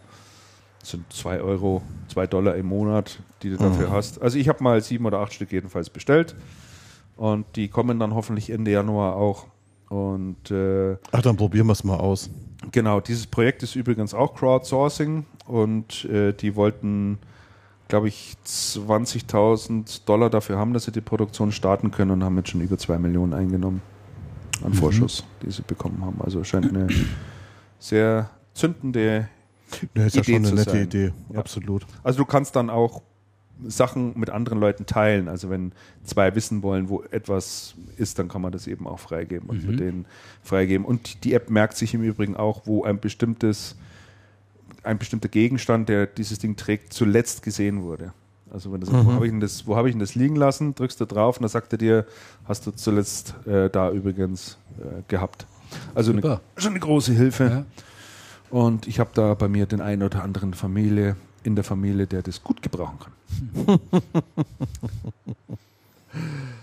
äh, dann so, noch ein kurzer Hinweis, Raketenflugtag in Manching am dritten und vierten August. Äh, da werde ich auch wieder vor Ort sein und meine Modellraketen steigen lassen, wenn die dieses Thema interessiert. Äh, Stuhl einpacken, Sonnenschirm, Brotzeit, sich hinsetzen und den ganzen Tag Raketenflugtag genießen. Ist wirklich eine schöne, schöne Sache. Und äh, dann habe ich noch einen Aufruf und beziehungsweise Frage an euch, vielleicht kann mir da einer weiterhelfen. Zwei Dinge suche ich, ich fange mal mit dem Einfachen an. Ich suche nämlich ein neues Fahrrad ähm, und äh, ich verzweifle ziemlich daran, dass es offensichtlich keine Fahrräder mehr gibt, auf denen man nicht irgendwie krumm und bucklig drauf sitzt. Also irgendwie die Lenker alle viel zu niedrig. Ähm, Ich habe dann ständig Rückenprobleme, wenn ich, wenn ich dann länger fahre. Ich fühle mich einfach da nicht wohl und ich suche ein Fahrrad, mit dem ich auch mal so kleinere Touren, zwanzig, dreißig, vierzig Kilometer maximal machen kann, mich aber ein Stück weit wohlfühle auf so einem Fahrrad. Und da finde ich einfach überhaupt nichts. Und ich habe mir jetzt mal so drei Anbieter rausgesucht, von denen ich gedacht hätte, die hätten irgendwie was im Angebot und die du vielleicht auch kennst, Damian. Hm. Das eine ist Cube, das andere ist Koga, ich glaube irgendein Holländer. Ja. Und Utopia, aber Utopia-Fahrräder habe ich gleich wieder, die sind nicht zu bezahlen. Die kenne ich auch gar nicht. Cube kenne ich natürlich, habe ich selber zwei davon. Aha. Bist du äh, zufrieden damit? Sehr, zufri- sehr zufrieden. Nimmst du es mal ein bisschen näher hin damit? Äh, ich bin mit Cube bin ich äh, sehr zufrieden. Ist ein deutscher Hersteller hier äh, aus Bayern und äh, bekannt für sein äh, sehr, sehr gutes äh, Preis-Leistungs-Verhältnis und auch für die Qualität der Produkte. Mhm. Also ich habe zwei Rennräder von Cube. Hervorragend, gerade auch für etwas schwerere, so wie mich. Also sie sind schön steif. So ist allerdings natürlich nicht, was du suchst. Sie haben aber auch Mountainbikes. Ich vermute mal, die, so ein Rad, wie du es jetzt suchst, so eher Trekkingrad oder so oder Tourenrad. Musst du mal gucken auf der Homepage. Weiß ich nicht. Also Koga weiß ich nur, äh, dass es die gibt. Es ist ein holländischer Hersteller. Ich würde aber auch na, an deiner Stelle gar nicht nach Herstellern gehen. Also wenn du schon von Herstellern sprichst, empfehle ich dir auch nochmal bei Stevens äh, reinzugucken. Ist ein Hamburger Hersteller. Mhm. Auch hervorragendes Preis-Leistungs-Verhältnis, sehr, sehr gute Qualität. Ähm, ich würde aber nicht nach Herstellern gehen. Ich würde, ähm, ich würde mal zu einem richtig guten Händler gehen, äh, der halt auch ein Sortiment hat. Da kann ich dir in München äh, eigentlich in erster Linie den, Sta- den Stadler empfehlen. Mhm. Der ist in Obermenzing ganz neu. Ich bin da schon öfter gewesen, habe da auch schon an der Kasse ein paar Euro gelassen. Die haben eine riesige Auswahl an allen möglichen Fahrrädern, vom Triathlon-Rad äh, bis zum ähm, Holland-Fahrrad. Holland, Holland Und wenn du da nichts findest bei, äh, beim Stadler, dann findest du nirgends ein Fahrrad. Dann musst du halt weiter S-Bahn fahren. Also ich habe jetzt so ein Trekkingrad. Ähm, und äh, ich, man liegt halt trotz alledem immer so relativ weit vorgebeugt. Das ist immer alles so auf Sportlichkeit ein Stück weit getrimmt. Ja, das hat auch schon seinen guten, guten Sinn, ja. Weil äh, du brauchst halt äh, eine Körperhaltung, die du auch wenn du so ein Trekkingrad hast, die du auch über Stunden einhalten kannst. Und dazu braucht gerade auch der Rücken eine gewisse Spannung. Mhm. Wenn du im Rücken keine Spannung hast, wie du zum Beispiel oft auf den, äh, auf den Hollandrädern hast, wo du halt so mehr sitzt wie auf mhm. dem Stuhl, mhm. und du schlä- fährst durch ein Schlagloch und so weiter und so fort, da hast du eine gute Chance, dass du ewige Rückenschmerzen, wenn nicht sogar einen Bandscheibenvorfall äh, kriegst, weil einfach okay. die, die Spannung nicht da ist. Okay. Ne? Und, äh, das ist auch noch ein Argument, ja. Das, das, und ansonsten kannst du natürlich auch so ein Fahrrad äh, umändern. Du kannst den Lenker höher machen, du kannst den Lenker weiter nach vorne machen, du kannst den Lenker weiter zurück machen, du kannst beim Sitz verschiedene Dinge äh, einstellen. Also dann musst du dich einfach mal von einem Händler gut beraten lassen. Und wie gesagt, Stadler, sensationelle Auswahl. Ja, mhm. gehe ich da mal hin. Ich war ja zumindest erstaunt, weil man da auf so Seiten geht, dieser äh, Fahrradhersteller wie Cube oder, oder Koga oder ähnliches, da meinst du, du kaufst ein Auto, ne? Die haben ja auch Konfiguratoren ja. mittlerweile für ihre Fahrräder, wo du da unten immer die, die Summe siehst, oder wird der ja da ganz schwindlig, wenn du mal den Betrag unten rechts anschaust. Und dann noch die Schaltung und du so eine Lampe dran und du kannst für Fahrrad mittlerweile so viel Geld ausgeben. Das ist echt unglaublich. Das, äh, also dreitausend Euro auszugeben für ein Fahrrad ist keine Kunst. Ist nicht schwierig. Ich, ne? Ist nicht schwierig. Ne? Nö. Aber das ist mir zu teuer. Also das finde ich schon. Dafür fahre ich auch zu selten. Ja. Muss ich ehrlich sagen. Ich denke so tausend bis maximal eintausendfünfhundert Euro wäre ich bereit ja, zu investieren. Ja, du kriegst ja schon was Gescheites dafür. Hm. Hoffe ich ja auch. Und äh, das Zweite, vielleicht kann mir da einer der Hörer weiterhelfen oder mal einen Tipp geben. Ich suche einen neuen Bürostuhl. Denkt mir jeder, naja, Bürostuhl ist ja jetzt wirklich nicht so schwierig. Gibt es mhm. ja mal gerade genug Anbieter. Ich suche aber irgendwie was Besonderes. Ähm, wie gesagt, ich komm, bin sehr häufig in der Situation, dass ich dann f- vorm Rechner am, am, oder am Rechner in den Fernsehschau-Modus übergehe.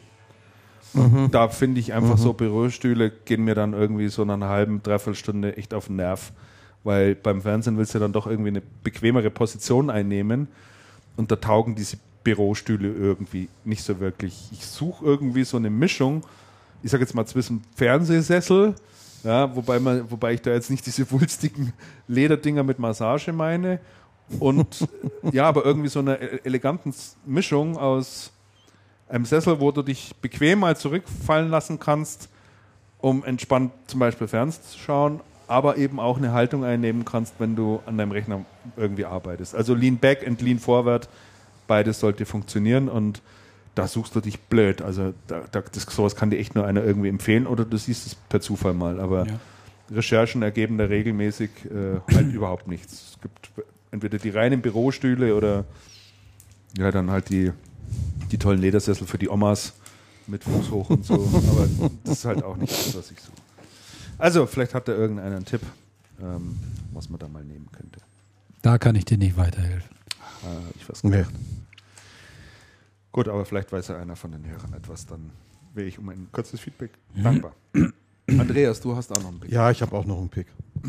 Und zwar eine Sache, die ich zuerst gedacht habe, wir könnten es noch thematisieren. Vielleicht sollten wir es auch mal tun. Ähm, Und zwar geht es um dieses Konzept Shareholder Value mhm. bei Firmen. Also das Unternehmensziel ist, Shareholder Value zu steigern, den, ähm, den Besitzern mehr Geld einzubringen. Ähm, es gab einen recht erhellenden Artikel in, im äh, Atlantik, in dem Magazin, was ich vor etlichen Folgen schon mal, mal empfohlen habe. Ja. Mhm. Ähm, überschrieben, How Shareholders are ruining American Business. Ähm, der eine Kritik an diesem Prinzip des Shareholder Value bringt. Mhm. Ähm, absolut lesenswert, ähm, gibt auch weiterführende, äh, gibt auch weiterführende Literatur, mhm. ähm, Hinweise, die recht interessant sind und zitiert ähm, ausgerechnet den ehemaligen G E ähm, C E O Jack Welch, der irgendwann gesagt hat, das Konzept des Shareholder Value wäre wohl das Dümmste, was man sich überhaupt hätte einfallen lassen.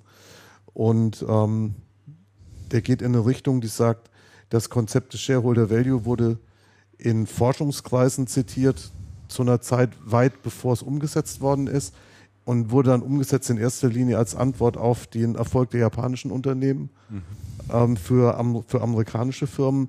und ist eigentlich schon seit vielen Jahren völlig überkommen und sollte abgeschafft werden. Hm. Absolut lesenswerte Lektüre, und vielleicht sollten wir über das Thema dann in einer der nächsten Folgen nochmal sprechen, weil es ein doch ja, interessantes, ja, wichtiges Thema ist. Es gibt ja ein paar Unternehmen, die f- zumindest ein Stück weit versuchen, ähm, sich ein Stück weit die Geschichte zu durchsprechen, zu, ja. zu, zu schützen. Aber ich denke mal an Porsche et cetera. Ja. Ähm, die ja da auch schon zumindest ja der Meinung sind, man kann eine Unternehmensstrategie nicht nur von den Shareholder-Values abhängig ja. machen, sondern muss auch mal ein bisschen nachhaltig denken und mal weiter in die Zukunft blicken et cetera. Ja, ja, finde ich auch ein super Thema, können wir gerne auch nochmal drüber sprechen. Ich habe das äh, zweitausendneun sogar mal äh, schon mal in einer Kolumne thematisiert. Shareholder Value, alles ein großes Missverständnis, war die Frage, weil nämlich gerade mhm. da mhm, mh. ähm, der ähm, äh, Jack Welch sozusagen den die Rolle rückwärts gemacht hatte. Er war ja früher immer eine große... Absolut. Ne? Und dann, Absolut, war, dann ja. hat er gesagt, äh, das war eine dumme Idee. Mhm. Also ein wörtliches Zitat. Und äh, ja, also ich denke, dass das ein sehr, sehr schönes Thema ist, da nochmal drüber, ja. darüber zu sprechen. Ja. Mhm. Ja, vor allem genau. auch wie die Strömungen das sind, also ob es da Tendenzen tatsächlich ernsthaft ja. gibt. Ne? Okidok. Genau. Dann sind wir dann am Ende wir der wieder. Folge. Genau, dann haben wir es wieder. Sind wir schon wieder durch? Das war jetzt gar nicht so warm herinnen, oder wie seht ihr Doch, das? Doch, ich fand's, ich bin, ich bin schon gut Echt? Erhitzt. Gut, mir war vorhin dermaßen warm, jetzt inzwischen geht's. Also ich fand's jetzt, fand's jetzt okay. Aber jetzt geht's ja ab in den Biergarten. Ja, wo gehst du denn jetzt hin, Christian? Ich gehe jetzt einkaufen. Weil ja. ich morgen, morgen ja. bei achtunddreißig Grad, wie gesagt, auf dem Ritterturnier bin. Und oh, das stelle ich mir mittellustig vor. Und da holst du jetzt noch die Rüstung. Da holen wir jetzt noch. Ja, jetzt gerade nochmal ein Kettenhemd, Kettenhemd und, und Eisenunterwäsche ja, kaufen, genau, dass es morgen losgehen genau, kann. Genau, ja, das wird mit Sicherheit, äh, ja. Es gibt, auch so, es gibt auch so Fellmützen, die man unbedingt braucht. ja, ja, traditionell verkleidet man sich ja da in mittelalterlicher Kleidung. Werde ich dann natürlich machen, ich bei so einem kleinen Hunden spielen, mit Fellmütze, ne, und so. Ich finde das Quatsch. Total sensationell. Ja. Also, bin mal gespannt, wie es wird. Wie heiß. Ja, ansonsten der Hinweis auf die nächste Sendung können wir noch nicht geben. Ich denke, wir werden mal schauen, ob wir es im, im August, denke ich, wollen wir noch irgendwie eine hinkriegen. Wir hatten, wir hatten sogar einen festgelegt. Sogar. Hatten wir sogar schon ja, festgelegt. Und zwar, ich glaube schauen. auch, ich habe das so schwach in Erinnerung ähm, und hoffentlich stark im Kalender stehen. Am zweiundzwanzigsten achten Es ist ein Donnerstag sogar. Ja, korrekt, haben wir sogar schon festgelegt. Mhm. Weil wir gesagt haben, machen wir gleich, sonst yes, kommen wir nicht mehr dazu. Steht im ne? Kalender. Ja. Und dann September dürfte wahrscheinlich wieder einfacher werden, Ende September, dass wir dann... Äh, die Folge einunddreißig ist es dann schon, machen. Wir haben echt schon ziemlich viele gemacht. Ja, wir haben jetzt dann Folge dreißig das nächste Mal. Nee, heute haben wir dreißig, oder? Nee, nächstes nee, Mal. Ich glaube, nächstes Mal. Ja. ja, da könnte man dann mal wieder ein Hörertreffen machen, finde ich. Hörertreffen im Biergarten. Im Biergarten, ja, dass wir uns dann mal wieder zusammensitzen. So, ich muss los. Ja. Alles Damian, klar. Damian drängt, dann verabschieden wir uns. Bis zum nächsten Mal und sagen Servus, macht's es gut. Ade, ciao. Bis Gute zum Zeit. nächsten Mal. Schönen Sommer.